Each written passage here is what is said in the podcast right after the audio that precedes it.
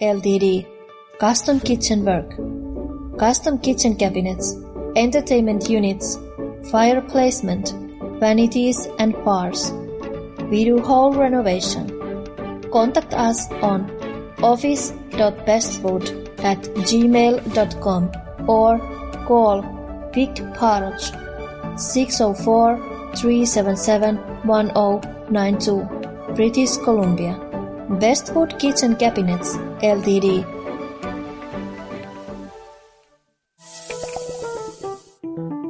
Chicago's Pizza with a twist in your town. A300 Sierra College Boulevard, Roseville, California. Veg and non-veg pizzas. Home delivery available with one phone call 1916 791 0102. Open every day. Chicago's Pizza with a twist.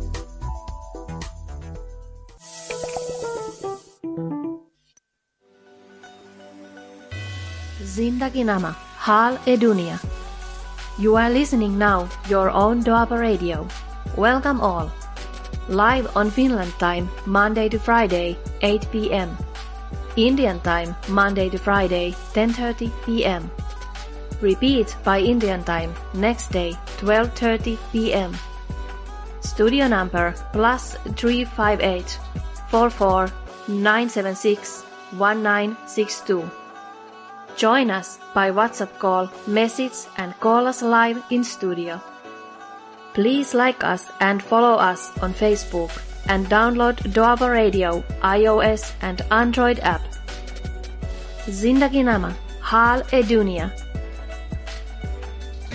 ਜੀ ਦੋਸਤੋ ਬਾਕੀ ਦੇ ਕੰਮ ਬਾਅਦ ਚੋਂ ਪਹਿਲਾਂ ਸਿਹਤ ਜ਼ਰੂਰੀ ਹੈ ਸਿਹਤ ਨੂੰ ਪਰਫੈਕਟ ਰੱਖਣ ਦੇ ਲਈ ਤੇ ਹੱਲਾ ਸ਼ੇਰੀ ਦੇ ਨਾਲ ਚਲਾਉਣ ਲਈ ਤੇ ਉਸ ਨੂੰ ਸਾਂਭ ਸੰਭਾਲ ਵੀ ਕਰਨੀ ਜ਼ਰੂਰਤ ਹੁੰਦੀ ਹੈ। ਸਭ ਤੋਂ ਪਹਿਲਾਂ ਆਪ ਸਭ ਦਾ ਆਦਾਬ, ਸਲਾਮ, ਨਮਸਤੇ ਤੇ ਪਿਆਰ ਭਰੀ ਨਿੱਗੀ ਸਤਿ ਸ਼੍ਰੀ ਅਕਾਲ ਦੇ ਨਾਲ ਸਵਾਗਤ ਕਰਦੇ ਹਾਂ। ਪ੍ਰੋਗਰਾਮ ਲੈ ਕੇ ਹਾਜ਼ਰ ਹਾਂ ਤੁਹਾਡੀ ਕਚਹਿਰੀ ਦੇ ਵਿੱਚ।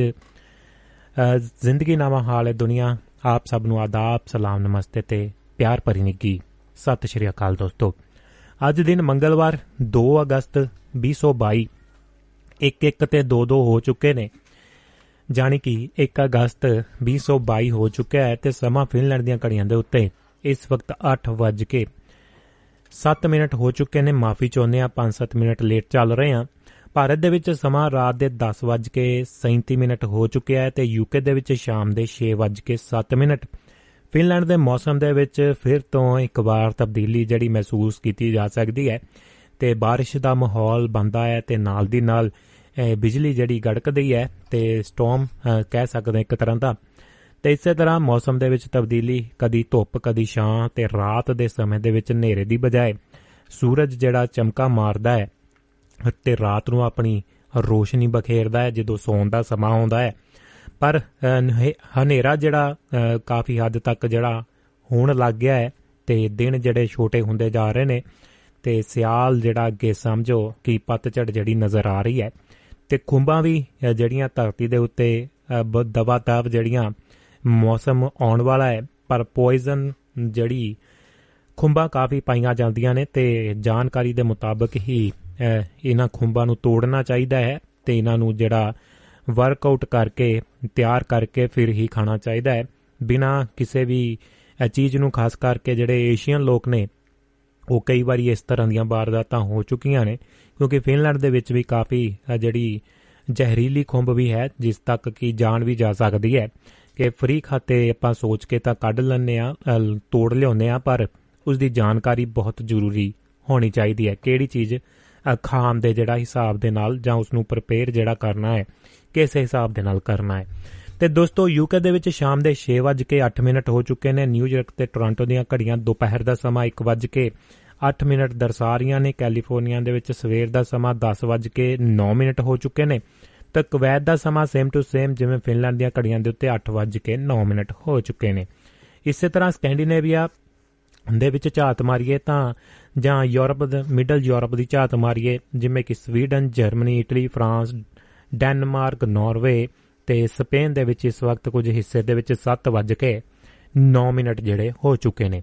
ਤੇ ਦੋਸਤੋ, ਮਿਲਾਵੋ ਘੜੀਆਂ ਨੂੰ ਨਾਲ, ਦੁਆਬਾ ਰੇੜੀ ਦੇ ਪ੍ਰੋਗਰਾਮਾਂ ਦੇ ਨਾਲ, ਦੋਸਤਾਂ ਮਿੱਤਰਾਂ, ਯਾਰਾਂ ਬੇਲੀਆਂ ਸਹੇਲੀਆਂ ਪਰਿਵਾਰਾਂ ਨੂੰ ਲਾਵੋ ਸੁਨੇਹਾ ਲੈ ਕੇ ਹਾਜ਼ਰ ਹਾਂ ਤੁਹਾਡੀ ਕਚਹਿਰੀ ਵਿੱਚ ਇਸ ਵਕਤ। 2 ਘੰਟੇ ਲਈ ਪ੍ਰੋਗਰਾਮ ਜ਼ਿੰਦਗੀਨਾਮਾ ਹਾਲੇ ਦੁਨੀਆ, ਫਿਨਲੈਂਡ ਦਾ ਸਟੂਡੀਓ। ਦੁਆਬਾ ਰੇਡੀਓ ਦਾ ਮੰਚ ਲੈ ਕੇ ਤੁਹਾਡੇ ਲਈ ਹਾਜ਼ਰ ਹੈ ਜੀ। ਤੁਹਾਡੀ ਕਚਹਿਰੀ ਵਿੱਚ 2 ਘੰਟੇ ਲਈ ਗੱਲਾਂ ਬਾਤਾਂ ਖੁੱਲੀਆਂ ਡੁੱਲੀਆਂ ਤੇ ਹੋਰ ਬਹੁਤ ਸਾਰੀਆਂ ਹੋਣਗੀਆਂ। ਕੱਲ ਦੇ ਪ੍ਰੋਗਰਾਮ ਦੀ ਤੁਸੀਂ ਫੀਡਬੈਕ ਬਾ ਕਮਾਲ ਭੇਜੀ ਹੈ। ਉਸ ਦੇ ਲਈ ਬਹੁਤ ਬਹੁਤ ਸਾਰੇ ਦੋਸਤਾਂ ਦਾ ਧੰਨਵਾਦ ਹੈ। ਕਈ ਵਾਰੀ ਸੋਚ ਸਮਝ ਕੇ ਜਾਂ ਵਿਚਾਰ ਕੇ ਗੱਲਬਾਤ ਜਾਂ ਪ੍ਰੋਗਰਾਮ ਨਹੀਂ ਉਲੀਕੇ ਜਾਂਦੇ, ਪਰ ਸਵਾਦ ਉਦੋਂ ਹੀ ਆਉਂਦਾ ਹੈ, ਜਦੋਂ ਬਿਨਾਂ ਕਿਤੇ ਸੋਚੇ ਸਮਝੇ ਜਾਂ ਪ੍ਰੋਗਰਾਮ ਦੀ ਰੂਪਰੇਖਾ ਤਿਆਰ ਕੀਤੇ ਬਗੈਰ ਜਦੋਂ ਜੋ ਵੀ ਸਾਡੇ ਸਾਹਮਣੇ ਹੁੰਦਾ ਹੈ ਜਾਂ ਵਿਸ਼ਾ ਜਾਂ ਮਨ ਦੇ ਵਿੱਚ ਕੋਈ ਗੱਲਬਾਤ ਆ ਜਾਂਦੀ ਹੈ ਤੇ ਉਸ ਨੂੰ ਅੱਗੇ ਵਧਾਉਂਦੇ ਆ ਤੇ ਤੁਸੀਂ ਉਸ ਨੂੰ ਹੱਲਾਸ਼ੇਰੀ ਦਿੰਦੇ ਹੋ, ਪਸੰਦ ਕਰਦੇ ਹੋ ਤੇ ਤੁਹਾਡੀ ਹੱਲਾਸ਼ੇਰੀ ਇੱਥੇ ਤੱਕ ਕਿ ਦੁਨੀਆ ਦੇ ਕੋਨੇ-ਕੋਨੇ ਤੋਂ ਵੀ ਆਈ ਹੈ। ਸਾਰੇ ਦੋਸਤਾਂ ਦਾ ਬਹੁਤ-ਬਹੁਤ ਧੰਨਵਾਦ ਹੈ। ਜਿਵੇਂ ਕਿ ਪ੍ਰਦੀਪ ਕੌਸ਼ਲ ਜੀ ਆਸਟ੍ਰੇਲੀਆ ਤੋਂ ਪ੍ਰੋਗਰਾਮ ਉਹਨਾਂ ਦੇ ਕਾਲ ਕਰਨ ਦੀ ਵੀ ਕੋਸ਼ਿਸ਼ ਕੀਤੀ ਹੈ। ਇਸ ਸਟੂਡੀਓ ਦਾ ਨੰਬਰ ਮੈਂ ਉਸ ਵਕਤ ਸ਼ਾਇਦ ਹੋ ਸਕਦਾ ਕਿ ਸਟੂਡੀਓ ਦੇ ਵਿੱਚ ਨਹੀਂ ਹੋਵਾਂਗਾ, ਕਿਉਂਕਿ ਆਸਟ੍ਰੇਲੀਆ ਦਾ ਜਿਹੜਾ ਸਮਾਂ ਵੀ ਕਹਿ ਸਕਦੇ ਹਾਂ, ਜਦੋਂ ਇੱਥੇ ਦਿਨ ਹੁੰਦਾ ਹੈ ਤੇ ਉੱਥੇ ਰਾਤ ਇੱਕ ਦਿਨ ਐਡਵਾਂਸ ਹੋ ਜਾਂਦਾ ਹੈ ਤੇ ਤਾਰੀਖਾਂ ਦੇ ਵਿੱਚ ਸਾਡੇ ਨਾਲੋਂ ਕਹਿ ਲਓ ਕਿ ਫਿਊਚਰ ਦੇਖਣ ਦੇ ਵਿੱਚ ਨਿਊਜ਼ੀਲੈਂਡ ਤੇ ਆਸਟ੍ਰੇਲੀਆ ਵਾਲੇ ਅੱਗੇ ਨੇ। ਉਹ ਫਿਊਚਰ ਦਾ ਪਹਿਲਾਂ ਹੀ ਇੱਕ ਦਿਨ 12 ਘੰਟੇ ਪਹਿਲਾਂ ਜਿਹੜਾ ਦੇਖ ਲੈਂਦੇ ਨੇ ਜੋ ਵੀ ਚੀਜ਼ਾਂ ਵਾਪਰਦੀਆਂ ਨੇ, ਹੋ ਰਹੀਆਂ ਨੇ। ਤੇ ਪ੍ਰਦੀਪ ਕੌਸ਼ਲ ਜੀ ਦਾ ਆਸ਼ੀਰਵਾਦ ਮਿਲਿਆ ਹੈ। ਉਹਨਾਂ ਦਾ ਸੁਨੇਹਾ ਜ਼ਰੂਰ ਮਿਲਿਆ ਹੈ ਤੇ ਮਿਸ ਕਾਲ ਵੀ ਆਈ ਸੀ। ਸ਼ਾਇਦ 10:24 ਮਿੰਟ ਸਵੇਰ ਦੇ ਹੋਏ ਸਨ, ਉਸ ਵਕਤ ਜਦੋਂ ਉਹਨਾਂ ਦੀ ਕਾਲ ਆਈ ਹੈ। ਉਹਨਾਂ ਨੇ ਸੂਚਨਾ ਭੇਜੀ ਹੈ ਤੇ ਨਾਲ ਦੀ ਨਾਲ ਆਪਣਾ ਜਿਹੜਾ ਥੈਂਕ ਯੂ ਵੀ ਕੀਤਾ ਹੈ। ਵੈਰੀ ਇਨਫੋਰਮੇਟਿਵ ਕਹਿੰਦੇ ਜੀ helpful regarding sensitive issue of depression ਜਿਹੜਾ ਆਪਾਂ ਕੱਲ ਪ੍ਰੋਗਰਾਮ ਕੀਤਾ ਸੀ ਸੋਮਵਾਰ ਵਾਲੇ ਦਿਨ। Mental health issues are very important nowadays ਕਹਿੰਦੇ। ਤੇ people are suffering much good ਜਿਹੜਾ ਐਫੋਰਟ ਕੀਤਾ ਹੈ ਤੇ ਕੈਰੀ ਔਨ ਕਹਿੰਦੇ ਇਦਾਂ ਹੀ ਬਰਕਰਾਰੀ ਨਾਲ ਅੱਗੇ ਵਧਾਉਂਦੇ ਜਾਵੋ। ਤੇ ਚੰਗਾ ਲੱਗਿਆ ਇੱਕ ਪ੍ਰੋਗਰਾਮ ਵੱਖਰਾ ਹੀ। ਕੱਲ ਆਪਾਂ ਕੋਸ਼ਿਸ਼ ਕੀਤੀ ਸੀ ਤੇ ਤੁਸੀਂ ਉਸ ਨੂੰ ਪਸੰਦ ਵੀ ਕੀਤਾ ਹੈ। ਉਮੀਦ ਹੈ ਬਹੁਤ ਸਾਰੇ ਦੋਸਤਾਂ ਨੂੰ ਕੁਝ ਸਿੱਖਣ ਲਈ ਵੀ ਤੇ ਮੈਨੂੰ ਵੀ ਕੁਝ ਨਾ ਕੁਝ ਸਿੱਖਣ ਲਈ ਜ਼ਰੂਰ ਮਿਲਿਆ ਹੋਵੇਗਾ। ਤੇ ਇਸੇ ਤਰ੍ਹਾਂ ਅੱਜ ਵੀ ਤੁਹਾਡੇ ਨਾਲ ਕੁਝ ਨਾ ਕੁਝ ਗੱਲਾਂ ਬਾਤਾਂ ਕਰਾਂਗੇ। ਤੁਹਾਡੇ ਸੁਨੇਹੇ ਆ ਰਹੇ ਨੇ, ਉਹਨਾਂ ਦਾ ਵੀ ਸਵਾਗਤ ਕਰਦੇ ਆਂ ਸਭ ਤੋਂ ਪਹਿਲਾਂ ਸਾਨੂੰ ਸੁਨੇਹਾ ਆ ਚੁੱਕਿਆ ਹੈ ਗੁਰਨਾਮ ਸਿੰਘ ਜੀ ਅੰਬਾਲਾ ਤੋਂ। ਸਤਿ ਸ਼੍ਰੀ ਅਕਾਲ ਭੇਜੀ ਹੈ। ਜੀਐਨ ਜੀ ਨਿੱਗਾ ਸਵਾਗਤ ਹੈ ਗੁਰਨਾਮ ਜੀ। ਤੇ ਇਸੇ ਤਰ੍ਹਾਂ ਬਲਵਿੰਦਰ ਸਿੰਘ ਜੀ ਕੈਨੇਡਾ ਤੋਂ ਸਤਿ ਸ਼੍ਰੀ ਅਕਾਲ ਭੇਜੀ ਹੈ ਜੀ। ਬਾ ਕਮਾਲ ਤਸਵੀਰ ਦੁਬਾਰਾ ਨਵੀਂ ਲਾ ਦਿੱਤੀ ਹੈ ਤੇ ਫਿਰ ਵੀ ਤੁਹਾਡੀ ਆਵਾਜ਼ ਦੇ ਦਰਸ਼ਨ ਕੀਤਿਆਂ ਨੂੰ ਬੜਾ ਟਾਈਮ ਹੋ ਗਿਆ। ਬਲਵਿੰਦਰ ਜੀ, ਤੇ ਉਮੀਦ ਹੈ ਜੁੜੋਗੇ, ਗੱਲਬਾਤ ਜ਼ਰੂਰ ਸੁਣਾਓਗੇ ਕੋਈ ਨਾ ਕੋਈ। ਤੇ ਇਸੇ ਤਰ੍ਹਾਂ ਸੁਨੇਹਾ ਅਗਲਾ ਆ ਚੁੱਕਿਆ ਹੈ ਸਾਨੂੰ। ਮਨੋਜ ਜੀ ਵੀ ਸਤਿ ਸ਼੍ਰੀ ਅਕਾਲ ਭੇਜ ਰਹੇ ਨੇ, ਕੁਝ ਲਿਖ ਵੀ ਰਹੇ ਨੇ। ਤੇ ਇਸੇ ਤਰ੍ਹਾਂ ਫੇਸਬੁੱਕ ਦੇ ਉੱਤੇ ਵੀ ਦੋਸਤ ਜੁੜੇ ਹੋਏ ਨੇ ਜੀ। ਪ੍ਰੋਗਰਾਮ ਫੇਸਬੁੱਕ ਦੇ ਉੱਤੇ ਵੀ ਲਾਈਵ ਚੱਲ ਰਿਹਾ ਹੈ। ਖੁਸ਼ਪਾਲ ਸਿੰਘ ਮਹਿਤਾ ਸਾਹਿਬ ਸਤਿ ਸ਼੍ਰੀ ਅਕਾਲ ਭੇਜੀ ਹੈ ਜੀ ਇਟਲੀ ਦੀ ਧਰਤੀ ਤੋਂ ਯੂਰਪ ਤੋਂ ਤੇ ਉੱਥੇ ਵਾਢੀ ਵਗੈਰਾ ਹੋ ਚੁੱਕੀ ਹੈ ਤੇ ਫਸਲਾਂ ਦਾ ਸਾਂਭ ਸੰਭਾਲਾ ਹੋ ਚੁੱਕਿਆ ਹੈ। ਤੇ ਇਸੇ ਤਰ੍ਹਾਂ ਗੁਰਮੇਲ ਦਾਦੂ ਜੀ ਕੈਨੇਡਾ ਤੋਂ ਸਤਿ ਸ਼੍ਰੀ ਅਕਾਲ ਕਹਿ ਰਹੇ ਨੇ, ਜਗਵੰਤ ਖੇੜਾ ਜੀ ਯੂ ਐਸ ਏ ਤੋਂ, ਹਰਜੀਤ ਸਿੰਘ ਹੇੜੀਆਂ ਜੀ ਸਤਿ ਸ਼੍ਰੀ ਅਕਾਲ ਕਹਿ ਰਹੇ ਨੇ ਜੀ, ਆਪਾਂ ਨੂੰ ਯੂ ਐਸ ਏ ਤੋਂ ਨਿੱਘਾ ਸਵਾਗਤ ਹੈ ਜੀ। ਕਿ ਕੈਨੇਡਾ ਤੋਂ ਮੇਰੇ ਖਿਆਲ ਨਾਲ, ਮਾਫੀ ਚਾਹੁੰਦਾ। ਤੇ ਇਸ ਦੇ ਨਾਲ ਹੀ ਦੋਸਤੋ ਦੁਆਬਾ ਰੇਡੀਓ ਦੇ ਨਾਲ ਜੁੜ ਸਕਦੇ ਹੋ ਤੁਸੀਂ। ਜੁੜਨਾ ਨਹੀਂ ਜੀ। ਮਤਲਬ ਕਿ ਫੈਵੀਕੋਲ ਦਾ ਮਜ਼ਬੂਤ ਜੋੜ ਨਹੀਂ ਲਾਉਣਾ। ਤੇ ਉਮੀਦ ਹੈ ਤੁਹਾਡੇ ਤੱਕ ਆਵਾਜ਼ ਸਹੀ ਸਲਾਮਤ ਜਾਂਦੀ ਹੋਵੇਗੀ। ਕਿਤੇ ਨਾ ਕਿਤੇ ਡਿਸਟਰਬੈਂਸ ਜ਼ਰੂਰ ਮਹਿਸੂਸ ਹੋ ਰਹੀ ਹੈ ਮੈਨੂੰ। ਪਰ ਕੁਝ ਆਪਾਂ ਜ਼ਰੂਰ ਕੋਸ਼ਿਸ਼ ਕਰਦੇ ਹਾਂ ਇਸ ਨੂੰ ਮਸਲੇ ਨੂੰ ਹੱਲ ਕਰ ਲਿਆ ਜਾਵੇ ਤੇ ਤੁਹਾਡੇ ਤੱਕ ਜਿਹੜੀ ਕਲੀਅਰ ਆਵਾਜ਼ ਜਿਹੜੀ ਪਹੁੰਚਾਈ ਜਾ ਸਕੇ। ਤੇ ਦੋਸਤੋ ਇਸ ਦੇ ਨਾਲ ਹੀ ਜਿਹੜਾ ਦੁਆਬਾ ਰੇਡੀਓ ਨੂੰ ਤੁਸੀਂ duabarradio.com ਵੈਬਸਾਈਟ ਦੇ ਉੱਤੇ ਜਾ ਕੇ ਸੁਣ ਸਕਦੇ ਹੋ ਮਾਨ ਸਕਦੇ ਹੋ। ਇਸ ਦੇ ਨਾਲ ਹੀ ਦੁਆਬਾ ਰੇਡੀਓ ਨੂੰ ਤੁਸੀਂ ਹੋਰ ਵੀ ਵੱਖਰੇ ਵੱਖਰੇ ਢੰਗਾਂ ਦੇ ਨਾਲ ਜਿੰਨੇ ਵੀ ਅਵੇਲੇਬਲ ਅਫੀਸ਼ੀਅਲ ਐਪ ਨੇ ਉਹਨਾਂ ਦੇ ਰਾਹੀਂ ਸੁਣ ਸਕਦੇ ਹੋ। ਇਸ ਦੇ ਨਾਲ ਹੀ ਤੁਸੀਂ ਦੁਆਬਾ ਰੇਡੀਓ ਨੂੰ ਫੇਸਬੁੱਕ ਦੇ ਉੱਤੇ ਜਾ ਕੇ ਜੁਆਇਨ ਕਰ ਸਕਦੇ ਹੋ।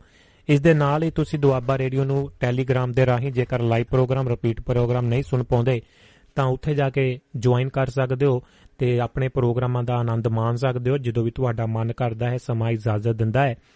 ਤੇ ਬਹੁਤ ਸਾਰੇ ਰੰਗ ਤੇ ਢੰਗ ਨੇ, ਹੋਰ ਵੀ ਜਿੰਨੇ ਵੀ ਪੰਜਾਬੀ ਐਪ ਚੱਲਦੇ ਨੇ ਜਿੰਨੇ ਵੀ ਰੇਡੀਓਸ ਦੇ ਵਿੱਚ ਤੁਸੀਂ ਦੁਆਬਾ ਰੇਡੀਓ ਨੂੰ ਸਰਚ ਕਰਕੇ ਲੱਭ ਸਕਦੇ ਹੋ। ਪਹਿਲੀਆਂ ਕਤਾਰਾਂ ਦੇ ਵਿੱਚ ਹੀ ਤੁਹਾਨੂੰ ਮਿਲ ਜਾਵੇਗਾ ਤੁਹਾਡੇ ਸਹਿਯੋਗ ਦੇ ਨਾਲ। ਤੁਸੀਂ ਇਸ ਨੂੰ ਅਧਾਰੇ ਨੂੰ ਮਾਨ ਬਖਸ਼ਿਆ ਹੈ ਤੇ ਅੱਗੇ ਵਧਾਇਆ ਹੈ। ਸਿਆਟਲ ਤੋਂ ਅਮਰੀਕਾ ਤੋਂ, ਹਨ ਜੀ। ਹਰਜੀਤ ਸਿੰਘ ਹੇੜੀਆਂ ਸਾਹਿਬ ਜੀਆਂ ਨੂੰ ਜੀ ਧੰਨਵਾਦ ਸੂਚਨਾ ਦੇ ਵਿੱਚ ਵਾਧਾ ਕਰਨ ਦੇ ਲਈ ਜਾਣਕਾਰੀ ਲਈ ਜੀ। ਤੇ ਕਿਆ ਬਤਾ? ਅਮਰੀਕਾ ਵਾਸੀਆਂ ਦਾ ਜਿਹੜੀ ਦੁਪਹਿਰ ਹੋਈ ਹੈ ਅਜੇ। ਤੇ ਦੋਸਤੋ ਲੋ ਕਰਦੇ ਆ ਫਿਰ ਆਗਾਜ਼ ਜ਼ਿੰਦਗੀ ਨਾਮਾ ਹਾਲ ਦੁਨੀਆ ਦਾ ਸਭ ਦਾ ਨਿੱਘਾ ਸਵਾਗਤ ਹੈ। ਦੁਨੀਆ ਦੇ ਕੋਨੇ-ਕੋਨੇ ਤੋਂ ਤੁਸੀਂ ਸੁਣ ਰਹੇ ਹੋ ਪ੍ਰੋਗਰਾਮ ਜ਼ਿੰਦਗੀ ਨਾਮਾ ਹਾਲ ਦੁਨੀਆ ਲਾਈਵ ਪ੍ਰੋਗਰਾਮ ਦੇ ਵਿੱਚ ਜੁੜ ਚੁੱਕੇ ਹੋ। ਤੁਹਾਡਾ ਤੇ ਮੇਰਾ ਰਾਬਤਾ 2 ਘੰਟੇ ਇਸੇ ਤਰ੍ਹਾਂ ਬਣਿਆ ਰਹੇਗਾ। ਤੇ ਇਸ ਦੇ ਨਾਲ ਹੀ ਦੋਸਤੋ ਅੱਜ ਜਿਹੜਾ ਕੁਝ ਵਿਸ਼ਿਆਂ ਨੂੰ ਸ਼ੋਣ ਦੀ ਕੋਸ਼ਿਸ਼ ਕਰਾਂਗੇ। ਤੇ ਕੁਝ ਗੱਲਾਂ ਬਾਤਾਂ ਤੁਹਾਡੇ ਨਾਲ ਰੱਖਾਂਗੇ। ਜ਼ਿੰਦਗੀ ਨਾਮਾ ਹਾਲ ਦੁਨੀਆ ਸਭ ਤੋਂ ਪਹਿਲਾਂ ਖਬਰਾਂ ਦੀ ਝਾਤ ਮਾਰਾਂਗੇ। ਉਸ ਤੋਂ ਬਾਅਦ ਆਪਾਂ ਤੁਹਾਡੇ ਲਈ ਜਿਹੜਾ ਵਿਰਸੇ ਵਿਰਾਸਤ ਦੀ ਬਾਤ ਦੇ ਵਿੱਚੋਂ ਅੱਜ ਫਿਰ ਤੁਹਾਡੇ ਲਈ ਜਿਹੜਾ ਪਿਛਲੇ ਸਮੇਂ ਦੇ ਵਿੱਚ ਆਪਾਂ ਜਿਹੜਾ ਕਿਤਾਬ ਇੱਕ ਸ਼ੁਰੂ ਕੀਤੀ ਸੀ, ਜਿਸ ਦੇ ਵਿੱਚ ਵਿਰਾਸਤ ਦੀਆਂ ਕੁਝ ਬਾਤਾਂ ਨੇ। ਸੁੱਚਾ ਮੋਤੀ ਸਵਰਨ ਸਿੰਘ ਜੀ ਪੋਹਵਿੰਡ ਵਾਲਿਆਂ ਦੀ ਤਰਨ ਤਰਨ ਤੋਂ ਬਿਲੋਂਗ ਕਰਦੇ ਨੇ। ਤੇ ਉਹਨਾਂ ਦੇ ਵਿੱਚੋਂ ਹੀ ਕਿਤਾਬ ਦੇ ਵਿੱਚੋਂ ਪਿਛਲੇ ਸਮੇਂ ਦੇ ਵਿੱਚ ਆਪਾਂ ਸੁੱਚੇ ਮੋਤੀ ਦੀ ਗੱਲ ਕੀਤੀ ਸੀ, ਅੱਜ ਸੁਰਮਾ ਪੰਜ ਰਤੀਆਂ ਦੀ ਬਾਤ ਪਾਵਾਂਗੇ ਤੇ ਉਸ ਤੋਂ ਬਾਅਦ ਆਪਾਂ ਯਾਦਵੰਦਰ ਵਿਦੇਸ਼ਾ, ਉਹਨਾਂ ਨਾਲ ਸਵੀਡਨ ਦੇ ਵਿੱਚ ਜ਼ਰੂਰ ਕੁੰਡੀਆਂ ਯਾਨੀ ਕਿ ਤਾਰਾਂ ਮਿਲਾਵਾਂਗੇ ਤੇ ਕੁੰਡੀਆਂ ਪਾਉਣ ਵਾਲਾ ਜ਼ਮਾਨਾ ਵੀ ਚਲੇ ਗਿਆ ਹੈ। ਵੈਸੇ ਕੁੰਡੀਆਂ ਕੰਡੀਆਂ ਬਥੇਰੀਆਂ ਪਾਉਂਦੇ ਰਹੇ ਆ ਚਾਹੇ ਉਹ ਕੇਬਲ ਹੋਵੇ ਤੇ ਚਾਹੇ ਬਿਜਲੀ ਦੀਆਂ ਤਾਰਾਂ ਹੋਣ, ਤੇ ਵੈਸੇ ਆਪ ਤਾਂ ਨਹੀਂ ਪਾਈਆਂ, ਦੇਖੀਆਂ ਬਹੁਤ ਨੇ ਪਈਆਂ। ਤੇ ਇਹ ਚੀਜ਼ਾਂ ਦਾ ਵੀ ਜ਼ਿਕਰ ਹੋਵੇਗਾ, ਹੋਰ ਬਹੁਤ ਸਾਰੀਆਂ ਚੀਜ਼ਾਂ ਦੀ ਗੱਲ ਕਰਾਂਗੇ। ਪਰ ਉਸ ਤੋਂ ਪਹਿਲਾਂ ਇੱਕ ਛੋਟਾ ਜਿਹਾ ਬ੍ਰੇਕ ਦੇ ਨਾਲ ਨਾਲ ਦੋ ਬੋਲ ਗੀਤ ਦੇ। ਤੇ ਗੀਤ ਦੇ ਵਿੱਚ ਆਪਾਂ ਫਿਰ ਤੁਹਾਡੇ ਨਾਲ ਨਾਲ ਦੀ ਨਾਲ ਜ਼ਿੰਦਗੀ ਨਾਮਾ ਹਾਲੇ ਦੁਨੀਆ, ਖਬਰਾਂ ਤੇ ਦੁਨੀਆ ਦੇ ਕੋਨੇ-ਕੋਨੇ ਤੇ ਝਾਤ ਮਾਰਦੇ ਆਂ ਫਿਰ ਗੱਡੀ ਜਿਹੜੀ ਪੰਜਵੇਂ ਗੇਅਰ 'ਚ ਪਾ ਕੇ ਫਿਰ ਚੱਲ ਸੋ ਚੱਲ ਚੱਲਾਂਗੇ। ਸਭ ਤੋਂ ਪਹਿਲਾਂ ਸਾਨੂੰ ਜਿਹੜਾ ਤੁਸੀਂ ਸਪੋਰਟ ਕਰਨਾ ਚਾਹੁੰਦੇ ਹੋ, ਕਿਸੇ ਵੀ ਤਰ੍ਹਾਂ ਦੀ ਡੋਨੇਸ਼ਨ ਜਾਂ ਯੋਗਦਾਨ ਪਾਉਣਾ ਚਾਹੁੰਦੇ ਹੋ ਮਾਈਕ ਸਹਾਇਤਾ ਕਰਨਾ ਚਾਹੁੰਦੇ ਹੋ ਤੇ ਦੁਆਬਾ ਰੇਡੀਓ ਦੇ ਅਫੀਸ਼ੀਅਲ ਜਿੰਨੇ ਵੀ ਪੇਜ ਨੇ ਜੀ, ਚਾਹੇ ਉਹ ਫੇਸਬੁੱਕ ਦਾ ਪੇਜ ਚਾਹੇ ਉਹ ਵੈਬਸਾਈਟ ਹੋਵੇ, ਜਾਣਕਾਰੀ ਉਹਨਾਂ ਦੇ ਉੱਤੇ ਅਵੇਲੇਬਲ ਕੀਤੀ ਗਈ ਹੈ। ਇਸੇ ਤਰ੍ਹਾਂ ਤੁਸੀਂ ਦੁਆਬਾ ਰੇਡੀਓ ਨੂੰ ਸਪੋਰਟ ਕਰ ਸਕਦੇ ਹੋ, ਹੰਗਾਰਾ ਭਰ ਸਕਦੇ ਹੋ ਤੇ ਆਪਣਾ ਯੋਗਦਾਨ ਪਾ ਸਕਦੇ ਹੋ ਸਬਸਕ੍ਰਿਪਸ਼ਨ ਲੈ ਸਕਦੇ ਹੋ ਸਬਸਕ੍ਰਾਈਬ ਕਰ ਸਕਦੇ ਹੋ ਤੇ ਅਕਾਊਂਟ ਅਫੀਸ਼ੀਅਲੀ ਜਿਹੜਾ ਹੈ ਜੀ, ਉਸ ਦੇ ਵਿੱਚ ਤੁਸੀਂ ਆਪਣਾ ਯੋਗਦਾਨ ਪਾ ਸਕਦੇ ਹੋ। ਤੇ ਇਸ ਦੇ ਨਾਲ ਹੀ ਦੋਸਤੋ ਜੇਕਰ ਤੁਹਾਨੂੰ ਕੋਈ ਵੀ ਕਿਸੇ ਵੀ ਤਰ੍ਹਾਂ ਦੀ ਤੰਗੀ ਪਰੇਸ਼ਾਨੀ ਆਉਂਦੀ ਹੈ ਤਾਂ ਜਾਣਕਾਰੀ ਲੈ ਸਕਦੇ ਹੋ। ਤੇ ਦੁਆਬਾ ਰੇਡੀਓ ਦੇ ਉੱਤੇ ਜਿਸ ਤਰ੍ਹਾਂ ਦੀ ਵੀ ਜਾਣਕਾਰੀ ਜਾਂ ਗੱਲਬਾਤ ਹੁੰਦੀ ਹੈ, ਉਸ ਦੇ ਵਿੱਚ ਜੇਕਰ ਦੁਆਬਾ ਰੇਡੀਓ ਦੇ ਉੱਤੋਂ ਅਨਾਉਂਸ ਕੀਤਾ ਜਾਂਦਾ ਹੈ ਕਿਸੇ ਵੀ ਜਾਣਕਾਰੀ ਲਈ ਜਾਂ ਜ਼ਰੂਰਤਮੰਦ ਜਾਂ ਹੋਰ ਚੀਜ਼ਾਂ ਦੇ ਲਈ, ਉਸ ਦੇ ਵਿੱਚ ਦੁਆਬਾ ਰੇਡੀਓ ਦਾ ਅਫੀਸ਼ੀਅਲੀ ਜਿੰਨੇ ਵੀ ਪ੍ਰੋਗਰਾਮ ਨੇ ਉਹਨਾਂ ਦੇ ਉੱਤੇ ਅਨਾਉਂਸ ਕੀਤਾ ਜਾਂਦਾ ਹੈ ਤੇ ਨਾਲ ਦੀ ਨਾਲ ਜਾਣਕਾਰੀ ਜਿਹੜੀ ਫੇਸਬੁੱਕ ਦੇ ਉੱਤੇ ਵੀ ਪਾਈ ਜਾਂਦੀ ਹੈ, ਤੁਹਾਡੇ ਸਹਿਯੋਗ ਦੇ ਨਾਲ ਹੀ ਜਿਹੜੇ ਹੋਰ ਵੀ ਅੱਗੇ ਚੰਗੇ ਕੰਮ ਕੀਤੇ ਜਾਂਦੇ ਨੇ ਉਸ ਦੇ ਵਿੱਚ ਜੇਕਰ ਤੁਹਾਡੇ ਕੋ ਕੋਈ ਵੀ ਦੁਆਬਾ ਰੇਡੀਓ ਦਾ ਹਵਾਲਾ ਦੇ ਕੇ ਜਾਂ ਕਿਸੇ ਵੀ ਤਰ੍ਹਾਂ ਦੀ ਗੱਲ ਕਰਦਾ ਹੈ ਜਾਂ ਲੈਣ ਦੇਣ ਕਰਦੇ ਨੇ, ਤਾਂ ਉਹਦੇ ਵਿੱਚ ਤੁਹਾਡਾ ਇਹ ਯੋਗਦਾਨ ਜ਼ਰੂਰ ਹੋਣਾ ਚਾਹੀਦਾ ਹੈ ਜ਼ਿੰਮੇਵਾਰੀ ਦੇ ਨਾਲ ਕਿ ਦੁਆਬਾ ਰੇਡੀਓ ਦੀ ਕਿਸੇ ਵੀ ਸਟੂਡੀਓ ਦੇ ਵਿੱਚ ਜਾਂ ਤੁਸੀਂ ਸਾਨੂੰ ਮੈਸੇਂਜਰ ਦੇ ਉੱਤੇ ਕਿਸੇ ਵੀ ਤਰ੍ਹਾਂ ਕੰਟੈਕਟ ਕਰਕੇ ਜੀ ਸੰਪਰਕ ਕਰਕੇ ਤਾਂ ਉਸ ਦੇ ਵਿੱਚ ਜਾਣਕਾਰੀ ਹਾਸਲ ਕਰ ਸਕਦੇ ਹੋ। ਅਫੀਸ਼ੀਅਲ ਜਿਹੜੀ ਤੇ ਉਸ ਦੇ ਵਿੱਚ ਤੁਹਾਨੂੰ ਜਾਣਕਾਰੀ ਜ਼ਰੂਰ ਪ੍ਰੋਵਾਈਡ ਕਰਾਈ ਜਾਵੇਗੀ, ਕਿਉਂਕਿ ਅੱਜ ਕੱਲ ਬਹੁਤ ਸਾਰਾ ਜਿਹੜੇ ਮਸਲੇ ਚੱਲ ਰਹੇ ਨੇ ਜੀ, ਚਾਹੇ ਉਹ ਫੋਨ ਕਾਲਾਂ ਹੋਣ, ਚਾਹੇ ਹੋਰ ਚੀਜ਼ਾਂ ਹੋਣ ਬਹੁਤ ਸਾਰੇ ਐਸੇ ਆਧਾਰਿਆਂ ਦੇ ਨਾਮ ਲੈ ਕੇ ਜਾਂ ਹੋਰ ਚੀਜ਼ਾਂ ਨੂੰ ਜਿਹੜਾ ਕੈਸ਼ ਕੀਤਾ ਜਾ ਰਿਹਾ ਹੈ, ਤੇ ਉਹਦੇ ਵਿੱਚ ਆਪਣੇ ਆਪ ਨੂੰ ਇੰਨਾ ਜ਼ਰੂਰ ਸੁਚੇਤ ਰੱਖਿਆ ਕਰੋ, ਆਪਣੇ ਆਪ ਨੂੰ ਚਕੰਨਾ ਰੱਖਿਆ ਕਰੋ ਕਿ ਤੁਹਾਡੇ ਨਾਲ ਕੋਈ ਧੋਖਾਧੜੀ ਕਰਨ ਦੀ ਕੋਈ ਕੋਸ਼ਿਸ਼ ਨਾ ਹੋਵੇ ਜੀ। ਇੰਨਾ ਕੁ ਬੇਨਤੀ ਜ਼ਰੂਰ ਸਵੀਕਾਰ ਕਰਨਾ, ਤੇ ਤੁਸੀਂ ਆਫੀਸ਼ੀਅਲੀ ਜਿਹੜਾ ਦੁਆਬਾ ਰੇਡੀਓ ਦੇ ਟੀਮ ਮੈਂਬਰ ਨੇ ਜਾਂ ਸੰਚਾਲਕ ਨੇ ਉਹਨਾਂ ਦੇ ਨਾਲ ਸੰਪਰਕ ਕਰਕੇ ਜਾਂ ਮੈਸੇਜ ਛੱਡ ਕੇ ਜਰੂਰ ਜਾਣਕਾਰੀ ਲੈ ਸਕਦੇ ਹੋ। ਇੰਨੀ ਕੁ ਬੇਨਤੀ ਜਰੂਰ ਸਵੀਕਾਰ ਕਰਨਾ। ਹਰਵਿੰਦਰ ਜੋਲ ਭੈਣ ਜੀ, ਸਤਿ ਸ਼੍ਰੀ ਅਕਾਲ, ਭੇਜ ਰਹੇ ਨੇ ਜੀ। ਜੀ ਆਨੂ ਜੀ ਨਿੱਘਾ ਸਵਾਗਤ ਹੈ। ਤੇ ਸਾਨੂੰ ਦੋਸਤੋ ਸਪੋਰਟ ਕੀਤਾ ਹੈ ਪ੍ਰੋਗਰਾਮਾਂ ਨੂੰ, ਦੁਆਬਾ ਰੇਡੀਓ ਦੇ ਮੰਚ ਨੂੰ। ਬਲਵੀਰ ਸਿੰਘ ਸੈਣੀ ਸਾਹਿਬ ਸੁਮਿਤ ਜੋਹਲ ਜੀ, ਹਰਵਿੰਦਰ ਜੋਹਲ ਭੈਣ ਜੀ U S A Sikandar Singh Aujla U S A Surinder Kaur Mahal ji U S A Nahar Singh Sohi Sahib ਤੇ ਯਾਦਵਿੰਦਰ ਵਿਦੇਸ਼ਾ, ਉਹਨਾਂ ਦਾ ਧੰਨਵਾਦ ਹੈ। ਲੋ ਦੋਸਤੋ, ਬਾਤ ਪਾਉਂਦੇ ਆ ਫਿਰ ਜ਼ਿੰਦਗੀ ਨਾਮਾ ਹਾਲੇ ਦੁਨੀਆ ਸਭ ਤੋਂ ਪਹਿਲਾਂ ਖਬਰਾਂ ਦੀ ਝਾਤ ਮਾਰਾਂਗੇ, ਫਿਰ ਉਸ ਤੋਂ ਬਾਅਦ ਅਗਲੀਆਂ ਗੱਲਾਂ ਬਾਤਾਂ ਵੱਲ ਚੱਲਦੇ ਆਂ। ਦੋ ਬੋਲ ਪੁਰਾਣੇ ਗੀਤਾਂ ਦੇ ਤੁਹਾਡੇ ਨਾਲ ਸਾਂਝੇ ਕਰਨ ਜਾ ਰਹੇ ਆਂ। ਤੁਸੀਂ ਕਰੋ ਇਸ ਨੂੰ ਇੰਜੋਏ ਮਾੜਾ ਜਿਹਾ, ਥੋੜਾ ਜਿਹਾ, ਜ਼ਿਆਦਾ ਨਹੀਂ, ਤੇ ਉਸ ਤੋਂ ਬਾਅਦ ਖਬਰਾਂ ਦੀ ਲੈਣੇ ਆ। ਜਿਹੜੀ ਜੀ ਸਾਂਝ ਪਾਉਂ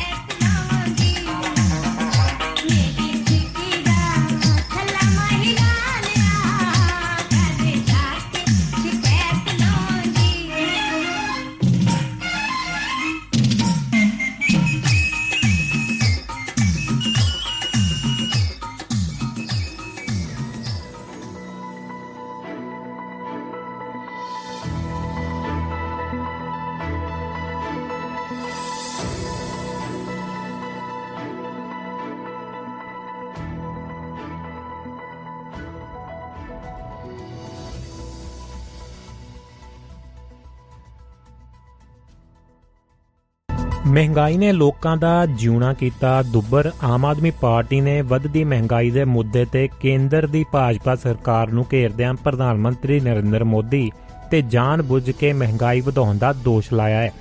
ਮੰਗਲਵਾਰ ਨੂੰ ਪ੍ਰੈਸ ਕਾਨਫਰੰਸ ਦੇ ਦੌਰਾਨ ਆਪ ਪੰਜਾਬ ਦੇ ਮੁੱਖ ਬੁਲਾਰੇ ਮਾਲਵਿੰਦਰ ਸਿੰਘ ਕੰਗ ਨੇ ਕਿਹਾ ਕਿ ਅਸਮਾਨ ਛੂ ਰਹੀ ਮਹਿੰਗਾਈ ਨੇ ਆਮ ਲੋਕਾਂ ਦਾ ਜਿਉਣਾ ਦੁੱਬਰ ਕਰ ਦਿੱਤਾ ਹੈ। ਦੇਸ਼ ਦੇ ਕਰੋੜਾਂ ਲੋਕਾਂ ਨੂੰ ਦੋ ਵਕਤ ਦੀ ਰੋਟੀ ਵੀ ਨਹੀਂ ਮਿਲ ਰਹੀ ਤੇ ਕਰੋੜ ਕਰੋੜਾਂ ਲੋਕ ਭੁੱਖਮਰੀ ਅਤੇ ਕੁਪੋਸ਼ਣ ਦਾ ਸ਼ਿਕਾਰ ਹੋ ਚੁੱਕੇ ਨੇ। ਇਸ ਦੇ ਨਾਲ ਹੀ ਪ੍ਰਧਾਨ ਮੰਤਰੀ ਮੋਦੀ ਆਮ ਲੋਕਾਂ ਨੂੰ ਮਹਿੰਗਾਈ ਤੋਂ ਰਾਹਤ ਦੇਣ ਦੀ ਬਜਾਏ ਆਪਣੇ ਕਾਰਪੋਰੇਟ ਮਿੱਤਰਾਂ ਦੇ ਕਰਜ਼ੇ ਮਾਫ ਕਰਕੇ ਉਹਨਾਂ ਨੂੰ ਫਾਇਦਾ ਪਹੁੰਚਾਉਣ ਦੇ ਵਿੱਚ ਲੱਗੇ ਹੋਏ ਨੇ। ਆਬਕਾਰੀ ਵਸੂਲੀ 41.23% ਦੀ ਵਧੀ ਹੈ। ਕਹਿਣਾ ਹੈ, ਹਰਪਾਲ ਸਿੰਘ ਚੀਮਾ, ਉਹਨਾਂ ਦਾ ਪੰਜਾਬ ਦੇ ਵਿੱਤ ਮੰਤਰੀ ਹਰਪਾਲ ਸਿੰਘ ਚੀਮਾ ਨੇ ਚਲੰਤ ਵਿੱਤੀ ਵਰੇ ਦੇ ਪਹਿਲੇ 4 ਮਹੀਨਿਆਂ ਦੇ ਵਿੱਚ ਜੀਐਸਟੀ ਅਤੇ ਆਬਕਾਰੀ ਵਸੂਲੇ ਦੇ ਵਿੱਚ ਦਰਜ ਕੀਤੇ ਵਾਅਦੇ ਨੂੰ ਪੰਜਾਬ ਦੇ ਭਵਿੱਖ ਲਈ ਸ਼ੁਭ ਸੰਕੇਤ ਦੱਸ ਦਿੱਤਾ ਹੈ। ਉਹਨਾਂ ਦੱਸਿਆ ਹੈ ਕਿ ਵਿੱਤੀ ਸਾਲ 2021 ਤੇ 22 ਦੇ ਮੁਕਾਬਲੇ ਵਿੱਤੀ ਸਾਲ ਵਿੱਤੀ ਸਾਲ 2022 ਤੇ 23 ਦੇ ਪਹਿਲੇ 4 ਮਹੀਨਿਆਂ ਦੇ ਦੌਰਾਨ ਸੂਬੇ ਨੇ ਜੀਐਸਟੀ ਵਸੂਲੀ ਦੇ ਵਿੱਚ 24.15% ਦੀ ਅਤੇ ਆਬਕਾਰੀ ਵਸੂਲੀ ਦੇ ਵਿੱਚ 41.23% ਦੀ ਵਾਧਾ ਦਰਜ ਕੀਤਾ ਹੈ। ਸਰਕਾਰ ਵੱਲੋਂ ਅਰਥਚਾਰੇ ਦੀ ਮਜ਼ਬੂਤੀ ਦਾ ਦਾਵਾ ਮੌਨਸੂਨ ਇਜਲਾਸ ਦੇ ਦੌਰਾਨ ਅੱਜ ਲੋਕ ਸਭਾ ਦੇ ਵਿੱਚ ਮਹਿੰਗਾਈ ਦੇ ਮੁੱਦੇ ਤੇ ਚਰਚਾ ਹੋਈ ਹੈ। ਬੈਂਸ ਦਾ ਜਵਾਬ ਦਿੰਦਿਆਂ ਵਿੱਤ ਮੰਤਰੀ ਨਿਰਮਲਾ ਸੀਤਾਰਮਨ ਨੇ ਕਿਹਾ ਹੈ ਕਿ ਭਾਰਤੀ ਅਰਥਚਾਰਾ ਬਹੁਤ ਮਜ਼ਬੂਤ ਹੈ। ਇਸ ਨੂੰ ਮੰਦੀ ਜਿਹਾ ਕੋਈ ਜ਼ਖਮ ਦਰਪੇਸ਼ ਨਹੀਂ ਹੈ। ਕਾਂਗਰਸ ਹਾਲਾਂਕਿ ਵਿੱਤ ਮੰਤਰੀ ਦੇ ਜਵਾਬ ਨੂੰ ਗੈਰ ਤਸੱਲੀ ਬਖਸ਼ ਦੱਸਦਿਆਂ ਸਦਨ ਦੇ ਵਿੱਚੋਂ ਵਾਕਆਊਟ ਕਰ ਗਈ। ਕਾਂਗਰਸ ਨੇ ਉੰਜ ਚਰਚਾ ਦੇ ਦੌਰਾਨ ਪਿਛਲੇ 8 ਸਾਲਾਂ ਦੇ ਵਿੱਚ ਆਰਥਿਕ ਦੁਰਪ੍ਰਬੰਧ ਲਈ ਮੋਦੀ ਸਰਕਾਰ ਨੂੰ ਜ਼ਿੰਮੇਵਾਰ ਦੱਸਿਆ ਸੀ। ਕਾਂਗਰਸ ਨੇ ਕਿਹਾ ਕਿ ਸਰਕਾਰ ਨੇ ਟੈਕਸ ਤੇ ਜੀਐਸਟੀ ਜ਼ਰੀਏ ਆਪਣਾ ਖਜ਼ਾਨਾ ਤਾਂ ਭਰ ਲਿਆ, ਪਰ ਲੋਕਾਂ ਦੇ ਖਿੱਸੇ ਜਿਹੜੇ ਖਾਲੀ ਕਰ ਦਿੱਤੇ। ਸੱਤਾਧਾਰੀ ਭਾਜਪਾ ਨੇ ਕਿਹਾ ਹੈ ਕਿ ਕਾਂਗਰਸ ਸਨੇ ਹੋਰਨਾਂ ਵਿਰੋਧੀ ਧਿਰਾਂ ਨੂੰ ਮੋਦੀ ਫੋਬੀਆ ਹੋ ਗਿਆ ਹੈ ਤੇ ਕਰੋਨਾ ਸੰਕਟ ਦੇ ਦਰਮਿਆਨ ਵੀ ਦੇਸ਼ ਖੁਸ਼ ਹੈ ਤੇ ਇਸ ਲਈ ਪ੍ਰਧਾਨ ਮੰਤਰੀ ਨਰਿੰਦਰ ਮੋਦੀ ਦਾ ਧੰਨਵਾਦ ਕਰਨਾ ਬਣਦਾ ਹੈ। ਸਮਰਥਨ ਮੁੱਲ ਤੇ 10% ਦੀ ਮੂੰਗੀ ਵੀ ਨਹੀਂ ਖਰੀਦ ਸਕੀ ਪੰਜਾਬ ਸਰਕਾਰ ਵਿਧਾਨ ਸਭਾ ਦੇ ਵਿੱਚ ਵਿਰੋਧੀ ਧਿਰ ਦੇ ਨੇਤਾ ਅਤੇ ਹਾਲਾਂਕਿ ਕਾਦੀਆਂ ਦੇ ਵਿਧਾਇਕ ਪ੍ਰਤਾਪ ਸਿੰਘ ਬਾਜਵਾ ਨੇ ਮੂੰਗੀ ਦੀ ਕਾਸ਼ਤ ਕਰਨ ਵਾਲੇ ਕਿਸਾਨਾਂ ਦੀ ਪਤਲੀ ਹਾਲਤ ਦਾ ਮੁੱਦਾ ਉਜਾਗਰ ਕਰਦਿਆਂ ਪੰਜਾਬ ਸਰਕਾਰ ਦੀ ਨਿੰਦਾ ਕੀਤੀ ਹੈ। ਬਾਜਵਾ ਨੇ ਕਿਹਾ ਹੈ ਕਿ ਸੂਬੇ ਅੰਦਰ ਮੂੰਗੀ ਦੀ ਮੂੰਗੀ ਦੀ ਜਿਹੜੀ 86% ਦੀ ਫਸਲ ਘੱਟੋ-ਘੱਟ ਸਮਰਥਨ ਮੁੱਲ ਤੋਂ ਘੱਟ ਰੇਟ ਦੇ ਨਿੱਜੀ ਖਰੀਦਦਾਰਾਂ ਨੇ ਖਰੀਦੀ ਹੈ। ਉਹਨਾਂ ਕਿਹਾ ਕਿ ਸਰਕਾਰ ਨੇ ਮੂੰਗੀ ਦੀ ਐਮਐਸਪੀ ਤੇ ਖਰੀਦਣ ਦੇ ਵੱਡੇ ਦਾਅਵੇ ਅਤੇ ਐਲਾਨ ਕੀਤੇ ਸਨ।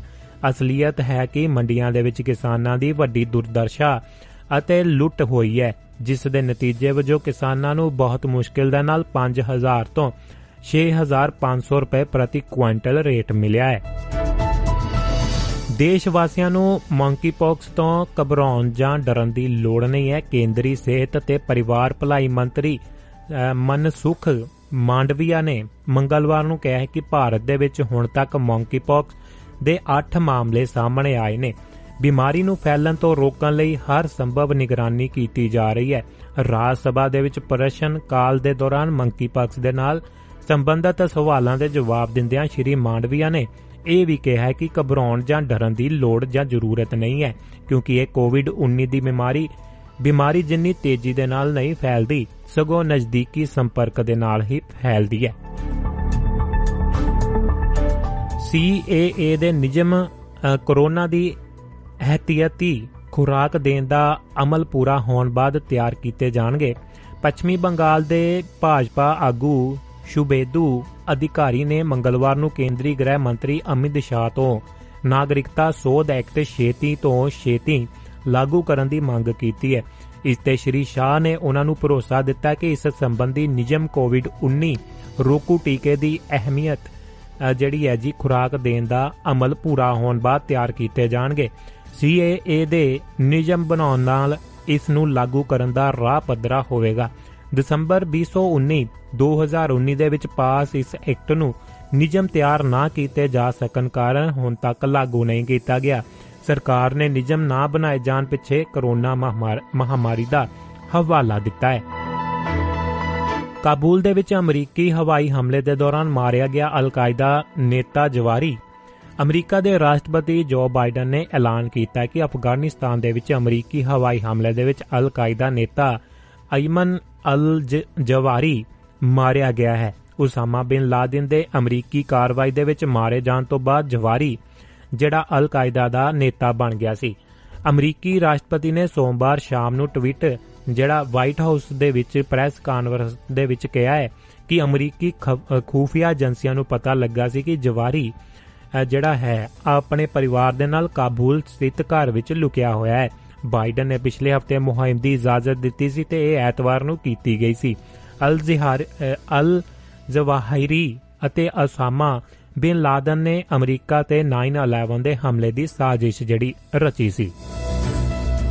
ਏਸ਼ੀਆ ਦੌਰੇ ਤੇ ਪਹਿਲੇ ਦਿਨ ਜਿਹੜਾ ਸਿੰਗਾਪੁਰ ਪੁੱਜੀ ਹੈ, ਪੈਲੋਸੀ, ਅਮਰੀਕਾ ਦੇ ਪ੍ਰਤੀਨਿਧ ਸਦਨ ਦੀ ਸਪੀਕਰ ਨੈਂਸੀ ਪੈਲੋਸੀ ਆਪਣੇ ਏਸ਼ੀਆ ਦੇ ਦੌਰੇ ਦੀ ਸ਼ੁਰੂਆਤ ਕਰਦਿਆਂ ਅੱਜ ਤੜਕੇ ਸਿੰਗਾਪੁਰ ਪਹੁੰਚੀ ਹੈ। ਵਿਦੇਸ਼ ਮੰਤਰਾਲੇ ਨੇ ਜਾਣਕਾਰੀ ਵਿੱਚ ਦੱਸਿਆ ਹੈ ਕਿ ਪੈਲੋਸੀ ਨੇ ਸਿੰਗਾਪੁਰ ਦੇ ਪ੍ਰਧਾਨ ਮੰਤਰੀ ਲੀ ਹਸੀਨ ਲੁੰਗ, ਰਾਸ਼ਟਰਪਤੀ ਹਲੀਮਾ ਯਾਕੂਬ ਅਤੇ ਕੈਬਨਿਟ ਮੰਤਰੀਆਂ ਦੇ ਨਾਲ ਮੁਲਾਕਾਤ ਕੀਤੀ ਹੈ।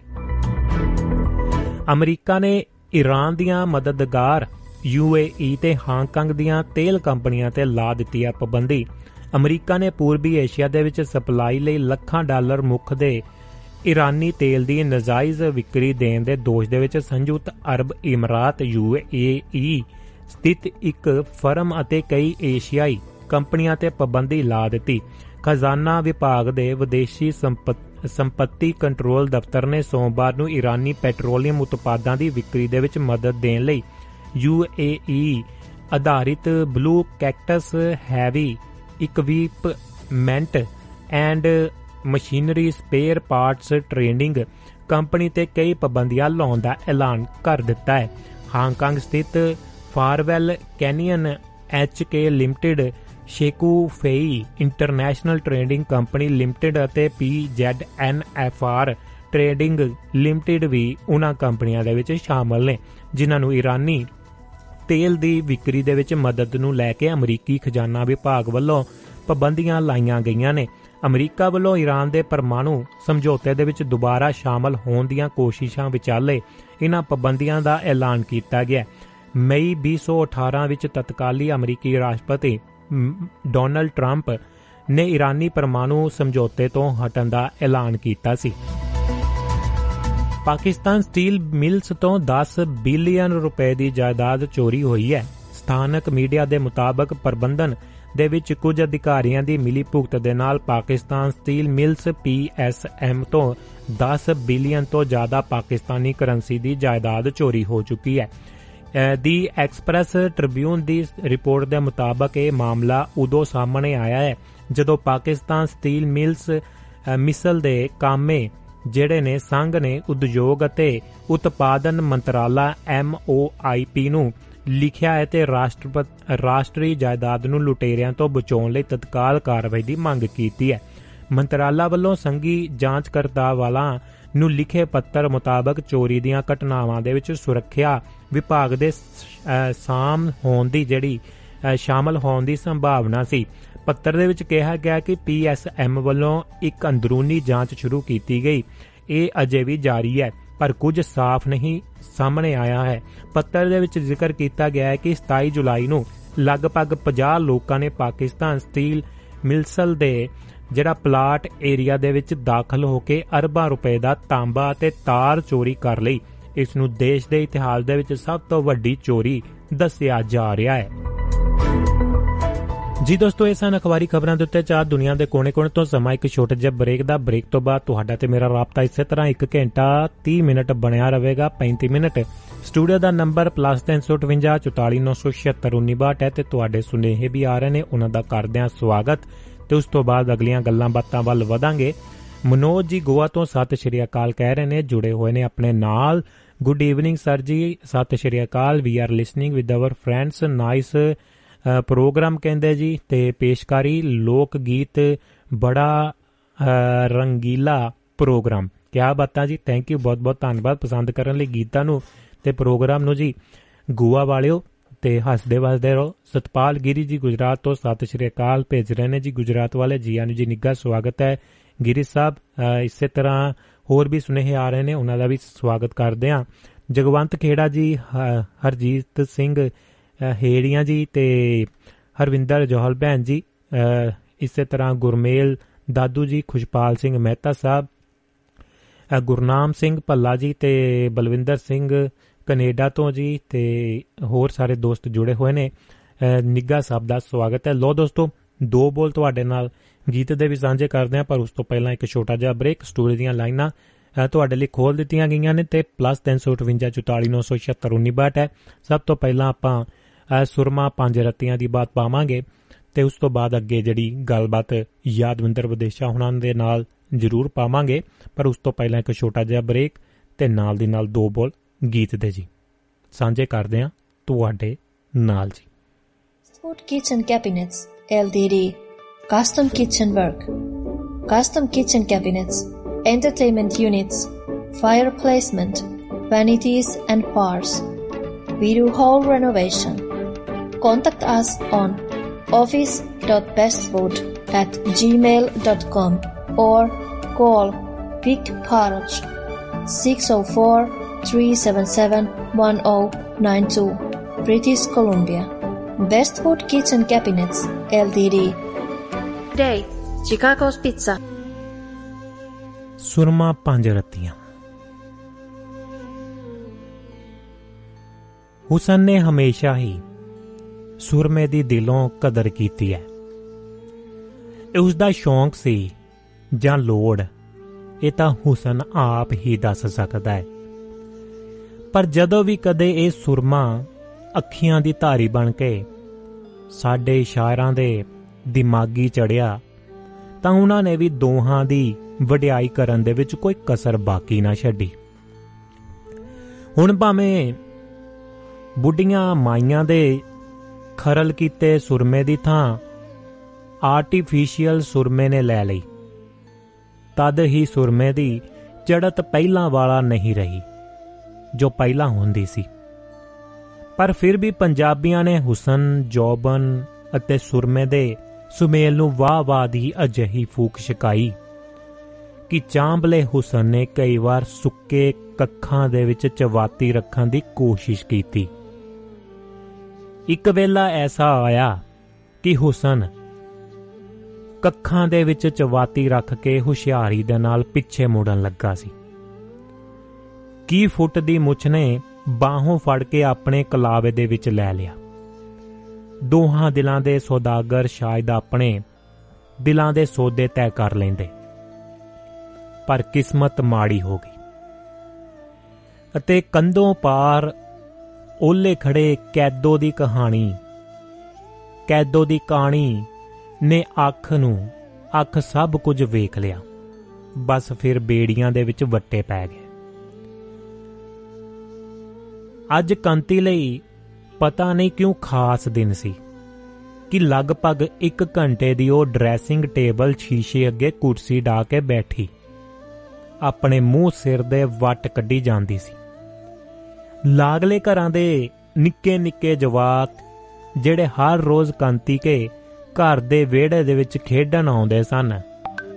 ਪਤਾ ਨਹੀਂ ਕਿਉਂ, ਅੱਜ ਉਹ ਕੰਤੀ ਨੂੰ ਕੀੜੇ ਮਕੋੜੇ ਜਿਹੇ ਕਿਉਂ ਲੱਗੀ ਜਾਂਦੇ ਸਨ?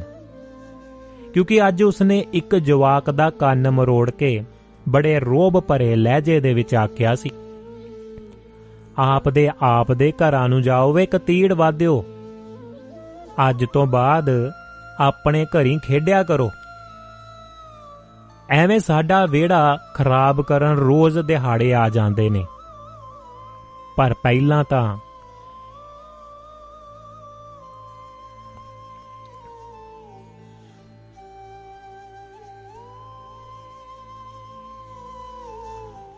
ਪਰ ਪਹਿਲਾਂ ਤਾਂ ਕੰਤੀ ਨਿੱਕੇ ਜਵਾਕਾਂ ਨੂੰ ਬਹੁਤ ਪਿਆਰ ਕਰਦੀ ਸੀ।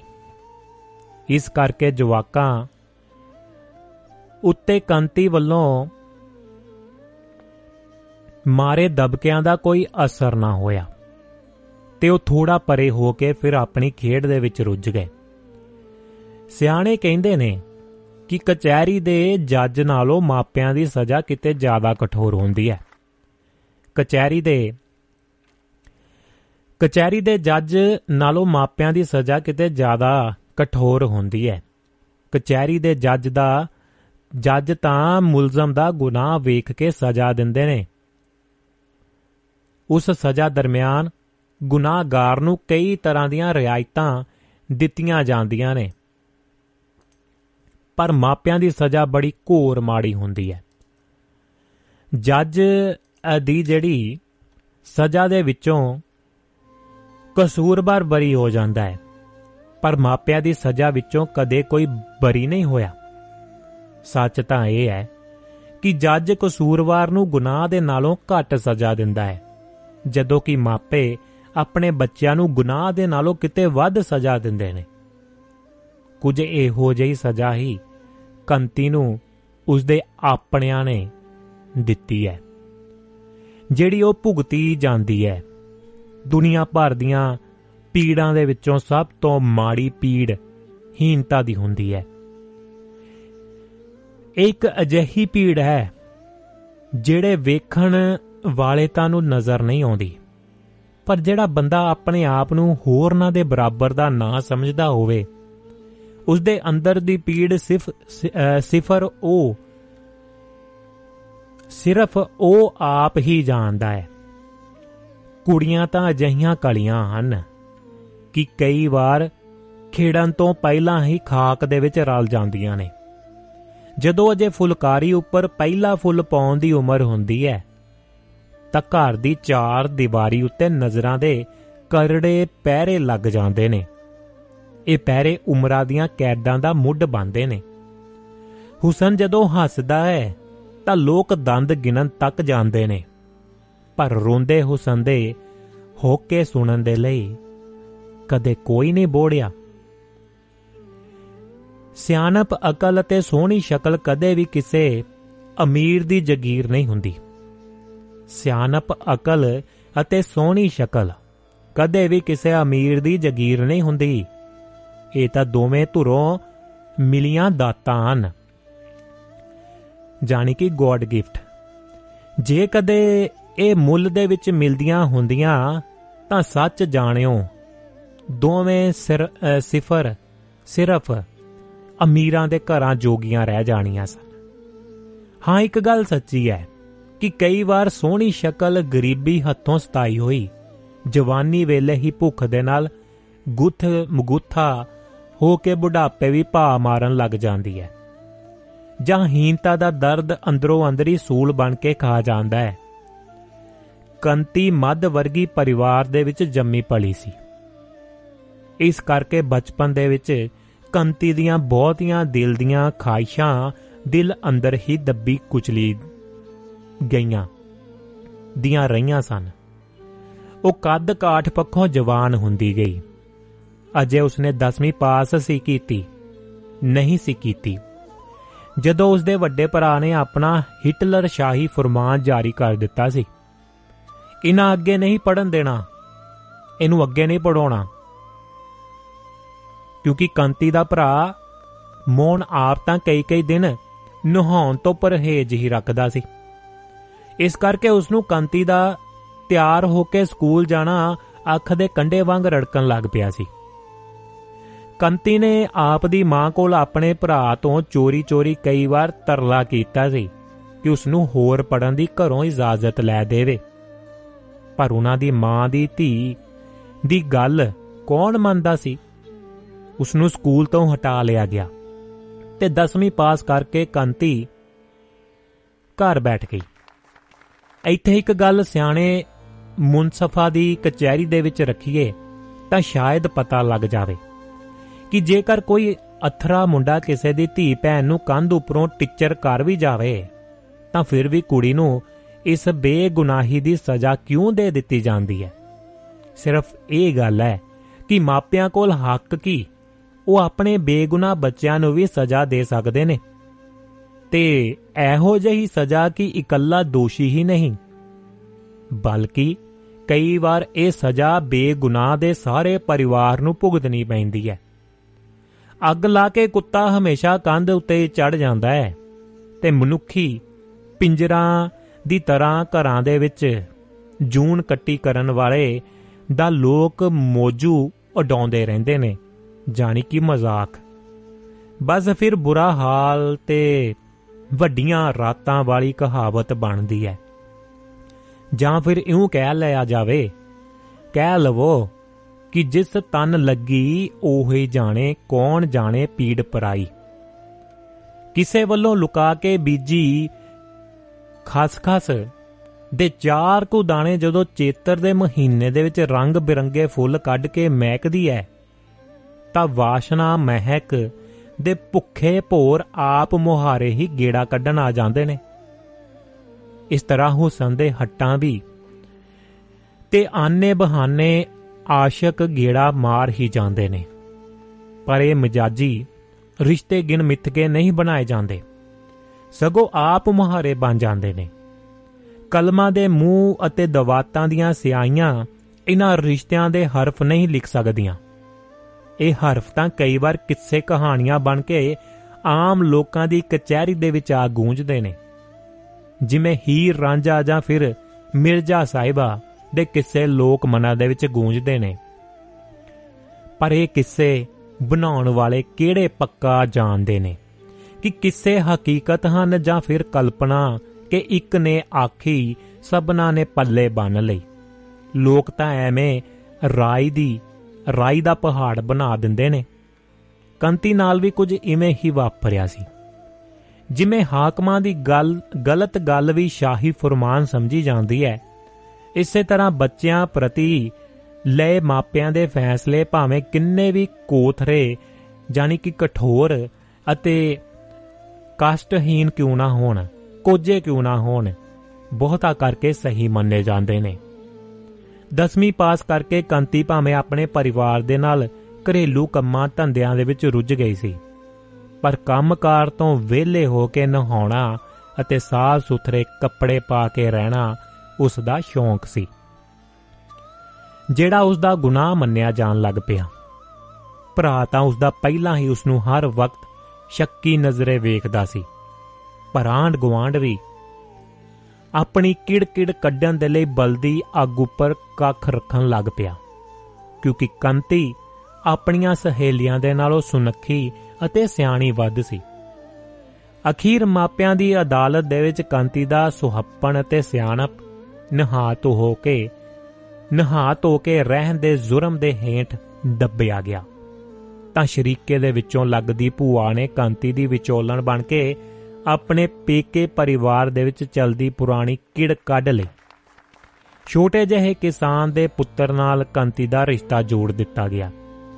ਭੂਆ ਤਾਂ ਚਾਹੁੰਦੀ ਸੀ ਕਿ ਕੰਤੀ ਅਤੇ ਉਸ ਦਾ ਪਤੀ ਉਹਨਾਂ ਦੀਆਂ ਵੰਗਾਰਾਂ ਕਰਿਆ ਕਰਨਗੇ।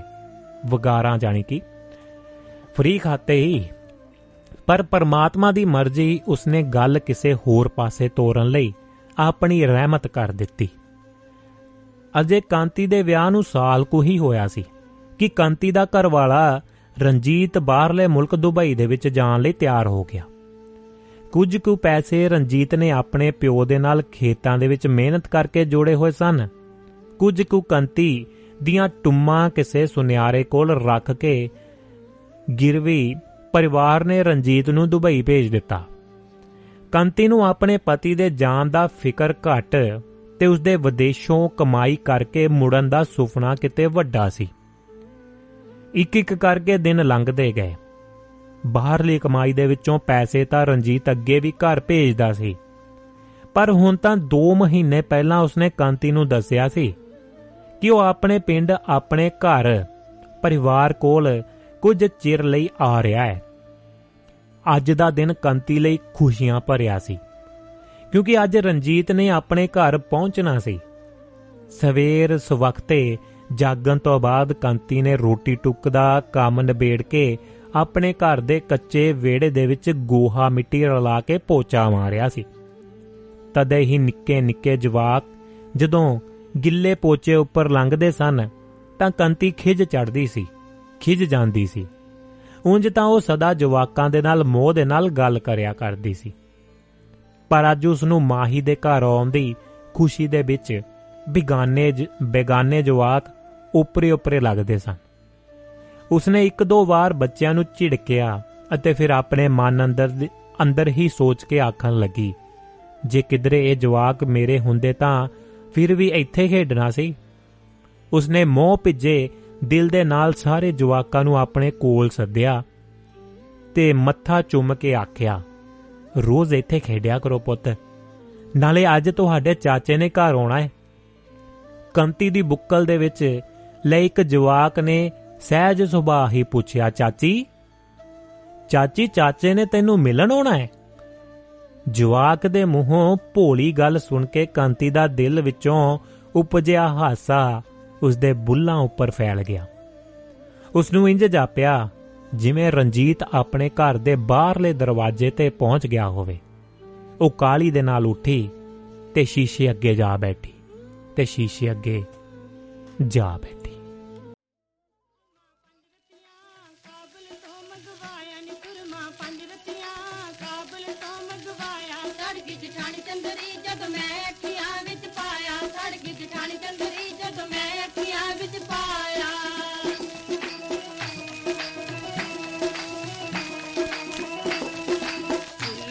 ਗੁਲਾਬੀ ਰੰਗ ਹੈ ਮੇਰਾ ਨੈਣ ਮੇਰੇ ਸ਼ਰਮੀਲੇ ਫੁੱਲ ਗੁਲਾਬੀ ਰੰਗ ਹੈ ਮੇਰਾ ਨੈਣ ਮੇਰੇ ਸ਼ਰਮੀਲੇ ਮਾਹੀ ਕੜਾ ਕੇ ਦਿੱਤੇ ਤੁਮਕੇ ਨਗ ਜੜਾ ਕੇ ਨੀਲੇ ਮਾਹੀ ਕੜਾ ਕੇ ਦਿੱਤੇ ਤੁਮਕੇ ਨਗ ਜੜਾ ਕੇ ਨੀਲੇ 15 ਦਿਨਾਂ ਦੀ ਜਦੋਂ ਛੁੱਟੀ ਪਿਛਲੇ ਮਹੀਨੇ ਆਇਆ ਸੁਰਮਾ ਪੰਜ ਰਤੀਆਂ ਜੀ ਦੋਸਤੋ ਇਹ ਸੀ ਜੀ ਸੁਰਮਾ ਪੰਜ ਰਤੀਆਂ ਸੁੱਚਾ ਮੋਤੀ ਕਿਤਾਬ ਦੇ ਵਿੱਚੋਂ ਸਵਰਨ ਸਿੰਘ ਪਹਵਿੰਡ ਉਹਨਾਂ ਦੀ ਕਲਮ ਤੋਂ ਤੇ ਦੋਸਤੋ ਗੱਲਾਂ ਬਾਤਾਂ ਚੱਲਣਗੀਆਂ ਤੁਹਾਡੇ ਨਾਲ ਵੀ ਤੇ ਲਾਈਨਾਂ ਦੇ ਉੱਤੇ ਸਾਡੇ ਨਾਲ ਜੁੜ ਚੁੱਕੇ ਨੇ ਦੋਸਤ ਮਨੋਜ ਜੀ ਗੋਆ ਤੋਂ ਉਹਨਾਂ ਦਾ ਕਰਦੇ ਹਾਂ ਸਵਾਗਤ ਤੇ ਅੱਗੇ ਗੱਲਬਾਤ ਫਿਰ ਵਧਾਉਂਦੇ ਆ ਸਤਿ ਸ਼੍ਰੀ ਅਕਾਲ ਮਨੋਜ ਜੀ ਜੀਐਨ ਜੀ ਨਿੱਘਾ ਸਵਾਗਤ ਹੈ सत श्री अकाल सभी सुनने वालों को मनोज कुमार का प्यार भरा नमस्कार सत श्री अकाल मनोज जी जी आनु जी की हाल चाल बहुत अच्छे हैं सर। क्या लेके आए हैं आज? सर आपका प्रोग्राम सुन के मंत्र मुग्ध हो रहे थे। लोग गीतों से सजा हुआ शानदार प्रोग्राम हम सुन रहे थे। एंजॉय कर रहे थे सर। थैंक यू एक एक अजीब सी ही दुनिया में ले जाता है ये है ना? पुराने गीत जो म्यूज़िक था पुराना वो एक गीत भी गीतों में भी इतना दम था कि वो थोड़ा बहुता कि कहीं ना कहीं अपनी तरफ़ बहुत असर करते थे खींचते थे जी। जी। आप आप अगर नया भी गाना कोई बजाते हैं ना सर तो वो चुनिंदा ही बजाते हैं आप। क्या बात है क्या बात है। थैंक यू थैंक यू और जो जो पुराने हैं वो तो बिल्कुल हीरे मोती हैं वो गाने। तो। हम्म बिल्कुल जी। और सर, आपका धन्यवाद करना पड़ेगा कि कोई कठिन वर्ड भी आप आता है तो आप उसको इंग्लिश में भी आप ट्रांसलेट करके बता देते हैं। नहीं थैंक यू जी, आपने एक बार गुजारिश की थी तो दुनिया के अलग अलग हिस्सों में सुना जाता है अलग अलग बोली में सुना जाता है तो हमारा भी थोड़ा बहुत इंटरनेशनल लेवल के जब श्रोते जुड़ते हैं परिवार में तो हमारा भी कुछ ना कुछ फ़र्ज़ बन जाता है कि सब के हर किसी को अगर कुछ शब्द मुझे को मुझको भी नहीं मालूम होते और मगर उसको समझने की कोशिश करते हैं तो थोड़ा सा आसान हो जाता है समझना। जी।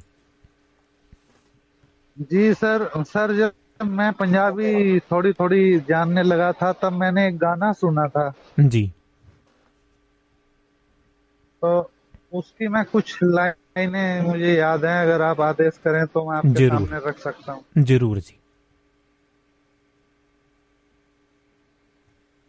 तो सर वो कुछ इस तरह से था कि दोना हथ बन के मैं अर्जा गुजार दी कर दे माफ़ बस ओनू एक बार जी। क्या बात है। मेरे उत्ते लड़ पैंदा दिल दानी माड़ा इस गल दी गवाही में भरा।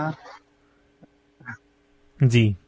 ऐसा ऐसा ऐसा गाना था सर वो रंजीत मणि का गीत है जी शायद मैं गलत ना होमा जी सर मैं तो कभी ओरिजिनल सुनने को भी नहीं मिला सर मुझे वो अभी सुनाते हैं अगर मेरे को मिल गया जी मेरा फेवरेट गीत है अच्छा, तो सर लास्ट में मतलब पूरा बजा दीजिएगा मैं जरूर सुनाऊंगा जी जरूर जी कुछ लाइनें इधर उधर से आपके सामने रखने का आदेश करें तो सब कुछ और लाइनें सुना दी जाए। ज़रूर ज़रूर।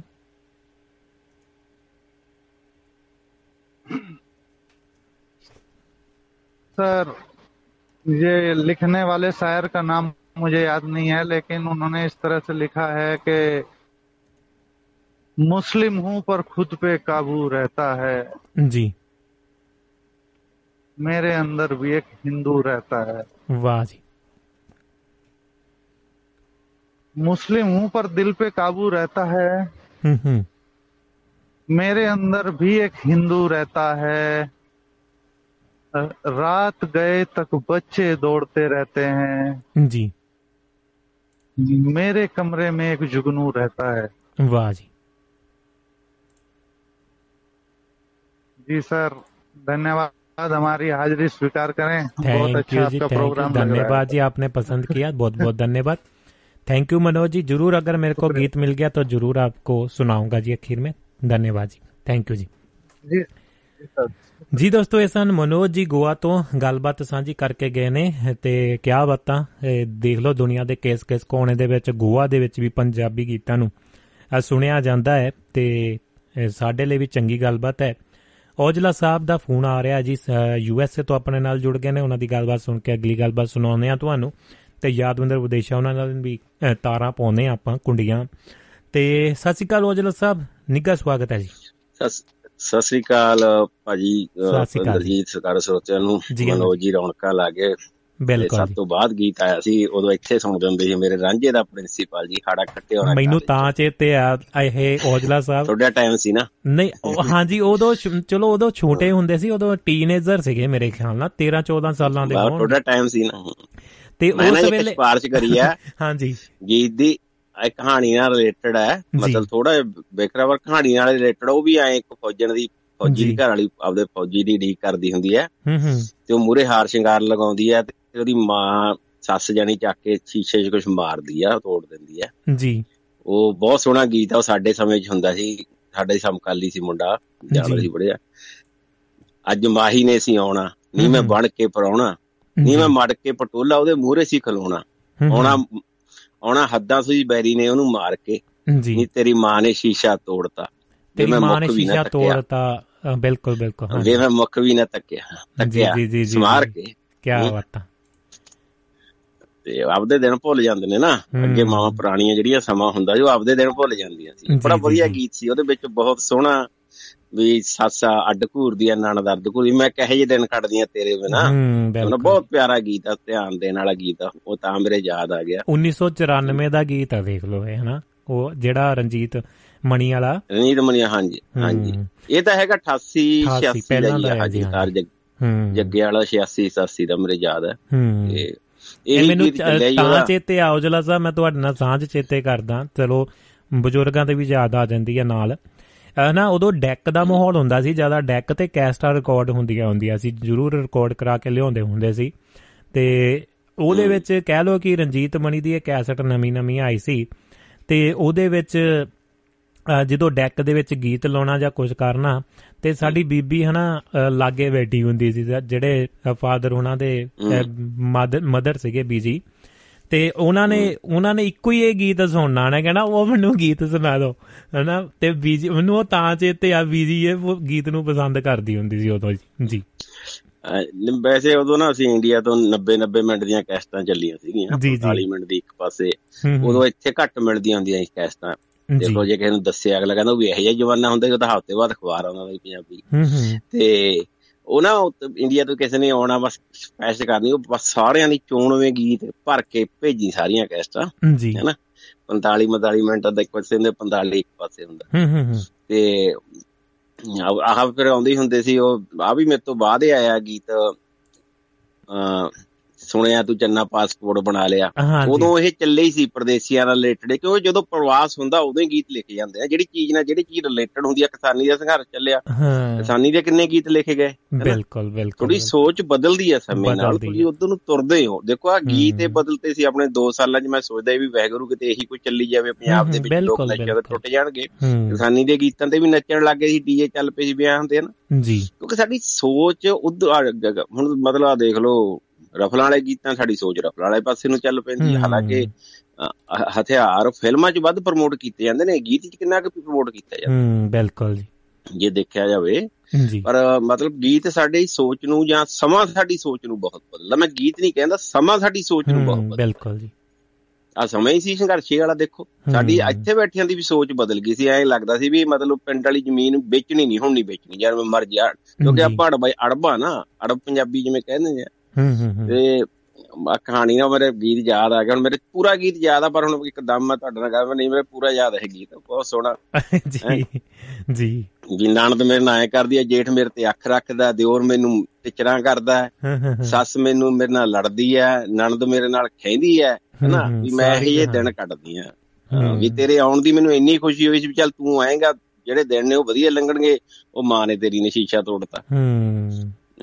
ਤੇ ਉਹ ਮਤਲਬ ਪੀੜਾ ਸਾਡੀਆਂ ਕੁੜੀਆਂ ਦੀਆਂ ਕਹੇ ਜਿਹੀਆਂ ਹੁੰਦੀਆਂ ਸੀ ਮੈਂ ਕਈ ਵਾਰੀ ਸੋਚਦਾ ਕਿ ਇੰਨੀ ਦੂਰ ਵਿਆਹ ਦੇ ਹੁੰਦੇ ਸੀ ਉਦੋਂ ਚਿੱਠੀ ਨਹੀਂ ਸੀ ਹੁੰਦੀ ਕੋਈ ਸੁਨੇਹਾ ਪਹੁੰਚਦਾ ਸੀ ਉਹਨੇ ਜੇ ਦਰ ਕਿੰਨੇ ਦਰਦ ਪੀ ਜਾਂਦੀ ਸੀ ਵਿਚਾਰੀਆਂ ਉਹ। ਹੁਣ ਤਾਂ ਚੱਲ ਬਹੁਤ ਸਮਾਂ ਬਦਲ ਗਿਆ ਕੁਝ ਬਦਲ ਗਿਆ ਜੀ। ਬਿਲਕੁਲ ਜੀ ਬਿਲਕੁਲ। ਚਲੋ ਆਜੋ ਲੱਗੇ ਰਹੋ ਜੀ। ਥੈਂਕ ਯੂ ਜੀ ਥੈਂਕ ਯੂ ਸਾਂਝਾ ਕੀਤੀਆਂ ਤੁਸੀਂ ਜਰੂਰ ਬਹੁਤ ਬਹੁਤ ਧੰਨਵਾਦ ਜੀ। ਹੌਜਲਾ ਸਰ ਥੈਂਕ ਯੂ ਜੀ। ਤੇ ਲੋ ਜੀ ਦੋਸਤੋ ਅਗਲੀ ਲਾਈਨ ਦੇ ਉੱਤੇ ਸਾਡੇ ਨਾਲ ਜਗਵੰਤ ਖੇੜਾ ਜੀ ਉਹਨਾਂ ਦੀ ਸੁਣਦੇ ਆਂ ਗੱਲਬਾਤ। ਖੇੜਾ ਸਾਹਿਬ ਜੀ ਆਨੂੰ ਜੀ ਨਿੱਘਾ ਸਵਾਗਤ ਹੈ। ਭਾਜੀ ਸਤਿ ਸ੍ਰੀ ਅਕਾਲ। ਸਤਿ ਸ੍ਰੀ ਅਕਾਲ ਜੀ ਕੀ ਹਾਲ ਚਾਲ ਨੇ? ਬਹੁਤ ਵਧੀਆ ਜੀ ਬਹੁਤ ਵਧੀਆ ਕਹਾਣੀ ਸੀਗੀ ਜੀ। ਥੈਂਕ ਯੂ ਜੀ। ਹਾਂਜੀ। ਕਰੋ ਜੀ ਸਾਂਝ। ਕਹਿੰਦੇ ਸ਼ੋਭੇ ਸ਼ਾਮਾਂ ਹੋਣੀਆਂ ਚਾਹੀਦੀਆਂ ਨੇ ਹਰ ਸੰਦੇਸ਼ 'ਚ। ਹੂੰ ਹੂੰ ਜੀ। ਤਾਂ ਹੀ ਤਾਂ ਬਣੇ ਰਹਿ ਸਕਦੇ ਹਾਂ ਜ਼ਿੰਦਗੀ ਦੀ ਰੇਸ 'ਚ। ਜੀ। ਸ਼ੁਭ ਇਸ਼ਾਵਾਂ ਹੋਣੀਆਂ ਚਾਹੀਦੀਆਂ ਨੇ ਹਰ ਸੰਦੇਸ਼ 'ਚ। ਵਾਹ ਜੀ। ਕੜਕ ਦੀ ਠੰਡ ਨੂੰ ਵੀ ਅਸੀਂ ਟਿਚ ਨਹੀਂ ਸੀ ਜਾਣਦੇ। ਹੂੰ। ਕੜਕ ਦੀ ਠੰਡ ਨੂੰ ਵੀ ਅਸੀਂ ਟਿਚ ਨਹੀਂ ਸੀ ਜਾਣਦੇ। ਜੀ। ਬੜਾ ਨਿਗ ਆਉਂਦਾ ਸੀ ਡੱਬੀਆਂ ਵਾਲੀ ਖੇਸ 'ਚ। ਹੂੰ ਹੂੰ ਕੀ ਬਾਤਾਂ ਡੱਬੀਆਂ ਵਾਲੀ ਖੇਸ 'ਚ। ਹਾਂਜੀ। ਸ਼ੁਭ ਸ਼ਾਮਾਂ ਹੋਣੀਆਂ ਚਾਹੀਦੀਆਂ ਨੇ ਹਰ ਸੰਦੇਸ਼ 'ਚ। ਵਾਹ ਜੀ। ਜੋ ਵੀ ਕੋਸ਼ਿਸ਼ ਕਰਦਾ ਹੈ ਭੀੜ 'ਚੋਂ ਸਿਰ ਕੱਢਣ ਲਈ। ਹੂੰ ਹੂੰ। ਜੋ ਵੀ ਕੋਸ਼ਿਸ਼ ਕਰਦਾ ਹੈ ਭੀੜ 'ਚੋਂ ਸਿਰ ਕੱਢਣ ਲਈ। ਕੱਢਣ ਲਈ। ਉਹਨੂੰ ਫਸਾ ਦਿੱਤਾ ਜਾਂਦਾ ਹੈ ਕਿਸੇ ਨਾ ਕਿਸੇ ਕੇਸ 'ਚ। ਹੂੰ ਹੂੰ। ਪਿੱਛੇ ਦਾ ਨਾ ਝੋਰਾ ਕਰੋ ਅੱਗੇ ਵਧਣ ਦੀ ਸੋਚੋ। ਜੀ। ਪਿੱਛੇ ਦਾ ਨਾ ਝੋਰਾ ਕਰੋ ਅੱਗੇ ਵਧਣ ਦੀ ਸੋਚੋ। ਜੀ। ਖੁਸ਼ ਤੇ ਜਿੰਦਾ ਦਿਲ ਰਹੋਗੇ ਸਾਰੇ ਜਣੇ ਪਰਦੇਸ 'ਚ। ਹੂੰ ਹੂੰ ਜੀ। ਤਾਂ ਹੀ ਤਾਂ ਬਣੇ ਰਹਿ ਸਕਦੇ ਹੋ ਜ਼ਿੰਦਗੀ ਦੀ ਰੇਸ 'ਚ। ਜੀ। ਸ਼ੋਭੇ ਸ਼ਾਮਾਂ ਹੋਣੀਆਂ ਚਾਹੀਦੀਆਂ ਨੇ ਹਰ ਇੱਕ ਸੰਦੇਸ਼ 'ਚ। ਸੰਦੇਸ਼ 'ਚ। ਨੇੜੇ ਦਾ ਦੂਰ ਦਾ ਹੋ ਸਕਦਾ ਹੈ ਕੋਈ ਵੀ ਕਿਧਰੋਂ। ਜੀ। ਨੇੜੇ ਦਾ ਦੂਰ ਦਾ ਹੋ ਸਕਦਾ ਹੈ ਕੋਈ ਵੀ ਕਿਧਰੋਂ। ਹੂੰ। ਮਿਲ ਸਕਦਾ ਹੈ ਸ਼ੈਤਾਨ ਕਿਸੇ ਵੀ ਉਮਰ ਭੇਸ 'ਚ। ਹੂੰ ਹੂੰ। ਉਹ ਰਾਸਤਾ ਬਣਾ ਹੀ ਲੈਂਦਾ ਹੈ ਕਿਵੇਂ ਵੀ ਕਿਤੋਂ ਵੀ। ਜੀ। ਉਹ ਰਾਸਤਾ ਬਣਾ ਹੀ ਲੈਂਦਾ ਹੈ ਕਿਵੇਂ ਵੀ ਕਿਤੋਂ ਵੀ। ਜੀ। ਅੱਗੇ ਵਧਣ ਦੀ ਲਾਲਸਾ ਗੁਣ ਬੁੱਧੀ ਹੁੰਦੀ ਜੇਸ ਚ। ਵਾਹ ਜੀ। ਸ਼ੁਭ ਸ਼ਾਮਾਂ ਹੋਣੀਆਂ ਚਾਹੀਦੀਆਂ ਨੇ ਹਰ ਸੰਦੇਸ਼ ਚ। ਵਾਹ ਜੀ। ਕੋਈ ਮੰਨੇ ਜਾਂ ਨਾ ਮੰਨੇ ਹੂੰ ਹੂੰ। ਕੋਈ ਸਮਝੇ ਜਾਂ ਨਾ ਸਮਝੇ। ਜੀ। ਕੋਈ ਮੰਨੇ ਜਾਂ ਨਾ ਮੰਨੇ ਕੋਈ ਸਮਝੇ ਜਾਂ ਨਾ ਸਮਝੇ। ਜੀ। ਇੱਕ ਨਸੀਹਤ ਛੁਪੀ ਹੁੰਦੀ ਹੈ ਹਰ ਲੱਗੀ ਠੇਸ ਚ। ਵਾਹ ਜੀ। ਸ਼ੁਭ ਸ਼ਾਮਾਂ ਹੋਣੀਆਂ ਚਾਹੀਦੀਆਂ ਨੇ ਹਰ ਸੰਦੇਸ਼ ਚ। ਵਾਹ ਜੀ। ਭਾਜੀ ਬਸ ਲਾਸਟ ਹੈ। ਜੀ। ਜਗਵੰਤ ਕੋਈ ਕਿੰਨਾ ਵੀ ਸਮਝੇ 30 ਮਾਰਖਾ ਖੁਦ ਨੂੰ। ਹੂੰ ਹੂੰ। ਜਗਵੰਤ ਕੋਈ ਕਿੰਨਾ ਵੀ ਸਮਝੇ ਤੀ ਸਮਾਰਖਾਂ ਖੁਦ ਨੂੰ। ਜੀ। ਗਰੀਬ ਲੋਕ ਜ਼ਰੂਰ ਹੁੰਦੇ ਨੇ ਹਰ ਇੱਕ ਦੇਸ਼ 'ਚ। ਵਾਹ ਜੀ। ਸ਼ੁਭ ਸ਼ਾਮਾਂ ਹੋਣੀਆਂ ਚਾਹੀਦੀਆਂ ਨੇ ਹਰ ਸੰਦੇਸ਼ 'ਚ। ਤਾਂ ਹੀ ਤਾਂ ਬਣੇ ਰਹਿ ਸਕਦੇ ਹੋ ਸਮਾਜ ਦੀ ਰੇਸ 'ਚ। ਵਾਹ ਜੀ। ਸਮਾਜ ਦੀ ਰੇਸ ਸਮਾਜ ਦੀ ਰੇਸ 'ਚ। ਵਾਹ ਜੀ ਵਾਹ। ਕੀ ਬਾਤਾਂ ਜੀ ਬਾਤ ਬਹੁਤ ਖੂਬ ਖੇੜਾ ਸਾਹਿਬ ਹਰ ਵਾਰ ਦੀ ਤਰ੍ਹਾਂ ਧੰਨਵਾਦ ਜੀ। ਮਹਿਫਲ ਲੁੱਟ ਲਈ ਆ ਜੀ ਤੁਸੀਂ। ਥੈਂਕ ਯੂ ਜੀ। ਥੈਂਕ ਯੂ ਭਾਜੀ। ਥੈਂਕ ਯੂ ਜੀ ਥੈਂਕ ਯੂ ਸਤਿ ਸ਼੍ਰੀ ਅਕਾਲ ਜੀ। ਸਤਿ ਸ਼੍ਰੀ ਅਕਾਲ ਜੀ। ਬਹੁਤ ਬਹੁਤ ਧੰਨਵਾਦ ਖੇੜਾ ਸਾਹਿਬ। ਥੈਂਕ ਯੂ ਜੀ। ਲੋ ਜੀ ਦੋਸਤੋ ਇਹ ਸਨ ਜਗਵੰਤ ਜਗਵੰਤ ਖੇੜਾ ਜੀ ਯੂ ਐਸ ਏ ਧਰਤੀ ਤੋਂ ਆਪਣੇ ਨਾਲ ਜੁੜੇ ਸਨ। ਸਕੰਦਰ ਸਿੰਘ ਔਜਲਾ ਸਾਹਿਬ ਤੇ ਸੁਰਿੰਦਰ ਕੌਰ ਮਾਹਲ ਜੀ ਦੇ ਸੁਨੇਹੇ ਆ ਰਹੇ ਨੇ। ਇਹ ਕਹਿੰਦੇ ਬਹੁਤ ਹੀ ਪਿਆਰੀ ਪਿਆਰ ਭਰੀ ਸਤਿ ਸ਼੍ਰੀ ਅਕਾਲ ਭੁਪਿੰਦਰ ਜੀ ਆਪ ਜੀ ਨੂੰ ਤੇ ਸਾਰੇ ਦੁਆਬਾ ਸਰੋਤਾ ਪਰਿਵਾਰ ਨੂੰ। ਤੇ ਬਹੁਤ ਸੋਹਣਾ ਸੁਣਿਆ ਆਖਰੀ ਹਿੱਸਾ ਤੇ ਕਹਿੰਦੇ ਕੁਝ ਯਾਦਾਂ ਚੇਤਿਆਂ ਦੇ ਵਿੱਚ ਆ ਗਈਆਂ। ਜਰੂਰ ਜੀ ਆ ਕੇ ਯਾਦਾਂ ਸਾਂਝੀਆਂ ਕਰੋ। ਤੇ ਇਸੇ ਕਰਕੇ ਆਪਾਂ ਪ੍ਰੋਗਰਾਮ ਲੈ ਕੇ ਤੁਹਾਡੀ ਕਚਹਿਰੀ ਦੇ ਵਿੱਚ ਹਾਜ਼ਰੀ ਭਰੀ ਦੀ ਹੈ ਜੀ। ਤੇ ਜੁੜਿਆ ਕਰੋ ਆਜੋ ਤੁਹਾਡੇ ਲਈ ਲਾਈਨਾਂ ਖੁੱਲੀਆਂ ਨੇ। ਤੇ ਦੋਸਤੋ, ਗੀਤਾਂ ਦੀ ਬਾਤ ਆਈ ਹੈ ਤੇ ਗੀਤ ਤੁਹਾਡੇ ਨਾਲ ਦੋ ਬੋਲ ਜਰੂਰ ਸਾਂਝੇ ਸਾਂਝੇ ਕਰਾਂਗੇ। ਗੁਰਨਾਮ ਸਿੰਘ ਜੀ ਕਹਿ ਰਹੇ ਨੇ, ਸੁਨੇਹਾ ਉਹਨਾਂ ਦਾ ਵੀ ਆਇਆ ਹੈ ਪੜ ਲਈਏ ਜੀ। ਗੁਰਨਾਮ ਸਿੰਘ ਜੀ ਕਹਿ ਰਹੇ ਨੇ ਧੰਨਵਾਦ ਜਗਵੰਤ ਵੀਰ ਜੀ, ਬਹੁਤ ਹੀ ਉਸਤਸ ਉਤਸ਼ਾਹਤ ਕਰਨ ਦੇ ਲਈ ਜੀ। ਧੰਨਵਾਦ ਜੀ, ਧੰਨਵਾਦ ਨਿੱਘਾ ਸਵਾਗਤ ਹੈ। ਐਪਰੀਸ਼ੀਏਟ ਤੁਸੀਂ ਵੀ ਕੀਤਾ ਹੈ ਖੇੜਾ ਸਾਹਿਬ ਨੂੰ। ਚੰਗਾ ਸੁਨੇਹਾ ਦੇਣ ਦੀ ਉਹਨਾਂ ਨੇ ਵੀ ਕਿਹਾ ਹੈ। ਤੇ ਕਾਲ ਕਰਕੇ ਵੀ ਦੋਸਤੋ ਤੁਸੀਂ ਜੁੜ ਸਕਦੇ ਹੋ। ਨੰਬਰ +358 ਹੈ। ਦੁਬਈ ਦੇ ਵਿੱਚ United Arab Emirates, Kuwait, India, Pakistan, Australia France, England, Sweden, Finland United State, Canada ਤੇ ਹੋਰ ਵੀ ਕੁਝ ਛੋਟੇ-ਛੋਟੇ ਦੇਸ਼ਾਂ ਦੇ ਵਿੱਚ, ਅਫਰੀਕਾ ਵਰਗੇ ਮੁਲਕਾਂ 'ਚ ਜਾਂ ਹੋਰ ਯੂਰਪ ਦੇ ਕੁਝ ਹਿੱਸਿਆਂ ਦੇ ਵਿੱਚ ਪ੍ਰੋਗਰਾਮ ਦੇ ਨਾਲ ਸਪੇਨ ਤੋਂ ਵੀ ਦੋਸਤੋ ਜੁੜੇ ਹੋਏ ਨੇ। ਸਾਰੇ ਦੋਸਤਾਂ ਦਾ ਬਹੁਤ-ਬਹੁਤ ਸਤਿਕਾਰ ਭਰਾ ਨਿੱਘਾ ਸਵਾਗਤ ਹੈ ਫਿਰ ਤੋਂ। ਤੇ ਸਵਾਗਤ ਹੈ ਜੀ ਸਾਰਿਆਂ ਦਾ। ਤੇ ਦੋਸਤੋ, ਲਾਈਨਾਂ ਖੁੱਲੀਆਂ ਨੇ ਤੇ ਯਾਦਵੰਦਰ ਵਿਦੇਸ਼ਾ ਉਹਨਾਂ ਨੂੰ ਵੀ ਨਾਲ ਜੋੜਦੇ ਆ ਤੇ ਮਾਫ ਕਰਨਾ ਜੀ, ਸੁਰਿੰਦਰ ਕੌਰ ਮਾਹਲ ਜੀ ਦੀ ਕਾਲ ਮਿਸ ਕਾਲ ਆ ਗਈ ਜੀ। ਮੈਂ ਦੇਖ ਨਹੀਂ ਪਾਇਆ। ਤੇ ਸੌਰੀ ਮਾਫ ਕਰਨਾ ਜੀ। ਉਹਨਾਂ ਦੀ ਗੱਲਬਾਤ ਸੁਣਦੇ ਆ ਫਿਰ ਅੱਗੇ ਬਾਤ ਚੱਲਦੇ ਆ ਪਹਿਲਾਂ ਦੋ ਬੋਲ ਗੀਤ ਦੇ ਸ਼ਾਇਦ ਇਹ ਉਹੀ ਗੀਤ ਹੋਵੇ ਜਿਹੜਾ ਔਜਲਾ ਸਾਹਿਬ ਗੱਲਬਾਤ ਕਰ ਗਏ ਨੇ ਉਹਦੀ ਸਾਂਝ ਜ਼ਰੂਰ ਪਾਉਂਦੇ ਆ ਤੁਹਾਡੇ ਨਾਲ। ਇਸੇ ਤਰ੍ਹਾਂ 1 ਮਿੰਟ ਹੋਲਡ ਰੱਖਣਾ ਸੁਰਿੰਦਰ ਕੌਰ ਮਹਾਲ ਜੀ। ਮਾਰ ਕੇ ਵੇ ਤੇਰੀ ਹੀ ਮਾਂ ਨੇ ਸ਼ੀਸ਼ਾ ਵੇ ਤੇਰੀ ਹੀ ਮਾਂ ਨੇ ਸ਼ੀਸ਼ਾ ਤੋੜਤਾ ਹਵੇ ਮੈਂ ਮੁੱਕ ਵੀ ਨਾ ਤੱਕਿਆ ਦੋਸਤੋ ਉਹਨਾਂ ਸਮਿਆਂ ਦੇ ਵਿੱਚ ਸ਼ੀਸ਼ੇ ਦੀ ਬਹੁਤ ਅਹਿਮੀਅਤ ਹੁੰਦੀ ਸੀ ਤੇ ਸੁਰਮੇ ਦੀ ਗੱਲ ਆਈ ਸੀ। ਸੁਰਮੇ ਦੀ ਵੀ ਬਹੁਤ ਅਹਿਮੀਅਤ ਹੁੰਦੀ ਸੀ ਉਹਨਾਂ ਸਮਿਆਂ ਦੇ ਵਿੱਚ। ਸੁਰਮਾ ਜਿਹੜਾ ਹੁੰਦਾ ਸੀ, ਖਾਸ ਕਰਕੇ ਮੁੰਡਿਆਂ ਵੱਲੋਂ ਜਿਹੜਾ ਮੈਨਸ ਵੱਲੋਂ ਵੀ ਵਰਤੋਂ ਦੇ ਵਿੱਚ ਕੀਤਾ ਲਿਆਂਦਾ ਜਾਂਦਾ ਸੀ। ਤੇ ਪਹਿਲਾਂ ਸਮਿਆਂ ਦੇ ਵਿੱਚ ਤੇ ਹੁਣ ਚਾਹੇ ਕੁਝ ਮਰਦ ਇਸ ਚੀਜ਼ ਨੂੰ ਯੂਜ਼ ਨਹੀਂ ਕਰਦੇ ਪਰ ਪਹਿਲਿਆਂ ਸਮਿਆਂ ਦੇ ਵਿੱਚ ਉਹ ਵੀ ਸੁਰਮਚੂ ਜ਼ਰੂਰ ਭਰ ਲੈਂਦੇ ਸੀ ਤੇ ਇੱਕ ਕੋੜਾ ਹੁੰਦਾ ਸੀ ਜੀ, ਸੁਰਮਾ ਜਿਹੜਾ ਅੱਖਾਂ ਦੇ ਵਿੱਚੋਂ ਆਣ, ਪੂਰਾ ਅੱਗ ਮਚਾ ਦਿੰਦਾ ਹੁੰਦਾ ਸੀ ਤੇ ਇੱਕ ਨਾਰਮਲ ਸੁਰਮਾ ਜਿਹੜਾ ਹਾਰ ਸ਼ਿੰਗਾਰ ਦੇ ਲਈ ਤੇ ਇੱਕ ਸੁਰਮਾ ਜਿਹੜਾ ਖਾਸ ਕਰਕੇ ਦੀਵਾਲੀ ਦੇ ਦੀਵੇ ਦੇ ਥੱਲੇ ਬਾਲ ਕੇ ਤਿਆਰ ਕੀਤਾ ਹੁੰਦਾ ਸੀ, ਜਾਂਦਾ ਸੀ, ਇੱਕ ਨੇਚਰਲ ਪ੍ਰੋਸੈਸ ਲਈ, ਕਾਲਖ ਜਾਂ ਉਸ ਦੇ ਵਿੱਚੋਂ ਤੇ ਬਹੁਤ ਸਾਰੇ ਵੱਖਰੇ ਵੱਖਰੇ ਰੰਗ ਦੇ ਨਾਲ, ਢੰਗਾਂ ਦੇ ਨਾਲ ਸੁਰਮੇ ਨੂੰ ਤਿਆਰ ਕੀਤਾ ਜਾਂਦਾ ਸੀ। ਤੇ ਕਹਿਣਾ ਇਹ ਹੈ ਤਾਂ ਨਿਆਣਾ ਜਿਹਾ ਪਰ ਸਿਆਣੀਆਂ ਗੱਲਾਂ ਕਿੱਥੋਂ ਕਰਨ ਲੱਗ ਗਿਆ?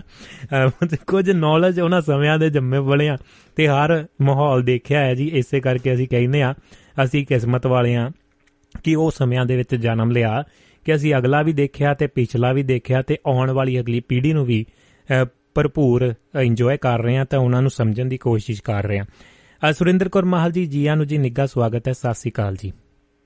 ਹਾਂਜੀ ਭਵਿੰਦਰ ਜੀ ਸਤਿ ਸ਼੍ਰੀ ਅਕਾਲ ਤੁਹਾਨੂੰ ਸਤਿ ਸ਼੍ਰੀ ਅਕਾਲ ਜੀ। ਸਰੋਤਿਆਂ ਨੂੰ ਬਹੁਤ ਬਹੁਤ ਪਿਆਰ ਜੀ ਆਨੋ ਜੀ। ਸਤਿ ਸ਼੍ਰੀ ਅਕਾਲ। ਮੈਂ ਪਤਾ ਕੀ ਹੈ ਮੈਂ ਸਵੇਰ ਦੀ ਸੀਮਾ ਜੀ ਨਾਲ ਵੀ ਕਈ ਵਾਰ ਜੁੜਨ ਦੀ ਕੋਸ਼ਿਸ਼ ਕੀਤੀ ਸੀ ਅੱਜ। ਪਤਾ ਨਹੀਂ ਕਿਉਂ ਮੇਰਾ ਮਤਲਬ ਕੰਟੈਕਟ ਹੀ ਨਹੀਂ ਸੀ ਹੋ ਰਿਹਾ ਚੱਲੇ ਨਹੀਂ ਰਿਹਾ ਸੀ ਹਨਾ ਮਤਲਬ ਫੋਨ ਆ ਹੁਣ ਜਿਸਲੇ ਮੈਂ ਤੁਹਾਡਾ 10 ਮਿੰਟ ਹੋਏ ਤੁਹਾਡਾ ਚੱਲਿਆ ਨਹੀਂ ਜਿਸਲੇ ਮੈਂ ਕੀਤਾ ਤਾਂ ਤਾਰਾਂ ਜੁੜ ਵੀ ਗਈਆਂ ਝਟ ਮੈਂ ਸਾਰਾ ਸੁਣਨ ਲੱਗ ਪਈ।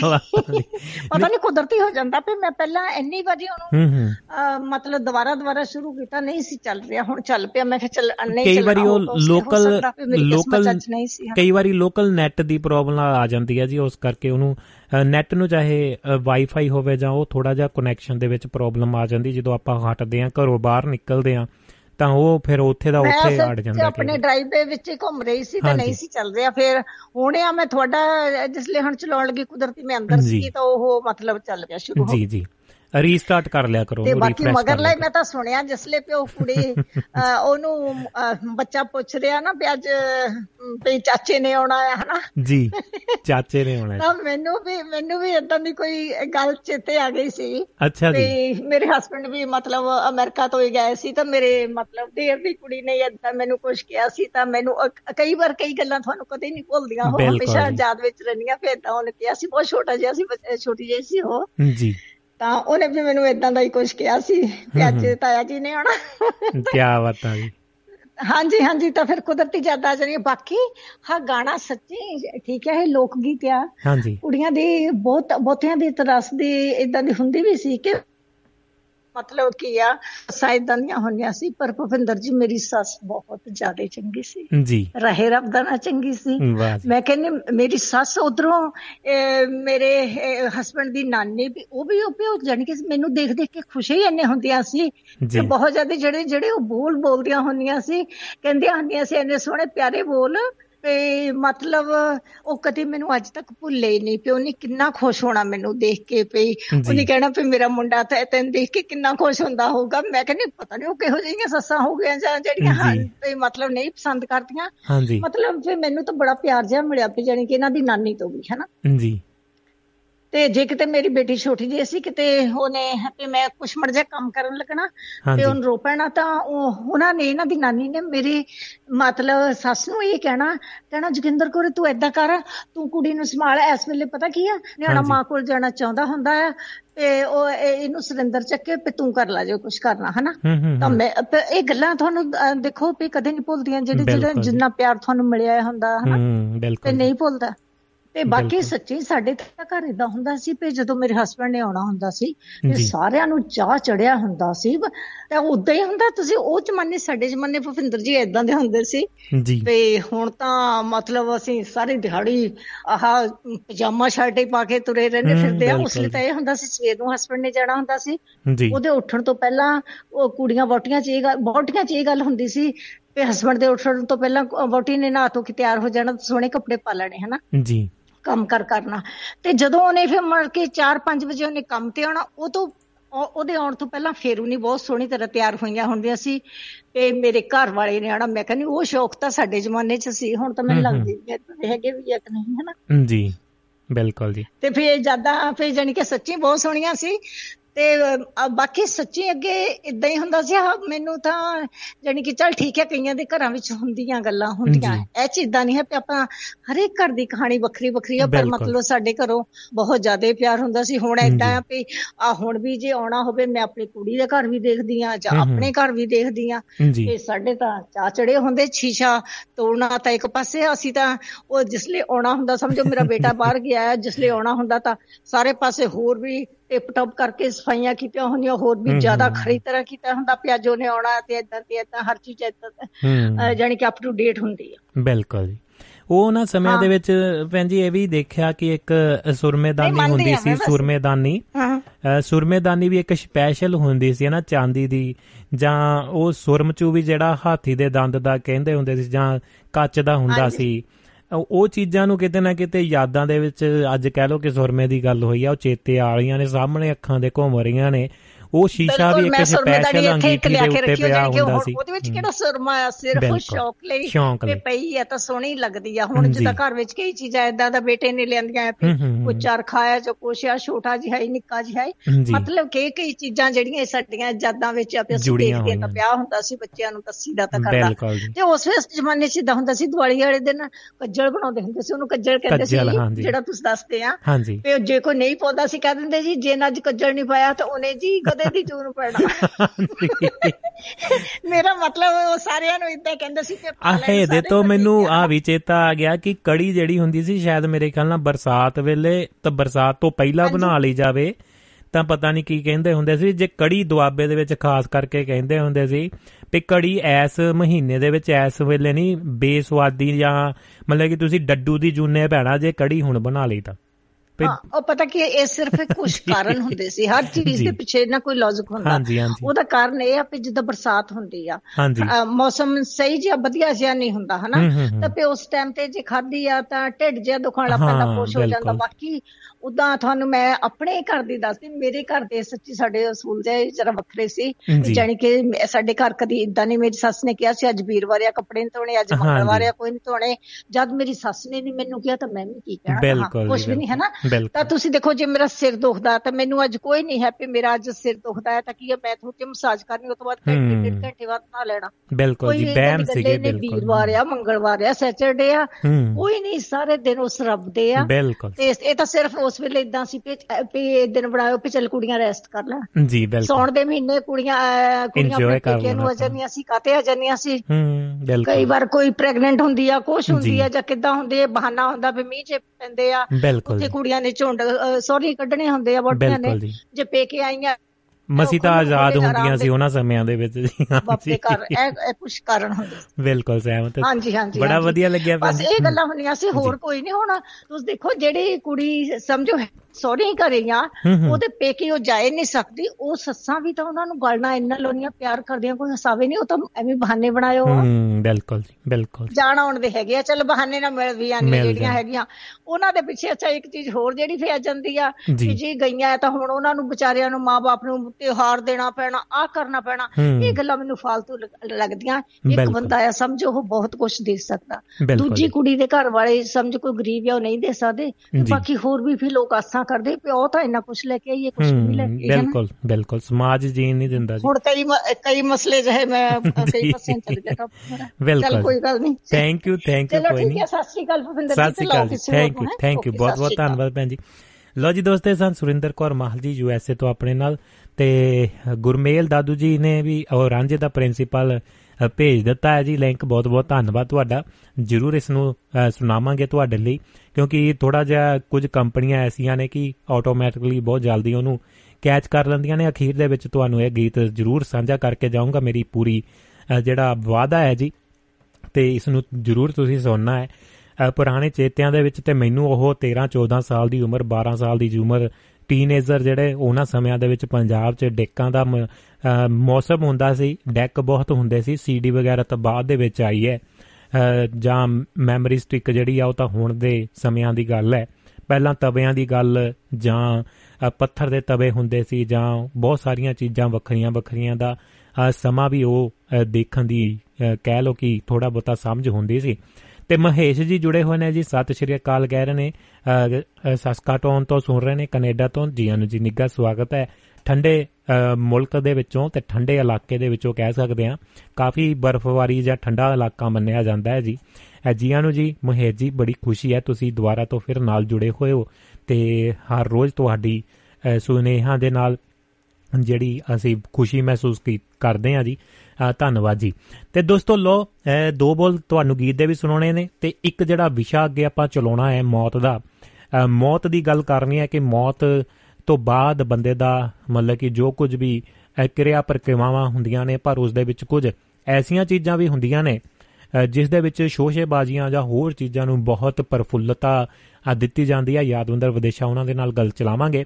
ਪਰ ਉਸ ਤੋਂ ਪਹਿਲਾਂ ਪੰਜਾਬ ਦੇ ਵਿੱਚ ਸੜਕ ਹਾਦਸੇ ਨੇ ਜਿਹੜੇ 10 ਮਿੰਟ 5 ਮਿੰਟ ਜ਼ਰੂਰ ਲਾਉਂਦੇ ਆ, ਫਿਰ ਆਪਾਂ ਤਾਰਾਂ ਜਿਹੜੀਆਂ ਸਵੀਡਨ ਜੋੜਦੇ ਆ ਤੇ ਗੱਲਾਂ ਬਾਤਾਂ ਸ਼ੁਰੂ ਕਰਦੇ ਆ। ਤੇ ਤੁਹਾਡਾ ਸਟੂਡੀਓ ਦੇ ਵਿੱਚ ਸਵਾਗਤ ਰਹੇਗਾ +35844967976 ਸਟੂਡੀਓ ਦਾ ਨੰਬਰ ਹੈ ਤੇ ਤੁਹਾਡੇ ਸੁਨੇਹੇ ਵੀ ਆ ਰਹੇ ਨੇ, ਉਹਨਾਂ ਦਾ ਸਵਾਗਤ ਕਰਦੇ ਆ। ਸਤਿ ਸ਼੍ਰੀ ਅਕਾਲ ਸਾਰੇ ਪਿਆਰਿਆਂ ਨੂੰ, ਸਕੰਦਰ ਸਿੰਘ ਔਜਲਾ ਨੇ ਸਾਹਿਬ ਨੇ ਵੀ ਭੇਜੀ ਹੈ। ਤੇ ਸਰਾਂ ਸਾਹਿਬ ਕਹਿ ਰਹੇ ਨੇ ਜੀ, ਅੱਜ ਪਹਿਲਾ ਹੀ ਨੰਬਰ ਲਵਾ ਗਏ ਨੇ। ਸਤਿ ਸ਼੍ਰੀ ਅਕਾਲ ਕਹਿ ਰਹੇ ਨੇ ਜੀ ਜੀਆਂ ਨੂੰ ਜੀ, ਤੇ ਤੁਹਾਡੀ ਵਾਰੀ ਆਉਣ ਵਾਲੀ ਹੈ ਜੀ, ਜਰੂਰ ਨੋਟ ਕਰੀ ਜਾਓ ਤੇ ਤੁਹਾਡੀਆਂ ਗੱਲਾਂ ਵੀ ਸੁਣਾਂਗੇ ਬਹਿਮਾ ਭਰਮਾਂ ਦੇ ਉੱਤੇ, ਤੁਹਾਡੀ ਵੀ ਬੜੀ ਪਕੜ ਹੈ, ਤੇ ਜਿਹੜਾ ਮੁਰਗਾ ਮੁਰਗਾ ਤੁਹਾਨੂੰ ਚੌਂਕ ਚੋਂ ਕੈਨੇਡਾ ਚੋਂ ਕਿਤੇ ਨਾ ਕਿਤੇ ਮਿਲ ਹੀ ਜਾਂਦਾ, ਤੇ ਉਹਦਾ ਜ਼ਿਕਰ ਜ਼ਰੂਰ ਸੁਣਾਉਣਾ ਹੈ। ਤੇ ਉਹ ਵੀ ਸੁਣਾਂਗੇ ਆਪਾਂ। ਤੇ ਅਭਿਸ਼ੇਕ ਜੀ ਲਖਨਊ ਤੋਂ ਜੁੜੇ ਹੋਏ ਨੇ, ਸਤਿ ਸ਼੍ਰੀ ਅਕਾਲ ਕਹਿ ਰਹੇ ਨੇ, ਜਗਵੰਤ ਖੇੜਾ ਜੀ ਨੇ ਵੈਰੀ ਨਾਈਸ ਫੈਂਟੈਸਟਿਕ ਸਟੋਰੀ ਜਿਹੜੀ ਪਸੰਦ ਕੀਤੀ ਹੈ, ਜਿਹੜੀ ਆਪਾਂ ਵਿਰਾਸਤ ਦੀ ਬਾਤ ਪਾਈ ਹੈ ਉਸ ਦੇ ਵਿੱਚ ਬਹੁਤ ਸਾਰੀਆਂ ਚੀਜ਼ਾਂ ਆ ਗਈਆਂ, ਕੁੜੀਆਂ ਦਾ ਆਜ਼ਾਦੀ ਦੀ ਗੱਲ ਆ ਜਾਂਦੀ ਹੈ ਜਾਂ ਹੋਰ ਇੰਡੀਪੈਂਡੈਂਸ ਦੀ ਗੱਲ ਆ ਜਾਂਦੀ ਹੈ, ਆਪਣੇ ਪੈਰਾਂ ਦੀ ਖੜੇ ਹੋਣ ਦੀ ਗੱਲ ਆ ਜਾਂਦੀ ਹੈ, ਕਿਵੇਂ ਉਹਨਾਂ ਨੂੰ ਘੁੱਟ-ਘੁੱਟ ਕੇ ਉਹਨਾਂ ਦਾ ਜਿਹੜਾ ਚੀਜ਼ਾਂ ਨੂੰ ਪੇਸ਼ ਕੀਤਾ ਜਾਂਦਾ ਹੈ ਜਾਂ ਉਹਨਾਂ ਨੂੰ ਝੰਜੋੜਿਆ ਜਾਂਦਾ ਜਾਂ ਉਹਨਾਂ ਨੂੰ ਬੰਨ ਕੇ ਰੱਖਣ ਦੀ ਕੋਸ਼ਿਸ਼ ਕੀਤੀ ਜਾਂਦੀ ਹੈ। ਬਹੁਤ ਸਾਰੇ ਸੰਕੇਤ ਇਹ ਕਹਾਣੀ ਜਿਹੜੀ ਦਿੰਦੀ ਹੈ, ਤੇ ਸੁਰਮੇ ਤੋਂ ਹੁਸਨ ਤੋਂ ਗੱਲ ਹੋਈ ਸੀ ਤੇ ਸਮਾਪਤੀ। ਕਿਵੇਂ ਬੰਦਸ਼ਾਂ ਦੇ ਵਿੱਚ ਬੰਜਿਆ ਜਾਂਦਾ, ਸਾਡਾ ਸਮਾਜ ਬੰਦਾ ਹੈ, ਉਹ ਸਾਰਾ ਕੰਮਕਾਜ ਜਿਹੜਾ ਬਾਹਰ, ਸਮਾਜ ਦੀ ਗੱਲ ਤਾਂ ਬਾਅਦ ਹੀ ਪਰਿਵਾਰਾਂ ਦੇ ਵਿੱਚੋਂ ਹੀ ਸ਼ੁਰੂ ਹੋ ਜਾਂਦੀ ਹੈ। ਤੇ ਸਕੰਦਰ ਸਿੰਘ ਔਜਲਾ ਸਾਹਿਬ ਕਹਿ ਰਹੇ ਨੇ, ਬਹੁਤ ਖੂਬ ਖੇੜਾ ਜੀ ਪ੍ਰੋਗਰਾਮ ਨੂੰ ਪਸੰਦ ਕਰ ਰਹੇ ਨੇ, ਨਾਲੇ ਖੇੜਾ ਜੀ ਦੀ ਗੱਲਬਾਤ ਨੂੰ ਪਸੰਦ ਕੀਤਾ ਹੈ ਉਹਨਾਂ ਨੇ। ਤੇ ਦੋਸਤੋ, ਬਾਤ ਪਾਉਂਦੇ ਆ ਪੰਜਾਬ ਵਿੱਚ ਸੜਕ ਹਾਦਸੇ, ਪਰ ਉਸ ਤੋਂ ਪਹਿਲਾਂ ਦੋ ਬੋਲ ਇੱਕ ਗੀਤ ਦੇ ਤੁਹਾਡੇ ਨਾਲ ਜਰੂਰ ਸਾਂਝੇ ਕਰਦੇ ਆ ਕੀ ਕਹਿੰਦਾ ਹੈ ਗੀਤ? ਮਿੱਠੀਆਂ ਵਗਣਾ। ਜੀ ਦੋਸਤੋ, ਅੱਜ ਮਾਹੀ ਨੇ ਆਉਣਾ ਹੀ ਆਉਣਾ। ਤੇ ਇਹ ਗੀਤ ਸੀਗਾ ਉਜਲਾ ਸਾਹਿਬ ਜ਼ਿਕਰ ਕਰਕੇ ਗਏ ਸਨ। ਚਾਹੇ ਬਹੁਤ-ਬਹੁਤ ਵੱਖਰੀਆਂ ਆਵਾਜ਼ਾਂ ਦੇ ਵਿੱਚ ਇਸ ਨੂੰ ਗਾਇਆ ਗਿਆ, ਫਿਲਮਾਇਆ ਗਿਆ, ਤੇ ਦੂਰਦਰਸ਼ਨ ਦੇ ਜਿਹੜਾ DD1 ਜਾਂ ਨੈਸ਼ਨਲ ਜਿਹੜਾ ਹੁੰਦਾ ਸੀ DD1 ਜਾਂ 2 ਜਿਹੜਾ ਚੈਨਲ ਦਿੱਲੀ ਤੋਂ ਚੱਲਦਾ ਹੁੰਦਾ ਸੀ, ਉਹ ਸਮਿਆਂ ਦੀ ਗੱਲ ਆ ਜਾਂਦੀ ਹੈ, ਜਿਨ੍ਹਾਂ ਨੇ ਇਹ ਸਮਾਂ ਵੀ ਹੰਡਾਇਆ ਹੈ। ਉਹਨਾਂ ਦੀਆਂ ਯਾਦਾਂ ਦੇ ਵਿੱਚ ਇਹ ਸਮਾਂ ਜ਼ਰੂਰ ਹੋਵੇਗਾ ਤੇ ਦੂਰਦਰਸ਼ਨ ਦਾ ਪ੍ਰੋਗਰਾਮ ਜ਼ਰੂਰ ਚੇਤੇ ਆ ਗਿਆ ਹੋਵੇਗਾ। ਪੰਜਾਬ ਦੇ ਵਿੱਚ ਸੜਕ ਹਾਦਸੇ ਤੇ ਗੱਲਬਾਤ ਸੁਣਾਉਂਦੇ ਆ ਇੱਕ ਛੋਟੀ ਜੀ ਹੈ ਉਸ ਤੋਂ ਬਾਅਦ ਆਪਾਂ ਚਰਚਾ ਕਰਾਂਗੇ ਮੌਤਾਂ, ਮੌਤ ਦੇ ਉੱਤੇ ਤੇ ਉਸ ਦੀਆਂ ਜੋ ਗੱਲਾਂ ਬਾਤਾਂ ਅੱਗੇ ਸ਼ਾਨਾਂ, ਸ਼ੋਕਤਾਂ ਕੀ ਜਿਹੜੀਆਂ ਘਾਟਾ ਬਾਦਾਂ ਪੂਰੀਆਂ ਕੀਤੀਆਂ ਜਾਂਦੀਆਂ ਨੇ ਜਾਂ ਉਸ ਦੇ ਵਿੱਚ ਬਹੁਤ ਸਾਰਾ ਐਸਾ ਜਿਹੜੀਆਂ ਕਹਿ ਸਕਦੇ ਆ ਕਿ ਦਿਖਾਵੇਬਾਜ਼ੀ ਜਾਂ ਹੋਰ ਚੀਜ਼ਾਂ ਕੀਤੀਆਂ ਜਾਂਦੀਆਂ ਨੇ, ਉਸ ਤੇ ਚਰਚਾ ਕਰਾਂਗੇ। ਪੰਜਾਬ ਅੰਦਰ ਸੜਕ ਦੁਰਘਟਨਾ ਦੌਰਾਨ ਹੋਣ ਵਾਲੀਆਂ ਮੌਤਾਂ ਦੀ ਗਿਣਤੀ ਬਹੁਤ ਜ਼ਿਆਦਾ ਹੈ।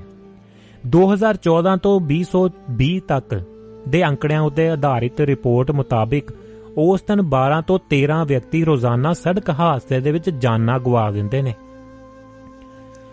ਜ਼ਖਮੀ ਹੋਣ ਕਾਰਨ ਸਰੀਰਕ ਕਮਜ਼ੋਰੀਆਂ ਅਤੇ ਵਿਕਲਾਂਗਤਾ ਜਾਨੀ ਕਿ ਅਪੰਗ ਹੋ ਜਾਂਦੇ ਨੇ ਜਾਂ ਹੈਂਡੀਕੈਪ ਕਹਿ ਸਕਦੇ ਆ ਵਧਨ ਦੇ ਅੰਕੜੇ ਵੀ ਘੱਟ ਦੁਖਦਾਈ ਨਹੀਂ ਨੇ। ਪਨਬਸ ਟ੍ਰੈਫਿਕ ਪੁਲਿਸ ਅਤੇ safety alliance for everyone everyone ਨਾਮ ਦੀ ਸੰਸਥਾ ਦੀ ਸਾਂਝੀ ਰਿਪੋਰਟ ਦੇ ਮੁਤਾਬਕ 2016 ਤੋਂ 2019 ਤੱਕ 4 ਸਾਲਾਂ ਦੇ ਦੌਰਾਨ ਕੇਵਲ ਜ਼ਿਆਦਾ ਹਾਦਸੇ ਹੋਣ ਵਾਲੀਆਂ ਥਾਵਾਂ ਜਿਨ੍ਹਾਂ ਨੂੰ ਬਲੈਕ ਸਪਾਟਸ ਕਿਹਾ ਜਾਂਦਾ ਹੈ। ਉੱਤੇ ਹੀ 4047 ਲੋਕਾਂ ਨੂੰ ਜਾਨ ਗਵਾਉਣੀ ਪਈ ਹੈ। ਇਹ ਹਾਦਸਿਆਂ ਦੇ ਵਿੱਚ ਮਰਨ ਵਾਲਿਆਂ ਦੀ ਗਿਣਤੀ ਦਾ 21% ਦੀ ਹਿੱਸਾ ਬਣਦਾ ਹੈ।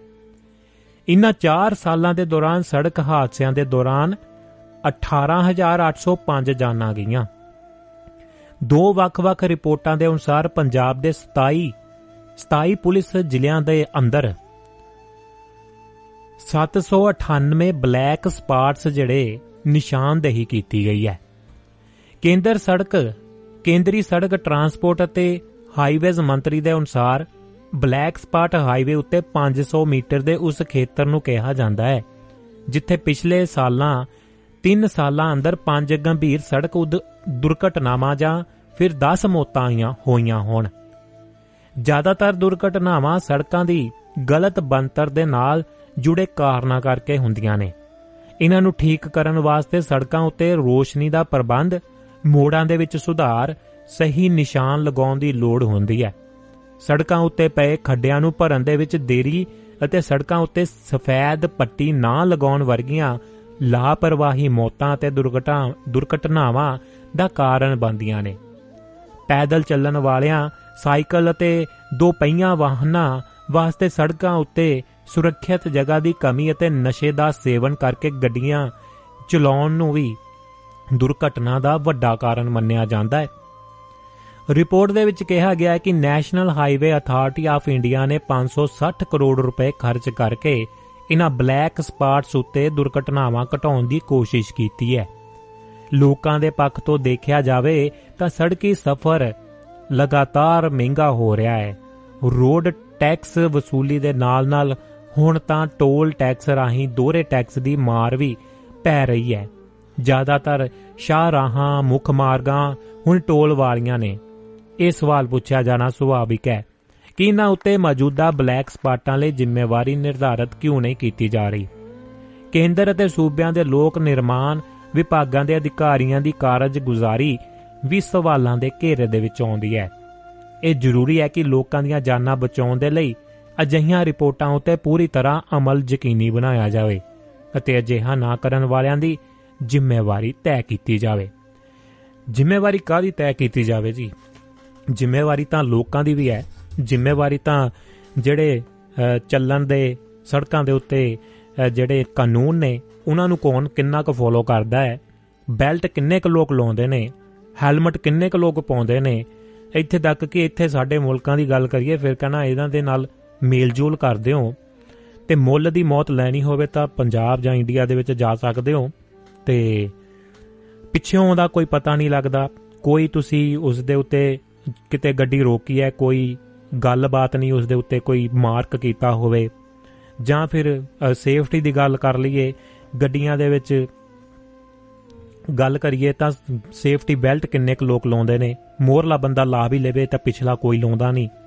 ਤੇ ਉਸ ਦੇ ਵਿੱਚ ਹੋਰ ਸਾਰੀਆਂ ਚੀਜ਼ਾਂ ਬੱਚੇ ਛੋਟੇ ਆ, ਜਿਨ੍ਹਾਂ ਕੋਲ ਲਾਇਸੈਂਸ ਨਹੀਂ, ਹੱਲਾਸ਼ੇਰੀ ਤਾਂ ਆਪ ਦਿੱਤੀ ਜਾਂਦੀ ਹੈ। ਤੇ ਸਾਈਕਲ ਚਲਾਉਣ ਵੇਲੇ ਵੀ ਹੈਲਮਟ ਜ਼ਰੂਰੀ ਹੈ। ਸਭ ਤੋਂ ਖਤਰਨਾਕ ਸਵਾਰੀ ਜਿਹੜੀ ਸਾਈਕਲ ਦੀ ਮੰਨੀ ਗਈ ਹੈ। ਜੇਗਾ ਟਰੱਕ ਦੇ ਵੀ ਤੁਸੀਂ ਡਰਾਈਵ ਕਰ ਰਹੇ ਹੋ, ਤਾਂ ਟਰੱਕ ਕਿਸੇ ਪਾਸੇ ਡਿੱਗਦਾ ਨਹੀਂ। ਚਾਰ ਟਾਇਰਾਂ ਤੇ ਇੱਕ ਜਗ੍ਹਾ ਖੜਾ ਹੈ। ਪਰ ਸਾਈਕਲ ਇੱਕ ਲੱਤ ਜਾਂ ਦੂਸਰੀ ਲੱਤ ਤੁਸੀਂ ਇੱਕ ਪਾਸੇ ਤੋਂ ਚੱਕੀ ਨਹੀਂ, ਤਾਂ ਜ਼ਰੂਰ ਡਿਗੋਗੇ, ਕਿਉਂਕਿ ਉਹ ਸਟੈਂਡ ਤੇ ਨਹੀਂ ਲੱਗਾ ਹੋਇਆ। ਤੇ ਦੋਸਤੋ, ਇਹੋ ਜਿਹੀਆਂ ਚੀਜ਼ਾਂ ਕਿਸੇ ਵੇਲੇ ਇਸੇ ਤਰ੍ਹਾਂ ਮਸਲੇ ਚੱਲਣਗੇ, ਅੱਗੇ ਗੱਲਾਂ ਬਾਤਾਂ ਕਰਦੇ ਆਂ। ਤੇ ਕਾਰਨ ਸਿਰਫ ਸਰਕਾਰਾਂ ਦਾ ਜਾਂ ਕਾਨੂੰਨ ਦਾ ਨਹੀਂ ਹੈ। ਕਾਰਨ ਜਿਹੜੇ ਫੋਲੋ ਕਰਨ ਵਾਲੇ ਲੋਕ ਨੇ, ਜਿਹੜੇ ਮੌਤ ਨੂੰ ਮਾਸੀ ਆਖਦੇ ਨੇ, ਉਹਨਾਂ ਦਾ ਵੀ ਬਣਦਾ ਹੈ ਕਿ ਉਹ ਸੜਕ ਦੇ ਉੱਤੇ ਨਿਯਮਾਂ ਦੀ ਪਾਲਣਾ ਕਿੰਨੀ ਕੁ ਕਰਦੇ ਨੇ। ਸਪੀਡ ਲਿਮਟ ਦੇਖਣੀ ਦੀ ਬਣਦੀ ਹੈ ਤੇ ਹੋਰ ਬਹੁਤ ਸਾਰੀਆਂ ਚੀਜ਼ਾਂ ਨੇ। ਪਿੱਛੋਂ ਮਾਰ ਕੇ ਗੱਡੀ ਖੜੀ ਦੇ ਵਿੱਚ ਤਾਂ ਕਹਿੰਦੇ ਨੇ ਉਹ ਤੈਨੂੰ ਦੀਦਾ ਨਹੀਂ ਓਏ? ਤੇ ਦਿਖਣਾ ਤਾਂ ਪਿਛਲੇ ਵਾਲੇ ਨੂੰ ਚਾਹੀਦਾ ਹੈ, ਮੋਰੇ ਤਾਂ ਗੱਡੀ ਖੜੀ ਹੈ। ਤੇ ਉਹ ਚੀਜ਼ਾਂ ਨੂੰ ਕੌਣ ਦੇਖੇਗਾ? ਤੇ ਦੋਸਤੋ, ਦੋ ਬੋਲ ਗੀਤ ਦੇ ਸੁਣਦੇ ਆ ਤੇ ਯਾਦਵਿੰਦਰ ਵਿਦੇਸ਼ਾ ਉਹਨਾਂ ਦੇ ਨਾਲ ਰਾਬਤਾ ਕਾਇਮ ਕਰਦੇ ਆ ਤੇ ਗੱਲਾਂ ਬਾਤਾਂ ਅਗਲੀਆਂ ਚਲਾਉਂਦੇ ਆ ਦੇਖਦੇ ਆ ਮੌਤ ਨੂੰ ਮਾਸੀ ਕਹਿਣ ਵਾਲਿਆਂ ਦਾ ਕੀ ਬਣਦਾ ਹੈ। ਤੇ ਕਾਨੂੰਨ ਜਾਂ ਸਰਕਾਰ ਦਾ ਦੋਸ਼ ਕੱਢਣਾ ਬਹੁਤ ਸੌਖਾ ਹੈ। ਪਰ ਆਪਣੇ ਆਪ ਦੇ ਉੱਤੇ ਵੀ ਲਾਗੂ ਕਰਕੇ ਜ਼ਰੂਰ ਦੇਖੋ ਕਿ ਤੁਸੀਂ ਕਿੱਥੇ ਆਪਣੇ ਕਾਨੂੰਨ ਨੂੰ ਫੋਲੋ ਕਰਦੇ ਹੋ। ਤੇ ਜੇਕਰ ਚਲਾਨ ਕਰਦੇ ਨੇ, ਤਾਂ ਤੁਸੀਂ ਜਿਹੜਾ ਹੈ ਜੀ, ਫੋਨ ਕੰਨ ਨੂੰ ਲਾ ਕੇ ਤਾਂ ਕਿਸੇ ਨਾ ਕਿਸੇ ਮੰਤਰੀ ਤੋਂ ਗੱਲ ਕਰਵਾਉਂਦੇ ਹੋ ਤੇ ਚਲਾਨ ਕਟਵਾਉਣ ਦੀ ਬਜਾਏ ਤੁਸੀਂ ਮੰਤਰੀ ਦੇ ਨਾਲ ਗੱਲ ਕਰਵਾ ਦਿੰਦੇ ਹੋ ਤੇ ਉਸ ਦੇ ਵਿੱਚ ਕਾਨੂੰਨ ਕੀ ਕਰੇਗਾ? ਜਾਂ ਸੜਕਾਂ ਕੀ ਕਰਨਗੀਆਂ? ਕਰਦੇ ਆ ਜੀ, ਦੋ ਬੋਲ ਸਾਂਝੇ ਤੁਹਾਡੇ ਨਾਲ ਤੇ ਉਸ ਤੋਂ ਬਾਅਦ ਯਾਦਵਿੰਦਰ ਹੋਣਾ ਵਿਦੇਸ਼ਾਂ ਦੀ ਗੱਲਬਾਤ ਦਾ ਲੈਨੇ ਆ ਫਿਰ ਆਪਾਂ ਗੱਲਾਂ ਬਾਤਾਂ ਦਾ ਆਨੰਦ, ਪਰ ਉਸ ਤੋਂ ਪਹਿਲਾਂ ਦੋ ਬੋਲ ਗੀਤ ਦੇ ਸੂਟ ਤੇ। ਸਜਾ ਦਿਆਂ ਲੱਗ ਤੂੰ ਰਕਾਨ ਬੱਲੀਏ ਆਹਾ, ਤੂੰ ਮੇਰੀ ਜਿੰਦ ਜਾਨ ਬੱਲੀਏ।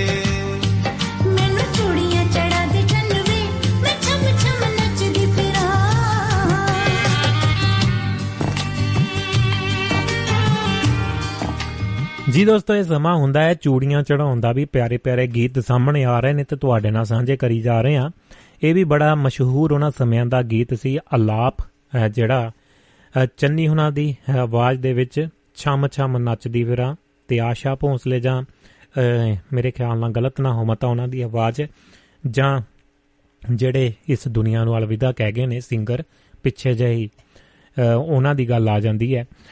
ਤੇ ਆਪਣੇ ਨਾਲ ਜੁੜ ਚੁੱਕੇ ਨੇ ਯਾਦਵੰਦਰ ਵਿਦੇਸ਼ਾਣੀ ਤੇ ਸਕੰਦਰ ਸਿੰਘ ਗੌਜਲਾ ਸਾਹਿਬ ਕਹਿ ਰਹੇ ਨੇ, ਆਖਰੀ ਪੈਰਾ ਮਾਹੀ ਨੇ ਪੈਰ ਵੇੜੇ ਪਾਇਆ, ਸਾਨੂੰ ਤਾਂ ਸੁੱਖ ਦਾ ਸਾਹ ਆਇਆ। ਜੱਗਿਆ ਭੁੱਲ ਗਈ, ਪਿਛਲੀਆਂ ਬਾਤਾਂ ਕਟੀਆਂ ਜੋ। ਰਾਂਝਨ ਬਿਨ ਰਾਤਾਂ ਸਾਰਾ ਕੁਝ ਕਹਿੰਦੀ ਦੱਸਤਾ। ਰਾਤ ਨੂੰ ਮੈਂ ਇਹ ਵੀ ਦੱਸਤਾ, ਫਿਰ ਹਾਰ ਕੇ ਵੇ ਤੇਰੀ ਮਾਂ ਨੇ ਸ਼ੀਸ਼ਾ ਤੋੜਿਆ। ਤੇ ਕਿਆ ਬਾਤਾਂ ਜੀ, ਕਿਆ ਬਾਤਾਂ? ਪੁਰਾਣੀਆਂ ਯਾਦਾਂ ਚੇਤੇ ਆ ਗਈਆਂ। ਖੇਡ ਆਪਣੇ ਯਾਦਵੰਦਰ ਜੀ ਜੀਆਂ ਨੂੰ ਜੀ ਨਿੱਘਾ ਸਵਾਗਤ ਆ। ਲੰਘਿਆ ਜੀ ਤੁਹਾਡੇ ਲਈ ਦਰਵਾਜ਼ੇ ਖੁੱਲ ਚੁੱਕੇ ਨੇ। ਸਤਿ ਸ੍ਰੀ ਅਕਾਲ ਜੀ। ਹਾਂਜੀ ਸਤਿ ਸ੍ਰੀ ਅਕਾਲ ਸਤਿ ਸ੍ਰੀ ਅਕਾਲ ਸਤਿ ਸ੍ਰੀ ਅਕਾਲ। ਕੀ ਹਾਲ ਚਾਲ ਨੇ? ਹਾਲ ਚਾਲ ਠੀਕ ਵਾ। ਘੁੰਮਣ ਡੇ ਆ ਕੰਮ ਦੇ ਆ ਜਾਂਦੇ ਆ ਫਿਰ ਘੁੰਮਣ ਡੇ ਆ ਕੰਮ ਦੇ ਆ ਜਾਂਦੇ ਆ। ਅੱਛਾ ਜੀ ਕੀ ਬਾਤ ਆ। ਉਹ ਮੇਰਾ ਇੱਕ ਮੈਂ ਇੱਕ ਸ਼ੇਰ ਲਿਖਿਆ ਕਿ ਤੇਥੋਂ ਦੂਰ ਰਿਹਾ ਨਹੀਂ ਜਾਂਦਾ। ਅੱਛਾ ਜੀ ਤੇਥੋਂ ਦੂਰ ਰਿਹਾ ਨਹੀਂ ਜਾਂਦਾ। ਰਿਹਾ ਨਹੀਂ ਜਾਂਦਾ ਪਰ ਕੀ ਕਰੀਏ? ਪਰ ਕੀ ਕਰੀਏ? ਸੁਣਿਆ ਦੂਰ ਰਹਿਣ ਨਾਲ ਪਿਆਰ ਵੱਧਦਾ। ਹੂੰ। ਤੇ ਸੁਣਿਆ ਦੂਰ ਰਹਿਣ ਨਾਲ ਪਿਆਰ ਵੱਧਦਾ। ਤੇ ਉਹ ਪਿਆਰ ਮੈਨੂੰ ਇਹ ਹੀ ਕਿ ਮੈਂ ਪਿਆਰ ਜ਼ਿਆਦਾ ਹੀ ਨਾ ਵਾਜੇ ਕਿਤੇ ਤੇ ਮੈਂ ਤੇ ਛੁੱਟੀਆਂ ਮਾਰੀ ਜਾਣਾ ਦੂਰ ਰਹਿਣ ਨਾਲ ਪਿਆਰ ਵੱਧਦਾ ਗੋਰੀਆਂ ਦਫਾ ਕਰੋ। ਹਾਂ ਗੋਰੀਆਂ ਨੂੰ ਦਫਾ ਕਰੋ। ਜੀ। ਕੀ ਬਤਾ ਇਹ ਵੀ ਗੀਤ ਹੁੰਦਾ ਹੈ ਗੋਰਿਆਂ ਨੂੰ ਦਫਾ ਕਰੋ। ਕਾਲਿਆਂ ਦੇ ਹਾਂ ਤੇ ਤੁਹਾਡਾ ਟੌਪਿਕ ਤੇ ਤੁਸੀਂ ਥੋੜਾ ਸੰਗੀਤ ਸੰਗੀਤ ਦਾ ਗਾਣੇ ਵਜਾਣੇ ਦਾ ਪਰ ਮੈਂ ਥੋੜਾ ਨਹੀਂ ਨਹੀਂ ਉਹ ਨਾਲ ਹੀ ਉਹ ਚਲੋ ਆਪਾਂ ਰਿਪੋਰਟ ਸਾਂਝੀ ਕਰ ਦਿੱਤੀ ਜਾਂ ਮੌਤ ਪਹਿਲਾਂ ਮੈਂ ਕਿਹਾ ਸੀ ਕਿ ਮੌਤ ਤੇ ਬਾਅਦ ਚੋਂ ਗੱਲ ਥੋੜਾ ਜਿਹਾ ਮਾਹੌਲ ਬਦਲ ਲੈਨੇ ਆ ਅੱਧਾ ਕਿ ਘੰਟਾ ਅਖੀਰਲਾ ਰਹਿੰਦਾ ਪਹਿਲਾਂ ਆਪਾਂ ਰੰਗ ਬਣ ਗਿਆ। ਸਿੰਗਰ ਇੰਗਲੈਂਡ ਕੀ ਨਾਂ ਇਹਨਾਂ ਦਾ? ਕਿੱਦਾਂ ਕਿੱਦਾਂ? ਇੰਗਲੈਂਡ ਦੇ ਕੋਈ ਸਿੰਗਰ ਹੀ ਮਸ਼ਹੂਰ। ਹਾਂਜੀ ਅਲਾਪ ਗਰੁੱਪ ਵਾਲੇ ਸੀਗੇ ਇਹ ਕਾਫਾ ਆਸ਼ਾ ਬੋਂਸਲੇ ਤੇ ਇਹਨਾਂ ਦਾ ਉਹ ਫਿਲਮ ਦਾ ਗੀਤ ਹੈ ਮੇਰੇ ਖਿਆਲ ਨਾਲ ਸ਼ਾਮ ਸ਼ਾਮ ਨੱਚਦੀ ਫਿਰ ਕਾਫੀ ਮਸ਼ਹੂਰ ਹੋਇਆ। ਸ਼ਾਮ ਸ਼ਾਮ ਨੱਚਦੀ ਫਿਰ ਨਹੀਂ ਮੈਨੂੰ ਚੂੜੀਆਂ ਚੜਾ ਦੇ ਚੰਨਾ ਵੇ। ਆ ਮੈਨੂੰ ਸੁਣਿਆ ਤਾਂ ਹੈਗਾ ਗੀਤ ਬਹੁਤ ਪੁਰਾਣਾ ਗੀਤ ਹੈ ਤੇ ਬਹੁਤ ਪੁਰਾਣੀ ਲਸ਼ਕਾਰੇ ਤੇ ਜਾਂ ਪੰਜਾਬੀ ਫਿਲਮਾਂ ਦੇ ਵਿੱਚ ਕਾਫੀ ਮਸ਼ਹੂਰ ਗੀਤ ਸੀ। ਇੱਕ ਤੇਰੀ ਮਾਂ ਨੇ ਸ਼ੀਸ਼ਾ ਤੋੜਿਆ ਇਹ ਤੇ ਬਹੁਤ ਮਸ਼ਹੂਰ ਗੀਤ ਬਿਲਕੁਲ ਬਿਲਕੁਲ। ਆਵਾਜ਼ ਕੱਟਣ ਡਈ ਆ ਤਾਂ ਟੁੱਟ ਟੁੱਟ ਕੇ ਜੇ ਹੁੰਦੀ ਆ ਥੋੜਾ ਕਿਨੂੰ ਸਹੀ ਕਰਿਓ। ਮੇਰੇ ਵੱਲੋਂ ਤਾਂ ਸਭ ਠੀਕ ਹੋ ਰਿਹਾ ਹੈ। ਜੀ। ਤੇ ਟੌਪਿਕ ਆਪਣਾ ਤੇ ਹੈਗਾ ਜ਼ਿੰਦਗੀ ਜਿੱਥੋਂ ਸ਼ੁਰੂ ਹੁੰਦੀ ਉੱਥੇ ਜਾ ਕੇ ਖਤਮ ਹੁੰਦੀ ਹੈ ਜੀ। ਉਹਨੂੰ ਉਹਨੂੰ ਕਹਿੰਦੇ ਮੌਤ। ਜੀ। ਤੇ ਮੌਤ ਦਾ ਕੋਈ ਸ਼ਬਦੀ ਅਰਥ ਮੈਂ ਤੇ ਆਪਣੇ ਹਿਸਾਬ ਦੇ ਨਾਲ ਆਪ ਹੀ ਆਪਣਾ ਇਮੇਜਿਨੇਸ਼ਨ ਦੇ ਤੌਰ ਤੇ ਆਪ ਹੀ ਬਦਲ ਪਤਾ ਨਹੀਂ ਉਹ ਸਹੀ ਹੈ ਕਿ ਗਲਤ ਵਾ ਹੂੰ ਹੂੰ। ਕਿ ਮੌਤ ਵਾ ਕੇ ਮੌਤ ਮੌਤ। ਕਿ ਮੋਹ ਟੁੱਟ ਜਾਣਾ ਹੂੰ ਹੂੰ। ਮੋਹ ਦਾ ਅੰਤ ਹੋ ਜਾਣਾ। ਜੀ। ਜੋ ਕਿਸੇ ਦੇ। ਪਰ ਜਾਣਾ ਤਾਂ ਇੱਥੇ ਸਾਰਿਆਂ ਨਹੀਂ ਹੈ ਚਲੋ ਮਾਰਾ ਹਰ ਇੱਕ ਨੂੰ ਲੰਮੀ ਉਮਰ ਦੇਵੇ। ਪਹਿਲਾਂ ਸਿੱਧੂ ਮੂਸੇਵਾਲੇ ਦੇ ਵੀ ਚਲੋ ਇੰਨੀ ਉਮਰੇ ਨਹੀਂ ਜਾਣਾ ਚਾਹੀਦਾ ਕਿਸੇ ਨੂੰ। ਆਪਣੇ ਕੰਮ ਨੂੰ ਬੇੜ ਕੇ ਜਾਵੇ। ਜੀ। ਪਰ ਜੀਂਦੇ ਜੀ ਅਸੀਂ ਕਿਹਦੀ ਬਾਤ ਨਹੀਂ ਪੁੱਛਦੇ। ਮਰਦੇ ਜਦੋਂ ਬੰਦਾ ਮਰ ਜਾਂਦਾ ਉਸ ਤੋਂ ਬਾਅਦ ਅਸੀਂ ਕਈ ਜੀ। ਚੋਚ ਵੀ ਰਚਾਉਨੇ ਆ ਬਹੁਤ ਜ਼ਿਆਦਾ। ਹੂੰ ਹੂੰ। ਚੋਜਾਂ ਕਰਦੇ। ਜੀ। ਤੇ ਪਰ ਮੌਤ ਤੋਂ ਬਾਅਦ ਜਿਹੜਾ ਸਰੀਰ ਰਹਿ ਜਾਂਦਾ ਨਾ ਉਹ ਮਿੱਟੀ ਹੋ ਜਾਂਦਾ। ਜੀ। ਮੁਸਲਮਾਨਾਂ 'ਚ ਲਾ ਲਓ ਕਿ ਉਹਨਾਂ ਨੂੰ ਕਬਰ 'ਚ ਨੱਪ ਦਿੰਦੇ ਆ ਆਪਣੇ ਆਪਣੇ ਹਿੰਦੂ ਸਿੱਖਵਾ ਦੇ ਜਿੱਦਾਂ ਬੋਧੀ ਜੇ ਸਾੜਦੇ ਆ। ਹੂੰ ਹੂੰ। ਦਾਸ ਸੰਸਕਾਰ ਕਰਦੇ ਜਿਹਨੂੰ ਕਹਿੰਦੇ ਪੰਜਾਬੀ 'ਚ। ਕ੍ਰਿਸਚੀਅਨ ਵੀ ਜਿਹੜੇ ਨੱਪ ਦਿੰਦੇ ਆ। ਜੀ। ਗੱਲ ਤੇ ਹੁਣ ਹੁਣ ਜੇ ਕ੍ਰਿਸਚੀਅਨ ਵੀ ਨੱਪਦੇ ਆ ਉਹ ਵੀ ਜਗ੍ਹਾ ਘੜੀ ਜਾਂਦੀ ਉਹਦੇ ਬਾਰੇ ਵੀ ਬੜਾ ਰੌਲਾ ਪੈਂਦਾ ਹੁਣ ਤੇ ਫੈਮਿਲੀ ਗ੍ਰੇਵ ਵੀ ਇਹਨਾਂ ਨੇ ਬਣਾ ਲੀਆਂ ਇੱਕ ਫੈਮਿਲੀ ਦੇ ਵਿੱਚ ਸਾਰੇ ਨੂੰ ਮਤਲਬ ਕਰੀ ਜਾਂਦੇ ਬੇਰ ਕਰੀ ਜਾਂਦੇ। ਜੀ। ਪਰ ਜਿਹੜਾ ਸਾਡਾ ਸਿਸਟਮ ਆ ਨਾ ਸਾਡਾ ਸਿਸਟਮ ਜੀ। ਗੱਲ ਤੇ ਕਈਆਂ ਨੂੰ ਚੁਬਣੀ ਆ ਪਰ ਚਲੋ ਗੱਲ ਸਚਾਈ ਸਚਾਈ ਵੀ ਇਹਦੇ ਵਿੱਚ ਆ ਜਿਹੜਾ ਸਾਡਾ ਸਿਸਟਮ ਆ ਨਾ ਕਿ ਲਾਈਨ ਸੰਸਕਾਰ ਕਰਨਾ। ਹੂੰ ਹੂੰ। ਤੇ ਇੱਕ ਹਿਸਾਬ ਦਾ ਸੰਸਕਾਰ ਕਰਨਾ ਇੱਕ ਮੈਨੂੰ ਮੈਂ ਸੋਚਦਾ ਕਿ ਸਹੀ ਉਹਦੇ ਵਿੱਚ ਚਲੋ ਪੋਲੂਸ਼ਨ ਤੇ ਹੁੰਦਾ ਵਾ ਧੂਏ ਦੇ ਨਾਲ ਦੂਜੇ ਨਾਲ। ਜੀ। ਪਰ ਇਹ ਆ ਕਿ ਤੁਹਾਡਾ ਮਿੱਟੀ 'ਚ ਮਿੱਟੀ ਰੱਜ ਜਾਂਦਾ ਬੰਦਾ ਪੰਜ ਧਾਤੀ ਸਰੀਰ ਜਿਹੜਾ। ਹੂੰ ਹੂੰ। ਪਰ ਸਾਡੇ ਕਿਤੇ ਗੁਰਬਾਣੀ 'ਚ ਕਿ ਗੁਰੂਆਂ ਨੇ ਤੇ ਨਹੀਂ ਲਿਖਿਆ ਕਿ ਉਹਨੂੰ ਇਹਨਾਂ ਦੇ ਉਤੋਂ ਬਾਹਰ ਜਿਹੜੇ ਅਵਸ਼ੇਸ਼ ਵੱਜਦੇ ਉਹਦੀਆਂ ਹੱਡੀਆਂ ਵੱਜਦੀਆਂ ਉਹਨਾਂ ਨਾਲ ਕੀ ਕਰਨਾ ਸਵਾਹ ਦਾ ਕੀ ਕਰਨਾ। ਹੂੰ ਹੂੰ। ਤੇ ਉਹ ਅਸੀਂ ਆਪਣੀਆਂ ਮਾਨਤਾਵਾਂ ਨਾਲ ਰੀਤੀ ਰਿਵਾਜ ਬਣਾ ਲੇ ਜੀ। ਠੀਕ ਹੈ ਨਾ ਪਹਿਲਾਂ ਤੇ ਅਸੀਂ ਖਰਚੇ ਵਧਾਤੇ ਚਲੋ ਕਿ ਦੀ ਡੈਥ ਹੁੰਦੀ ਹੈ ਚੌਥਾ ਵਾ ਹੁਣ ਚੌਥਾ ਬੰਦ ਹੋ ਗਿਆ ਪਿੰਡਾਂ ਕਈਆਂ ਦੇ ਵਿੱਚ। ਹੂੰ ਹੂੰ। ਤੇ ਕਈ ਬਾਅਦ ਜੋ ਕਈ ਕੋ ਕਰਦੇ ਆਂ ਬਜ਼ੁਰਗ ਦਾ ਜੇ ਬਜ਼ੁਰਗ ਦੀ ਡੈਥ ਨੇ ਇਹਦੇ ਨੇ ਸਾਰੇ ਬਜ਼ੁਰਗ ਹੋ ਗਏ ਜਾਣ। ਉਦੋਂ ਲਾ ਕਿ ਉਦੋਂ ਦੇ ਖਰਚੇ ਬਹੁਤ ਕਰਦੇ ਜੀ। ਪਰ ਰਹੀ ਗੱਲ ਗੱਲ ਕਰਨੀ ਉਹਨਾਂ ਦੇ ਅਫਸੇਸਾਂ ਦੀ ਜਿਹੜੇ ਉਹਨਾਂ ਦੀ ਜਿਹੜਾ ਮਤਲਬ ਰਹਿਣ ਖੋਹ ਤੇ ਜਿਹੜੀ ਹੱਡੀਆਂ ਰਹਿ ਜਾਂਦੀਆਂ ਜਾਂ ਸਵਾਹ ਬਣ ਜਾਂਦੀ ਆ। ਜੀ। ਉਹਦਾ ਕੀ ਕੀਤਾ ਜਾਵੇ? ਉਹਦੇ ਤੇ ਦਰਖਤ ਦਾ ਇੱਕ ਨਾਲ ਦਰਖਤ ਲਾਓ ਤੇ ਥੱਲੇ ਬੂਟੇ ਦੀ ਖਾਦ ਬਣਾਓ। ਉੱਤੇ ਆਵਾਂਗੇ ਨਾ ਉੱਤੇ ਆਵਾਂਗੇ ਆਪਣਾ ਟੌਪਿਕ ਖਤਮ ਹੋ ਜਾਣਾ ਜੇ ਆਪਾਂ ਸਿੱਧਾ ਡਾਇਰੈਕਟ ਹੀ ਉੱਤੇ ਆ ਗਏ। ਜੀ ਜੀ। ਆਉਣਾ ਉੱਤੇ ਹੀ ਆ। ਹੂੰ ਹੂੰ। ਤੇ ਉਹ ਸਾਡੇ ਲੋਕ ਤੇ ਚਲੋ ਪੋਲੂਸ਼ਨ ਪੋਲੂਟਡ ਕਰਦੇ ਹੀ ਪਾਣੀ ਨੂੰ ਵੀ ਪੋਲੂਟਡ ਕਰਦੇ ਹੱਡੀਆਂ ਪਾ ਕੇ। ਹੂੰ ਹੂੰ। ਸਵਾਹ ਵੀ ਵਿੱਚ ਰੋੜਦੇ ਸਾਡੇ ਦੇ ਲਾਗੇ ਬਿਆਸ ਦਰਿਆ ਵਾ ਜਾਂ ਗੋਂਦਵਾਲ ਸਾਹਿਬ ਘਰ ਆਉਂਦੇ ਜਾਂ ਹੁਣ ਕੀਰਤਪੁਰ ਸਾਹਿਬ ਘਰ ਆਉਂਦੇ। ਹੂੰ ਹੂੰ। ਤੇ ਕਈ ਹੁਣ ਲੋਕੀ ਆਪਣਾ ਲੌਜੀਕ ਵੀ ਕੱਢ ਲੈਂਦੇ ਆ ਕਿ ਭਈ ਇਹ ਹੱਡੀਆਂ ਸੁੱਕੀਆਂ ਹੁੰਦੀਆਂ ਪਾਣੀ ਦੇ ਵਿੱਚ ਉਹਦੇ ਵਿੱਚ ਜਿਹੜੀ ਮਿੱਤ ਹੁੰਦੀ ਆ ਉਹ ਜਾਨਵਰ ਖਾਂਦੇ ਆ ਉਹਨਾਂ ਦਾ ਗਾੜੀ। ਪਰ ਮੈਂ ਉਹ ਜਾਨਵਰ ਹੁਣ ਕੋਈ ਜਾਨਵਰ ਵੀ ਪਲੂ ਵਿੱਚ ਕਈ ਖਤਰਨਾਕ ਕਈ ਮੈਡੀਸਿਨ ਕਈਆਂ ਲਈਆਂ ਹੁੰਦੀਆਂ ਕੋਈ ਹੱਡੀਆਂ ਦੇ ਅਸਰ ਹੋ ਜਾਂਦਾ ਜਾਨਵਰ ਵੀ ਵਿੱਚ ਮਰਦੇ ਹੀ ਆ। ਜੀ। ਪਰ ਸਭ ਤੋਂ ਵੱਡੀ ਗੱਲ ਕਿ ਜਿਹੜਾ ਪਾਣੀ ਪੋਲੂਟਡ ਹੁੰਦਾ ਜਿਹਨੂੰ ਇਹ ਪੀਣਾ ਹੁੰਦਾ ਜੀ।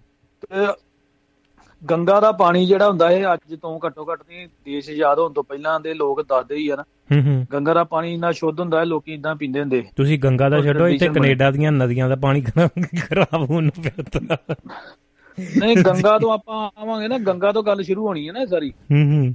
ਗੱਲ ਸਾਰੀ ਹਰਦੁਆਰ ਤੋਂ ਸ਼ੁਰੂ ਹੁੰਦੀ ਹੈ ਨਾ। ਹੂੰ ਹੂੰ।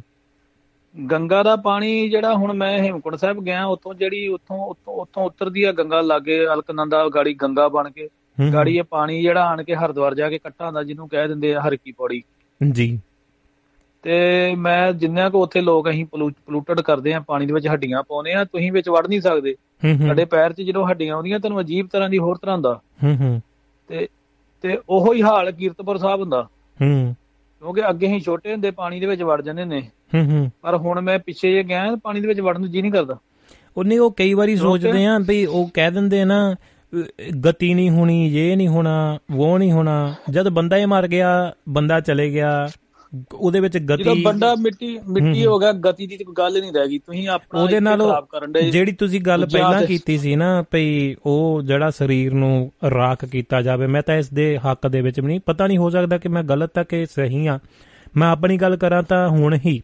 ਇਸ ਬੋਡੀ ਨੂੰ ਖਾਸ ਕਰਕੇ ਕੁਝ ਮੁਲਕਾਂ ਦੇ ਅਸੂਲ ਨੇ ਕਿ ਉਹ ਮਤਲਬ ਕਿ ਬੋਡੀ ਦੇ ਵਿੱਚੋਂ ਕੁਝ ਪਾਰਟ ਜੇ ਚਾਹੀਦੇ ਨੇ ਜੇ ਗੱਲ ਗੱਲ ਕਰ ਰਹੀ ਹੈ ਮੈਂ ਵੈਸੇ ਤਾਂ ਆਪਣੀ ਬੋਡੀ ਜਿਹੜੀ ਆ ਅੱਜ ਤੋਂ 5 ਸਾਲ ਪਹਿਲਾਂ ਡੋਨੇਟ ਕਰ ਦਿੱਤੀ ਸੀ। ਕਰਨੀ।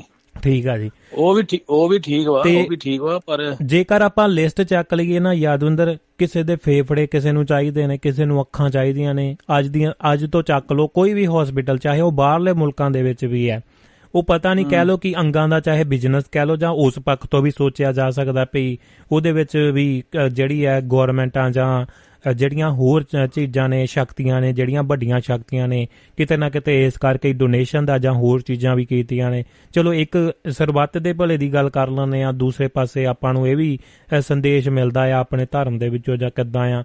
ਤੇ ਜਾਣਾ ਤਾਂ ਹੈ ਹੀ ਆ ਆਪਾਂ ਤਾਂ ਆਪਣੀ ਜ਼ਿੰਦਗੀ ਜਿੰਨੀ ਹੰਡੋਣੀ ਸੀ ਚਾਹੇ ਜਵਾਨੀ ਦੇ ਵਿੱਚ ਚਲ ਗਿਆ ਚਾਹੇ ਬੁਢਾਪੇ ਦੇ ਵਿੱਚ ਚਲ ਗਿਆ ਪਲ ਪਲ ਕਰਕੇ ਜ਼ਿੰਦਗੀ ਲੰਘੇ। ਲੰਘਣ ਜਿਵੇਂ ਤਰੀਕਾ ਮੌਤ ਨਾ ਦੇਖੇ ਵੱਡਾ ਛੋਟਾ ਵਕਤ ਨਾ ਕਰੇ ਉਡੀਕਾ। ਉਡੀਕਾ ਨਹੀਂ ਕਰਦਾ ਵਕਤ ਕਿਸੇ ਦਾ। ਤੇ ਉਹਦੇ ਵਿੱਚ ਜੇ ਤੁਹਾਡੇ ਸਰੀਰ ਦੇ ਵਿੱਚੋਂ ਜਿਹੜਾ 3 ਸਾਲ ਆਪਣੇ ਇੱਕ ਫੇਫੜੇ ਦੀ ਆਪਣੀ ਇੱਕ ਕਿਡਨੀ ਦੇ ਲਈ ਉਡੀਕ ਕਰ ਰਿਹਾ ਕਿ ਤੂੰ ਮਿਲ ਜਵੇ ਜਾਂ ਕੋਈ ਡੋਨੇਸ਼ਨ ਦੇ ਦੇਵੇ ਜਾਂ ਕੁਛ ਆ ਉਹਦੀ ਹੈਲਪ ਕੀਤੀ ਜਾ ਸਕਦੀ ਹੈ। ਇਹਨਾਂ ਮੁਲਕਾਂ ਦੇ ਵਿੱਚ ਬਹੁਤ ਔਖਾ ਆ ਇਹ ਚੀਜ਼ਾਂ ਨੂੰ। ਚਲੋ ਕੁਝ ਮੁਲਕਾਂ ਦੇ ਵਿੱਚ ਇਹ ਆ ਕਿ ਸਮਗਲਿੰਗ ਹੋ ਜਾਂਦੀ ਆ ਜਾਂ ਕੁਝ ਹੋ ਜਾਂਦਾ ਆ, ਜਿਹਦਾ ਰੱਜ ਦਾ ਪੁੱਜਦਾ ਉਹ ਤਾਂ ਆਪਣਾ ਜਗਾੜ ਕਰ ਲੈਂਦਾ ਹੈ ਪਰ ਜਿਹੜੇ ਇਹ ਚੀਜ਼ਾਂ ਦੇ ਵਿੱਚ ਨਹੀਂ ਪੈਂਦੇ ਉਹਨਾਂ ਦਾ ਕਿਤੇ ਨਾ ਕਿਤੇ ਨੰਬਰ ਆ ਜਾਏਗਾ। ਤੁਹਾਡੇ ਇੱਕ ਤਾਂ ਅੰਗ ਕਿਸੇ ਦੇ ਕੰਮ ਆ ਜਾਏਗਾ ਤੇ ਤੁਹਾਡੀ ਲਾਈਫ ਉਹਦੇ ਨਾਲ ਵੀ ਵੱਧ ਸਕਦੀ ਹੈ ਕਿ ਜਾਂ ਕਿਸੇ ਨੂੰ ਅੱਖਾਂ ਡੋਨੇਟ ਕਰ ਦਿੱਤੀਆਂ ਜਾਂ ਕਿਸੇ ਨੂੰ ਕੋਈ ਤੁਹਾਡੇ ਇੱਥੇ ਤੱਕ ਕਿ ਵਾਈਟ ਸੈੱਲ ਨੇ ਜਿਹੜੇ ਉਹ ਵੀ ਬਹੁਤ ਜ਼ਰੂਰਤ ਹੁੰਦੀ ਹੈ ਰੈੱਡ ਸੈੱਲ ਵਾਈਟ ਸੈੱਲ ਜਾਂ ਹੋਰ ਵੀ ਛੋਟੇ ਛੋਟੇ ਬਹੁਤ ਸਾਰੀਆਂ ਚੀਜ਼ਾਂ ਨੇ ਜਿਹੜੀਆਂ ਕੰਮ ਆ ਸਕਦੀਆਂ। ਗੱਲ ਗੱਲ ਤੁਹਾਡੀ ਸਹੀ ਆ। ਹੂੰ ਹੂੰ। ਬੋਡੀ ਦਾਨ ਕਰਨ ਦੇ ਪਿੱਛੇ ਵੀ ਕਈ ਮੰਤਾਵਾਂ ਜੋੜ ਲੈਂਦੇ ਆ ਨਾ ਕਿ ਨਹੀਂ ਬੋਡੀ ਦਾਨ ਨਹੀਂ ਕਰਨੀ ਇਹਨੂੰ ਉੱਪਰ ਜਾ ਕੇ ਸਰੀਰ ਨਹੀਂ ਮਿਲਣਾ ਇਹ ਲੋਕਾਂ ਨੇ ਬੜੀਆਂ ਚੀਜ਼ਾਂ ਬਣਾਈਆਂ। ਉੱਪਰ ਜਾ ਕੇ ਸਰੀਰ ਕਿੱਥੇ ਮਿਲਣਾ? ਹਾਂ ਆਮ ਲੋਕੀ ਲੋਕੀ ਤਾਂ ਡਰਦੇ ਇੰਸ਼ੋਰੈਂਸ ਨਹੀਂ ਕਰਾਉਂਦੇ। ਅੱਛਾ। ਉਹਦੇ ਪਤਾ ਨਹੀਂ ਇੰਸ਼ੋਰੈਂਸ ਕਰਾ ਲਿਆ ਮੇਰੀ ਡੈਥ ਹੋ ਜਾਣੀ। ਉਹ ਕੀ ਬਾਤ ਆ। ਤੇ ਤੇ ਇਹ ਜਿਹੜੀ ਸਵਾਹ ਆ ਨਾ ਸਵਾਹ ਮੈਂ ਆਨਾ ਕਿ ਸਵਾਹ ਵੀ ਜੇ ਚਲੋ ਜੇ ਸੰਸਕਾਰ ਕਰਦੇ ਆ ਸਵਾਹ ਜਿਹੜੀ ਆ ਤੁਸੀਂ ਆਪਣੀਆਂ ਖੇਤਾਂ 'ਚ ਪਾਓ ਤੁਸੀਂ ਹੋਰ ਕੀ ਜਗ੍ਹਾ ਤੇ ਪਾਓ। ਲੈ ਉਹਨੇ ਕਹਿੰਦਾ ਬਾਬਾ ਪਿੱਛੇ ਭੱਜਦਾ ਮੈਂ ਨਹੀਂ ਜਾਣਾ ਖੇਤ ਨੂੰ। ਆ ਆ ਹੱਡੀਆਂ ਵਾ ਜਿਹੜੀਆਂ ਹੱਡੀਆਂ ਵਾ। ਹੱਡੀਆਂ ਬੂਟ ਹੱਡੀਆਂ ਬੂਟਿਆਂ ਦੇ ਥੱਲੇ ਪਾਓ ਇਹ ਬਹੁਤ ਵਧੀਆ ਖਾਦ ਬਣਦੀ ਹੈ ਜਿਹੜਾ ਬਹੁਤ ਇਹਨੂੰ ਕਰਦੀ ਹੈ। ਫਰਟੀਲਾਈਜ਼ ਕਰਦੀ ਆ ਜੀ। ਇਹ ਚੀਜ਼ਾਂ ਵਾ ਪਰ ਇਹਨਾਂ ਚੀਜ਼ਾਂ ਨੂੰ ਰੋਕਣ ਵਾਸਤੇ ਸਾਡੇ ਆਪਣੇ ਲੋਕ ਆ ਨਾ ਜਿਹੜੇ ਇਹਨਾਂ ਚੀਜ਼ਾਂ ਰੋਵਾਂਦੇ ਨਹੀਂ ਤੁਸੀਂ ਇਹ ਕਿਉਂ ਕਹਿੰਦੇ? ਜੀ ਹੂੰ ਹੂੰ। ਕਿਉਂਕਿ ਪੋਲੂਟਡ ਪਾਣੀ ਇੱਕ ਮੇਨ ਚੀਜ਼ ਹੈ ਕਿ ਪਾਣੀ ਇੱਕ ਹਵਾ। ਜੀ। ਦੋਵੇਂ ਚੀਜ਼ਾਂ ਦੁਨੀਆ 'ਚ ਖਤਮ ਹੋ ਗਈ ਤੇ ਦੁਨੀਆ ਖਤਮ ਆ। ਹੂੰ ਹੂੰ। ਠੀਕ ਆ ਨਾ? ਪਾਣੀ ਪੋਲੂਟਡ ਅਸੀਂ ਇਦਾਂ ਕਰਨੇ ਕਿ ਮੈਂ ਤੁਹਾਨੂੰ ਦੱਸਣਾ ਹੈ ਕਿ ਉਹੀ ਗੰਗਾ ਦੇ ਵਿੱਚ ਡਾਲਫਰ ਮੱਛੀਆਂ ਪਾਈਆਂ ਜਾਂਦੀਆਂ। ਜੀ। ਅੱਜ ਉਸੇ ਗੰਗਾ ਦੇ ਵਿੱਚ ਮੈਂ ਆਪਣੀ ਅੱਖੀਂ ਯੂਪੀ ਦੇ ਵਿੱਚ ਲਾਸ਼ਾਂ ਸੜਦੀਆਂ ਵੇਖੀਆਂ ਲਾਸ਼ਾਂ ਲਾਸ਼ਾਂ ਜਿਹੜੀਆਂ ਤਰਦੀਆਂ ਵੀ ਵੇਖੀਆਂ ਗੰਗਾ ਦੇ ਵਿੱਚ। ਉਹ ਇੱਥੇ ਤੱਕ ਹੀ ਖਾਂਦੇ ਵੀ ਆ ਉਹ ਉੱਥੋਂ ਕੱਢ ਕੱਢ ਕੇ ਕਈ ਤਾਂ ਖਾਈ ਵੀ ਜਾਂਦੇ ਆ। ਬਨਾਰਸ ਦੇ ਵਿੱਚ ਬਨਾਰਸ ਦੇ ਵਿੱਚ ਜਿੰਨੇ ਸੰਸਕਾਰ ਹੁੰਦੇ ਘਾੜ ਦੇ ਤੇ ਅੱਧੇ ਬੱਚੇ ਸੰਸਕਾਰ ਕਰਕੇ ਬਾਕੀ ਸਾਰੀ ਲਾਸ਼ ਪਾਣੀ 'ਚ ਰੋੜਦੇ ਆ। ਬਿਲਕੁਲ ਬਿਲਕੁਲ। ਤੁਸੀਂ ਇਹ ਲਾ ਲਓ ਕਿ ਪਾਣੀ ਦਾ ਕੀ ਬਣਦਾ ਹੋਊਗਾ। ਹੂੰ। ਜਿਹੜੀ ਚੀਜ਼ ਵਾ ਪਾਣੀ ਆ ਹੁਣ ਮੈਂ ਇੱਥੇ ਕਈ ਦੀ ਗੱਲ ਕੀਤੀ ਹੈ ਕਿ ਇੱਥੇ ਜੇ ਕਿਤੇ ਗਣੇਸ਼ ਪੂਜਾ ਸ਼ੁਰੂ ਹੋਈ ਮੈਂ ਖਾਸ ਕਰਕੇ ਆਪਣੀ ਕੰਟਰੀ ਬਾਰੇ ਗੱਲ ਕਰਨ ਡਿਆ। ਹੂੰ ਹੂੰ। ਜੇ ਮੈਨੂੰ ਪਤਾ ਲੱਗ ਗਿਆ ਕਿ ਗਣੇਸ਼ ਦੀ ਮੂਰਤੀ ਸਮੁੰਦਰ ਦੇ ਵਿੱਚ ਇਹਨਾਂ ਨੇ ਵਿਹਾਈ ਆ ਹੂੰ ਹੂੰ। ਤੇ ਮੈਂ ਸਭ ਨੂੰ ਪਹਿਲਾ ਆਦਮੀ ਹੋਊਗਾ ਇੰਡੀਅਨ ਜਿਹੜਾ ਰਿਪੋਰਟ ਕਰੂੰਗਾ ਪੁਲਿਸ ਨੂੰ। ਹੂੰ ਹੂੰ। ਤੇ ਤੁਸੀਂ ਇਹ ਵੇਖੋ ਕਿ ਗਣੇਸ਼ ਦੀਆਂ ਮੂਰਤੀਆਂ ਜਦੋਂ ਪਾਣੀ ਦੇ ਵਿੱਚ ਰੋੜਦੇ ਆ ਤੇ ਬਾਅਦ ਵਿੱਚ ਉਹ ਜਿਹੜੀ ਬੇਅਦਬੀ ਹੁੰਦੀ ਜਿਹੜੀ ਉੱਥੇ ਜਦੋਂ ਬਾਅਦ ਘਾਟਾਂ ਦੇ ਸਮੁੰਦਰ ਤੇ ਕੀ ਬਣਿਆ ਹੁੰਦਾ ਤੇ ਕਿਦਾਂ ਬਲਡੋਜ਼ਰਾਂ ਨਾਲ ਪੜ ਪੜ ਕੇ ਸੁੱਟਦੇ ਆ। ਹੂੰ ਹੂੰ ਹੂੰ। ਜੀ। ਸਾਡੇ ਲੋਕ ਜਦੋਂ ਇਦਾਂ ਦੇ ਇਹੋ ਜਿਹੇ ਕੰਮ ਬਾਹਰ ਆਣ ਕੇ ਕਰਦੇ ਨਾ ਬੜਾ ਹੈਰਾਨੀ ਹੁੰਦੀ ਹੁਣ ਕੈਨੇਡਾ ਦੇ ਵਿੱਚ ਉਹਨਾਂ ਨੇ ਜੀ। ਸਪੈਸ਼ਲ ਇੱਕ ਪਾਣੀ ਵਾਲੀ ਜਗ੍ਹਾ ਬਣਵਾਈ ਆ ਸਰਕਾਰ ਕੋ ਗਵਰਨਮੈਂਟ ਪਤਾ ਨਹੀਂ ਗਵਰਨਮੈਂਟ ਵੀ ਕਿਦਾਂ ਇਹਨਾਂ ਨੂੰ ਇਜਾਜ਼ਤ ਦੇ ਦਿੰਦੀ। ਮੈਂ ਤਾਂ ਹੈਰਾਨ ਆ ਕੈਨੇਡਾ ਵਰਗੀ ਇੱਕ ਸਿਵਲਾਈਜ਼ ਕੰਟਰੀ ਜਿਹੜੀ ਇਹ ਜੀ ਚੀਜ਼ਾਂ ਦੀ ਜਿਹਨੂੰ ਇਜਾਜ਼ਤ ਦਿੰਦੀ ਬਹੁਤ ਬਹੁਤ ਹੈਰਾਨੀ ਹੁੰਦੀ ਉੱਥੇ। ਹੂੰ ਹੂੰ। ਇਹ ਸੋਚ ਇਹ ਵੋਟਾਂ ਦਾ ਪਿੱਛੇ ਚੱਕਰ ਆ ਜਾਂ ਹੋਰ ਆ ਕੋਈ ਕਮਿਊਨਿਟੀ ਨੂੰ ਖੁਸ਼ ਕਰਨਾ। ਹੁਣ ਪਾਣੀ ਪਾਣੀ ਦਾ ਇੱਕ ਤਲਾਬ ਜਾਂ ਕੋਈ ਪਾਣੀ ਦਾ ਕੋਈ ਇੱਕ ਏਰੀਆ ਬਣਾਇਆ ਗਿਆ ਜਿੱਥੇ ਲੋਕੀ ਆਪਣੇ ਮਤਲਬ ਹੱਡੀਆਂ ਜਲ ਪ੍ਰਵਾਹ ਕਰਨਗੇ ਜਾਂ ਕਰਨਗੇ। ਜੀ। ਤੇ ਤੇ ਇਹ ਚੀਜ਼ਾਂ ਦੀ ਜਿਹੜੀਆਂ ਸਿੱਧਾ ਕਹਿ ਦੇਣਾ ਜਿੱਦਾਂ ਕਿ ਇਜਾਜ਼ਤਾਂ ਪਤਾ ਨਹੀਂ ਕਿੱਦਾਂ ਮਿਲ ਜਾਂਦੀਆਂ। ਮੈਂ ਤੇ ਹੈਰਾਨ ਐ ਸੋਚ ਕੇ। ਮੈਂ ਕੈਨੇਡਾ ਬਾਰੇ ਕਦੀ ਵੀ ਇਮੇਜਿਨ ਨਹੀਂ ਕੀਤਾ ਕਿ ਕੈਨੇਡਾ ਦੇ ਵਿੱਚ ਵੀ ਹੋ ਸਕਦਾ। ਜੀ। ਤੇ ਸਾਡੀਆਂ ਕੰਟਰੀ ਇੱਥੇ ਤਾਂ ਨਹੀਂ ਹੈਗਾ ਆਪਣੇ ਸਿਸਟਮ ਕਿ ਅਸੀਂ ਪਾਣੀ ਦੇ ਵਿੱਚ ਕਰਾਂਗੇ ਕਦੀ ਹੋ ਨਹੀਂ ਸਕਦਾ। ਯੂਰਪੀਅਨ ਕੰਟਰੀ ਦੇ ਵਿੱਚ ਕੋਈ ਨੇ ਜੀ। ਝੂਠ ਚੋਰੀ ਜੋ ਮਰਜ਼ੀ ਕੋਈ ਕਰਦੇ ਜੀ। ਚੋਰੀ ਜੋ ਮਰਜ਼ੀ ਕਰਦੇ ਹੁਣ ਜਿਹੜੀਆਂ ਹੱਡੀਆਂ ਪਾਣੀ ਦੇ ਵਿੱਚ ਪਾਈਆਂ ਜਾਂਦੀਆਂ ਵਾ ਜਿਹੜਾ ਕੋਈ ਮੱਛੀ ਆ ਕੋਈ ਜੀਵ ਆ ਜਦੋਂ ਕੋਈ ਹੱਡੀ ਨੂੰ ਚੱਬਦਾ ਉਹਦੇ ਗਲੇ 'ਚ ਫਸਦੀ ਉਹਦੀ ਡੈਥ ਹੁੰਦੀ ਨੁਕਸਾਨ ਹੁੰਦਾ। ਤੇ ਇਹ ਹੁਣ ਤੇ ਲਾ ਲਓ ਕਿ ਅੱਗੇ ਤੇ ਅੱਗੇ ਦੇ ਜੋ ਪਲਾਸਟਿਕ ਜਿਹੜੀ ਸਾਰੀ ਸਮੁੰਦਰ 'ਚ ਸੁੱਟ ਸੁੱਟ ਕੇ ਕਿੰਨੇ ਕਿੰਨੇ ਜੀਵਾਂ ਦੇ ਵਿੱਚ ਖਤਮ ਨਾ ਖਤਮ ਕਰਤੇ ਇਹਨਾਂ ਤਕਰੀਬਨ। ਹੂੰ ਹੂੰ। ਕਿੱਦਾਂ ਕਿੱਦਾਂ ਜਾਲ। ਤੇ ਮੈਂ ਤੇ ਪਾਣੀ ਚਾਹੀਦਾ ਨਾ ਸਾਨੂੰ ਪੀਣ ਨੂੰ। ਹੂੰ। ਜਦੋਂ ਪਾਣੀ ਖਤਮ ਹੋ ਗਿਆ ਫਿਰ ਅਸੀਂ ਸਾਰਿਆਂ ਵੇਖਣਾ ਨੇ ਕਹਣਾ ਯਾਰ ਗਲਤੀ ਕਰ ਬੈਠੇ ਅਸੀਂ ਆਹ ਕੰਮ ਕਰਦੇ ਨੇ ਹੂੰ ਹੂੰ। ਹੁਣ ਜਦੋਂ ਤੁਸੀਂ ਬਚਪਨ 'ਚ ਹੁੰਦੇ ਨਾ ਛੋਟੇ ਹੁੰਦੇ ਹੁੰਦੇ ਜੀ। ਤੁਸੀਂ ਜਦੋਂ ਉਹਨਾਂ ਚੀਜ਼ਾਂ ਉੱਥੇ ਜਾ ਕੇ ਤੁਸੀਂ ਇਸ਼ਨਾਨ ਕਰਦੇ ਨਾ ਕਿਤੇ ਘਾਟਾਂ ਦੇ ਜਾ ਕੇ ਤੁਸੀਂ ਕਰ ਲੈਂਦੇ ਜੀ। ਹੂੰ ਹੂੰ। ਜਦੋਂ ਤੁਸੀਂ ਵੱਡੇ ਵੱਡੇ ਹੋ ਜਾਂਦੇ ਥੋੜੇ ਸਿਆਣੇ ਹੋ ਜਾਂਦੇ ਨਾ ਜੀ। ਫਿਰ ਤੁਹਾਨੂੰ ਪਤਾ ਲੱਗਦਾ ਕਿ ਨਹੀਂ ਯਾਰ ਹੁਣ ਨਹੀਂ ਹੂੰ ਹੂੰ। ਇਨਫ ਹੋ ਗਿਆ। ਤੁਸੀਂ ਕਦੀ ਜਾ ਕੇ ਪਤਾ ਨਹੀਂ ਵੇਖਿਆ ਕਿ ਨਹੀਂ ਕੀਰਤਪੁਰ ਜਾ ਕੇ ਤੁਸੀਂ ਪਾਣੀ ਦੇ ਵਿੱਚ ਵੜ ਕੇ ਵੇਖੋ ਤੁਹਾਡੇ ਪੈਰਾਂ ਥੱਲੇ ਇੱਕੋ ਵਾਰੀ ਗਿਆ ਜੀ। ਤੁਹਾਡੇ ਤੁਹਾਡੇ ਜੀ ਨੂੰ ਕਿਦਾਂ ਕੁਝ ਹੋਣ ਡਿਆ ਹੁੰਦਾ ਕਿ ਯਾਰ ਮੈਂ ਕਿੱਥੇ ਖਲੋਤਾ? ਹੂੰ ਹੂੰ। ਕੀ ਤਾਂ ਕਿਹਦੇ ਮਨੁੱਖ ਦੀ ਹੱਡੀ ਥੱਲੇ ਤੁਹਾਡੇ ਪੈਰਾਂ ਥੱਲੇ ਜੀ। ਤੇ ਉਹ ਹੱਡੀ ਜਿਹੜੀ ਆ ਹੁਣ ਹੱਡੀ ਜਿਹੜੀ ਆ ਹੱਡੀ ਦਾ ਵੀ ਫਰਟੀਲਾਈਜ਼ ਬੜੀ ਬੜੀ ਵਧੀਆ ਬਣ ਸਕਦੀ ਜੇ ਜੇ ਹੱਡੀ ਨੂੰ ਨੱਪਿਆ ਜਾਵੇ ਜਾਂ ਕਿਸੇ ਤਰੀਕੇ ਨਾਲ ਖੇਤਾਂ 'ਚ ਨੱਪਿਆ ਜਾਵੇ ਕਿਸ ਤਰੀਕੇ ਨਾਲ ਨੱਪਿਆ ਜਾਵੇ ਇਹ ਵੀ ਹੋ ਜਾਂਦਾ। ਤੇ ਪਰ ਪਾਣੀ 'ਚ ਰੋੜਨ ਦਾ ਮਸਲਾ ਮੈਂ ਸੋਚਦਾ ਪਾਣੀ ਦੇ ਵਿੱਚ ਕਿਉਂ? ਜੀ। ਤੁਸੀਂ ਪਾਣੀ ਦੇ ਵਿੱਚ ਰੋੜਦੇ ਉਹ ਕਿਉਂ? ਤੁਸੀਂ ਪਾਣੀ ਨੂੰ ਪੋਲੂਟਡ ਕਿਉਂ ਕਰਦੇ? ਜਿਹੜੀ ਤੁਹਾਡੀ ਪੀਣ ਵਾਲੀ ਚੀਜ਼ ਵਾ ਜੀ। ਉਹਨੂੰ ਤੇ ਤੁਸੀਂ ਇੰਨਾ ਰੱਖੋ ਨਾ ਕਿ ਉਹਨੂੰ ਤੇ ਉਹਨੂੰ ਸਾਫ਼ ਰੱਖਣਾ ਉਹਨੂੰ ਕਿਹੜੇ ਤਰੀਕੇ ਨਾਲ ਰੱਖਣਾ? ਹੂੰ ਹੂੰ ਹੁਣ ਜਦੋਂ ਪਾਣੀ ਨੂੰ ਸਾਫ਼ ਕੀਤਾ ਜਾਂਦਾ ਨਾ ਇੱਕ ਦੁਬਈ ਦੇ ਵਿੱਚ ਜਿਹੜਾ ਇਹਨਾਂ ਨੇ ਦੁਬਈ 'ਚ ਜਿਹੜਾ ਪਾਣੀ ਆ ਨਾ ਸਮੁੰਦਰ ਦਾ ਪਾਣੀ ਤੇ ਬਿਲਕੁਲ ਪੀਣ ਵਾਲਾ ਲੂਣ ਵਾਲਾ ਨਹੀਂ। ਹੂੰ ਹੂੰ। ਉਹਨਾਂ ਨੇ ਸਮੁੰਦਰ ਤੇ ਬੜਾ ਤਕੜਾ ਇੱਕ ਪ੍ਰੋਜੈਕਟ ਲਾਇਆ ਕਿ ਸਮੁੰਦਰ ਦੇ ਪਾਣੀ 'ਚ ਪਹਿਲਾਂ ਲੂਣ ਕੱਢਦੇ ਬਾਹਰ। ਬਿਲਕੁਲ। ਉਹਨੂੰ ਸਾਫ਼ ਕਰਕੇ ਫਿਰ ਉਹ ਫਿਰ ਉਹ ਫਿਰ ਉਹ ਪਾਣੀ ਦਿੰਦੇ ਆ ਮਤਲਬ ਸ਼ਾਇਦ ਸਿਟੀ ਦੇ ਵਿੱਚ। ਜੀ। ਤੇ ਲਾ ਲਓ ਕਿ ਕਿੰਨਾ ਖਰਚਾ ਫਿਰ ਉਦੋਂ ਆਉਂਦਾ ਉਦੋਂ ਕਿੱਥੇ ਤੁਹਾਡੀ ਜੀਡੀਪੀ ਜਿਹੜੀ ਕੰਟਰੀ ਦੀ ਜਿਹੜੀ ਪ੍ਰੋਗਰੈਸ ਹੋਣੀ ਦੀ ਉਹ ਕਿੱਥੇ ਜਾਂਦੀ? ਹੂੰ ਹੂੰ। ਤੇ ਜਿਹੜੇ ਕੁਦਰਤੀ ਸਰੋਤ ਆ ਅਸੀਂ ਉਹਨਾਂ ਨੂੰ ਖਰਾਬ ਕਰੀ ਜਾਂਦੇ। ਹੂੰ। ਇੰਗਲੈਂਡ ਦੇ ਵਿੱਚ ਵੀ ਇਦਾਂ ਹੀ ਆ ਬਹੁਤ ਸਾਰੇ ਵੱਡੇ ਵੱਡੇ ਉਹ ਜਿੰਨਾ ਵੀ ਰੇਨ ਵਾਟਰ ਇਕੱਠਾ ਕਰਦੇ ਆ। ਤੁਹਾਡੀ ਕੰਟਰੀ ਜੀ ਮੇਰੀ ਕੰਟਰੀ ਮੇਰੀ ਕੰਟਰੀ ਦੀ ਨਹੀਂ ਤੁਹਾਡੀ ਕੰਟਰੀ ਦੀ ਇੱਕ ਰਿਪੋਰਟ ਮੈਂ ਪੜ੍ਹ ਲਿਆ ਕੋਈ ਕੋਈ ਕੋਕੀ। ਤੇ ਹੁਣ ਆਪਣੀਆਂ ਕੰਟਰੀਆਂ ਜਿਹੜੀਆਂ ਇੱਥੇ ਆ ਮੈਂ ਵੀ ਹੁਣ ਮੈਨੂੰ ਪਤਾ ਲੱਗਣ ਡਿਆ ਮੈਂ ਵੀ ਹੁਣ ਜਦੋਂ ਬਾਹਰ ਜਾਈਦਾ ਜੰਗਲ ਵਗੈਰਾ ਜਾਂ ਕਿਤੇ ਫੋਰੈਸਟ ਦੇ ਵਿੱਚ। ਜੀ। ਆਪਾਂ ਕਈ ਦੀ ਆਪਾਂ ਨੂੰ ਕਈ ਉਹ ਘਰ ਦੇ ਵਿੱਚ ਕਈ ਇਹੋ ਜਿਹੀਆਂ ਚੀਜ਼ਾਂ ਉੱਗੀਆਂ ਜਿਹੜੀਆਂ ਮਤਲਬ ਇੱਕ ਸਲਾਦ ਦੇ ਤੌਰ ਤੇ ਵੀ ਆਪਾਂ ਵਰਤ ਲੈਂਦੇ ਹੂੰ ਹੂੰ ਬਿਲਕੁਲ। ਆ ਮੇਰੇ ਮੇਰੇ ਘਰ ਤੋਂ ਇੱਥੇ ਘਰ ਤੋਂ ਲਾਗੇ 2 ਕਿਲੋਮੀਟਰ ਤੇ ਇੱਕ ਏਰੀਆ ਵਾ ਬੜੇ ਦਰਖਤ ਬੜੇ ਲੰਮੇ ਲੰਮੇ ਵੱਡੇ ਵੱਡੇ ਦਰਖਤ ਉਹਨਾਂ ਮੇਨ ਦਰਖਤਾਂ ਵਾਲਾ ਬਣਾਇਆ। ਸਾਰੀਆਂ ਸਾਰੀ ਦੁਨੀਆ ਦੇ ਦਰਖਤ ਉਹਨਾਂ ਨੇ ਮੈਂ ਤੁਹਾਨੂੰ ਡਾਕੂਮੈਂਟਰੀ ਕਿਤੇ ਬਣਾ ਕੇ ਭੇਜੂੰਗਾ। ਜੀ। ਸਾਰੀ ਦੁਨੀਆ ਦੇ ਦਰਖਤ ਲਿਆ ਕੇ ਉਹਨਾਂ ਨੇ ਉੱਥੇ ਲਾਏ ਆ ਕੋਈ ਇੰਡੀਆ ਦੇ ਵੀ ਲਾਏ ਆ ਚਾਈਨਾ ਦੇ ਵੀ ਲਾਏ ਹਰ ਕੰਟਰੀ ਦੇ। ਹੂੰ ਹੂੰ ਉੱਤੇ ਨਾ ਉੱਤੇ ਉਹਨਾਂ ਨੇ ਇੱਕ ਕੀ ਕਹਿੰਦੇ ਨੇ ਲਿਖ ਕੇ ਲਾਇਆ ਕਿ ਆ ਇਹ ਕੰਟਰੀ ਦਾ ਵਾ ਇਹ ਇੰਨਾ। ਤੇ ਉੱਥੇ ਉੱਥੇ ਲਾ ਲਓ ਕਿ ਥੱਲੇ ਨਾ ਮੈਂ ਇੱਕ ਦਿਨ ਜਾਪਾਨੀ ਕੋਈ ਜੋੜਾ ਸੀ। ਜੀ। ਉਹ ਇਦਾਂ ਨਾ ਘਾਰ ਪੱਤੀ ਵਰਗਾ ਘਾਰ ਨੂੰ ਤੋੜਨ ਦੇ ਹੂੰ ਹੂੰ। ਤੇ ਮੈਂ ਜਾ ਕੇ ਪੁੱਛਿਆ ਮੈਂ ਇਹਨੂੰ ਕਿ ਤੁਸੀਂ ਤੋੜਨ ਦੇ ਜੇ ਮਤਲਬ ਇਹ ਤਾਂ ਤੁਹਾਡੇ ਫੈਰੀ ਆਂਦੇ ਸਲਾਦ ਵਾ। ਹੂੰ ਬਿਲਕੁਲ। ਇਹ ਕੀ ਆ? ਇਹ ਮਤਲਬ ਕੀ ਆ? ਦੂਜਾ ਆਪਣਾ ਗਾਰਲਿਕ ਆ ਲਸਣ। ਹੂੰ ਹੂੰ। ਮੈਂ ਸੁਣ ਕੇ ਹੈਰਾਨ ਮੈਂ ਕਿਹਾ ਲਸਣ ਇਦਾਂ ਨਾ ਥੋੜਾ ਹੁੰਦਾ। ਹੂੰ। ਉਹਨੇ ਮੈਨੂੰ ਪੱਤਾ ਦਿੱਤਾ ਖਾਣ ਨੂੰ। ਹੂੰ ਹੂੰ। ਯਾਰ ਡਿਟੋ ਕਾਪੀ ਲਸਣ ਪੂਰਾ ਟੇਸਟ ਲਸਣ ਉਹੀ ਉਹ ਸਲਾਦ ਚ ਖਾਂਦੇ। ਬਿਲਕੁਲ। ਤੇ ਆਪਣੇ ਤੇ ਆਪ ਤੁਹਾਡੇ ਕੇ ਕੰਟਰੀ ਦੇ ਤੁਹਾਡੇ ਆਪਣੇ ਫਿਨਲੈਂਡ ਦੇ ਵਿੱਚ ਹੀ ਨਾ ਕਿਤੇ ਨਾ ਜੰਗਲ 'ਚ ਜਾ ਕੇ ਨਾ ਇਦਾਂ ਥੱਲਿਓਂ ਘਾਹ ਦੇ ਪੱਤੇ ਤਿੰਨ ਚਾਰ ਘਾਹ ਪੱਤੇ ਤੋੜ ਲਈਦਾ ਤੋੜ ਕੇ ਤੈਨੂੰ ਸਲਾਦ ਬਣਾ ਕੇ ਖਵਾਇਆ ਫਿਸ਼ ਬਣਾ ਕੇ ਤੇ ਉਹ ਬੰਦੇ ਨੇ ਨਾ ਬੜਾ ਨੱਕ ਜਿਹਾ ਚਾੜਿਆ। ਹੂੰ। ਤੇ ਤੁਸੀਂ ਇਦਾਂ ਇਦਾਂ ਹੀ ਖਾ ਲੈਂਦੇ ਇੱਥੋਂ ਚੁੱਕ ਕੇ ਇਦਾਂ ਹੀ ਤੋੜ ਕੇ ਥੱਲਿਓਂ। ਹੂੰ ਹੂੰ। ਕਿਉਂ ਖਾ ਲੈਂਦੇ ਆ? ਕਿਉਂਕਿ ਇੱਥੇ ਪੋਲੂਟਡ ਨਹੀਂ ਹੈਗਾ ਕੋਈ ਵੀ ਚੀਜ਼। ਕਿਉਂਕਿ ਇੱਥੇ ਹੁਣ ਜਿਹੜੇ ਬਗੀਚੇ ਵੀ ਆ ਉਹਦੇ ਵਿੱਚ ਕੋਈ ਸਪਰੇਅ ਨਹੀਂ ਹੁੰਦੀ ਜਾਂ ਕਰਨਾ ਚਾਹੁੰਦਾ ਹੀ ਨਹੀਂ ਕੋਈ ਉਹਨੂੰ ਨੇਚਰਲ ਰੱਖਿਆ ਹੋਇਆ ਆ। ਕੁੱਤੇ ਹੈਗੇ ਰੱਖੇ ਆ ਕੁੱਤਿਆਂ ਨੇ ਵੀ ਬਾਹਰ ਫਿਰਦੇ ਆ ਸਾਰਾ ਕੁਝ ਆ। ਨਹੀਂ ਨੈਚੁਰਲੀ ਵੀ ਆ। ਕੁੱਤੇ ਜਿਹੜੇ ਵੀ ਉਹ ਵੀ ਆਪਣੇ ਕੁੱਤੇ ਦੀਆਂ ਜਗ੍ਹਾ ਵੀ ਬਣੀਆਂ ਜਿੱਥੇ ਬਿਲਕੁਲ ਲੈ ਕੇ ਜਾਂਦੇ ਆ। ਆਮ ਆਮ ਕਈ ਜੇ ਕਈ ਏਰੀਆ 'ਚ ਕੁੱਤਿਆਂ ਦੇ ਬਿਲਕੁਲ ਬੈਨ ਲਾਇਆ ਕਿ ਤੁਸੀਂ ਕੁੱਤੇ ਲੈ ਕੇ ਨਹੀਂ ਜਾਂਦੇ ਦੇ ਲੈ ਕੇ ਨਹੀਂ ਖੜ ਸਕਦੇ ਤੇ ਤੁਸੀਂ ਆਪਾਂ ਬੇਰੀ ਕਿੰਨੀ ਤੋੜ ਲੈਂਦੇ ਇਦਾਂ ਹੀ ਨੈਚੁਰਲੀ ਬੇਰੀ ਆਪਣੇ ਦੀ ਤੇ ਆਪਣੇ ਆ ਹੈਲੋ ਜਿਹਨੂੰ ਕਹਿੰਦੇ ਹੈਲੋ ਨਾ ਪਤਾ ਨਹੀਂ ਤੁਹਾਡੇ ਕੀ ਕਹਿੰਦੇ ਆ। ਹੀਲੋ ਹੀਲੋ। ਇਹ ਲਾਲ ਜਿਹੇ ਰੰਗ ਦੀ ਹੁੰਦੀ ਹਾਂ। ਹਾਂ ਉਹ ਕਿੰਨੀ ਆਪਣੇ ਉਧਰੀ ਜਿਹੜੀ ਉਹ ਜਿੱਦਾਂ ਬੇਰ ਨਹੀਂ ਕਹਿੰਦੇ ਜਿਹਨਾਂ ਝਾੜੀਆਂ ਹੁੰਦੀਆਂ ਵਾ ਕੰਡੇ 25 ਯੂਰੋ ਕਿਲੋ ਵਿਕੀ ਹੈ ਕੰਡਿਆਲੀ ਕੰਡਿਆਲੀ ਝਾੜੀ ਨਹੀਂ ਦੀ ਉਦਾਂ ਹੁੰਦੀ ਹੋਗੀ ਕਿਦਾਂ ਆਪਾਂ ਖਾਂਦੇ ਆ?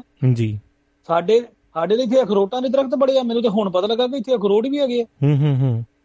ਵਾਹ ਉਹ ਲੋਕੀ ਮੈਂ ਇਦਾਂ ਤੋੜਦੇ ਵੇਖੀਦਾ ਇੱਕ ਦਿਨ ਬੱਸ 'ਚ ਮੈਂ ਵੇਖਣੇ ਗਿਆ ਤੋੜਨ ਦੇ ਕੀ ਤੋੜਨ ਦੇ ਆ ਬਾਅਦ ਪਤਾ ਲੱਗੇ ਇਹਦੇ ਅਖਰੋਟ ਵਾ। ਬਿਲਕੁਲ ਬਿਲਕੁਲ।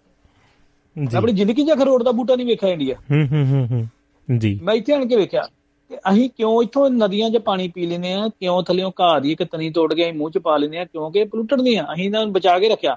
ਅਸੀਂ ਨਹੀਂ ਬਚਾ ਕੇ ਰੱਖਿਆ। ਸਾਡੀ ਗਵਰਨਮੈਂਟ ਦਾ ਸਿਸਟਮ ਬਚਾ ਕੇ ਰੱਖਿਆ। ਦੁਨੀਆ ਇਹਨਾਂ ਨੇ ਇਹਨਾਂ ਯੂਰਪ ਨੇ ਬਚਾ ਕੇ ਰੱਖੀ ਨੇ ਇਹ ਚੀਜ਼ਾਂ। ਜੀ। ਤੇ ਉੱਥੇ ਇੰਡੀਆ ਦੇ ਵਿੱਚ ਅੱਗੇ ਤੇ ਮੈਨੂੰ ਲੱਗਦਾ ਕਿ ਤੁਰੇ ਤੁਰੇ ਜਾਂਦਾ ਨਾ ਮੈਂ ਵੀ ਕਈ ਨਾ ਵੇਖਣਾ ਮੋਟਰਵੇ ਤੇ ਜਾਣ ਮੋਟਰ ਤੇ ਜਾਣਾ। ਜੀ। ਤੇ ਕਈ ਨਾ ਇਦਾਂ ਨਾ ਘਾਰ ਹੀ ਤੜੀ ਮੂੰਹ ਤੋੜ ਕੇ ਮੂੰਹ 'ਚ ਪਾ ਲੈਣੀ ਕਿਤੇ ਸਟਾਲੇ ਰੱਤ ਪਾ ਲੈਣਾ। ਹੁਣ ਹੁਣ ਹੁਣ ਜੀ ਹੁਣ ਹੁਣ ਜਦੋਂ ਅਸੀਂ ਤੋੜਦੇ ਤੇ ਸਾਡੀ ਇੱਕਦਮ ਦਿਮਾਗ ਦੇ ਵਿੱਚ ਉਹ ਮਤਲਬ ਇੱਕ ਟ੍ਰਿਕ ਹੁੰਦਾ ਕਿ ਭਾਈ ਇਹ ਵੇਖ ਲਾ ਕਿਤੇ ਜ਼ਹਿਰ ਨਾ ਵਿੱਚ ਜੀ ਜੀ। ਇਹ ਵੇਖ ਲਾ ਇਹ ਵੇਖ ਲਾ ਕਿਤੇ ਮਤਲਬ ਜੇ ਸਪਰੇਅ ਤਾਂ ਨਹੀਂ ਕਿਹਨੇ ਕੀਤੀ? ਤੁਰੇ ਜਾਂਦੇ ਨੇ। ਤੇ ਇਹ ਚੀਜ਼ਾਂ ਹੁਣ ਬੜੀਆਂ ਚੀਜ਼ਾਂ ਹੁੰਦੀਆਂ ਜਿਹੜੀਆਂ ਆਪਾਂ ਅੱਜ ਤੋਂ 20 ਸਾਲ ਪਹਿਲਾਂ ਚਿੱਬੜ ਤੋੜ ਕੇ ਖਾ ਲੈਣੇ ਤੇ ਇੱਕ ਹੋਰ ਬਟਨ ਜੇ ਹੁੰਦੇ ਉਹ ਤੋੜ ਕੇ ਖਾ ਲੈਣੇ ਲਿਓ ਜਿਹੜੀ ਮਰਜ਼ੀ ਚੀਜ਼ ਚੁੱਕ ਕੇ ਖਾ ਲਈਦੀ ਸੀ। ਉਦੋਂ ਪੋਲੂਸ਼ਨ ਹੈ ਹੀ ਨਹੀਂ ਕਿਉਂਕਿ ਮੀਂਹ ਬੜਾ ਪੈਂਦਾ ਹੈ। ਮੀਂਹ ਨਾ ਪੀ ਕੇ ਸਰ ਚੀਜ਼ਾਂ ਧੁੱਪ ਜਾਂਦੀਆਂ ਜੀ। ਤੇ ਇਹ ਚੀਜ਼ਾਂ ਇਹ ਚੀਜ਼ਾਂ ਤਾਂ ਹੀ ਬਚਣੀਆਂ ਹਵਾ ਵੀ ਤਾਂ ਬਚਣੀ ਪਾਣੀ ਵੀ ਤਾਂ ਬਚਣਾ ਜਦੋਂ ਅਸੀਂ ਇਹਨਾਂ ਰੀਤੀ ਰਿਵਾਜਾਂ ਨੂੰ ਥੋੜਾ ਵਾਪਸ ਜਾਵਾਂਗੇ।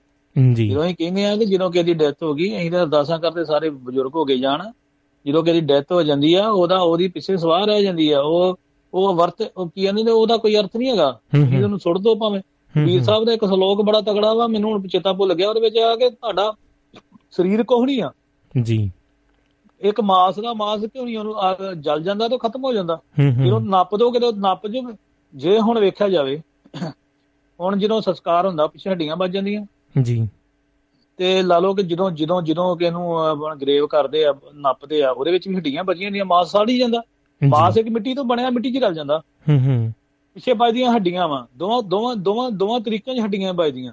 ਜੀ ਤੇ ਇਹ ਇਹ ਤੇ ਕਰਕੇ ਥੋੜਾ ਸੋਚਣਾ ਚਾਹੀਦਾ ਹੈ ਕਿ ਭਾਈ ਜਦੋਂ ਵੀ ਸੰਸਕਾਰ ਹੁੰਦਾ ਵਾ ਉਹਦੀ ਸਵਾਹ ਨੂੰ ਤੁਸੀਂ ਖੇਤਾਂ 'ਚ ਪਾ ਦਿਓ।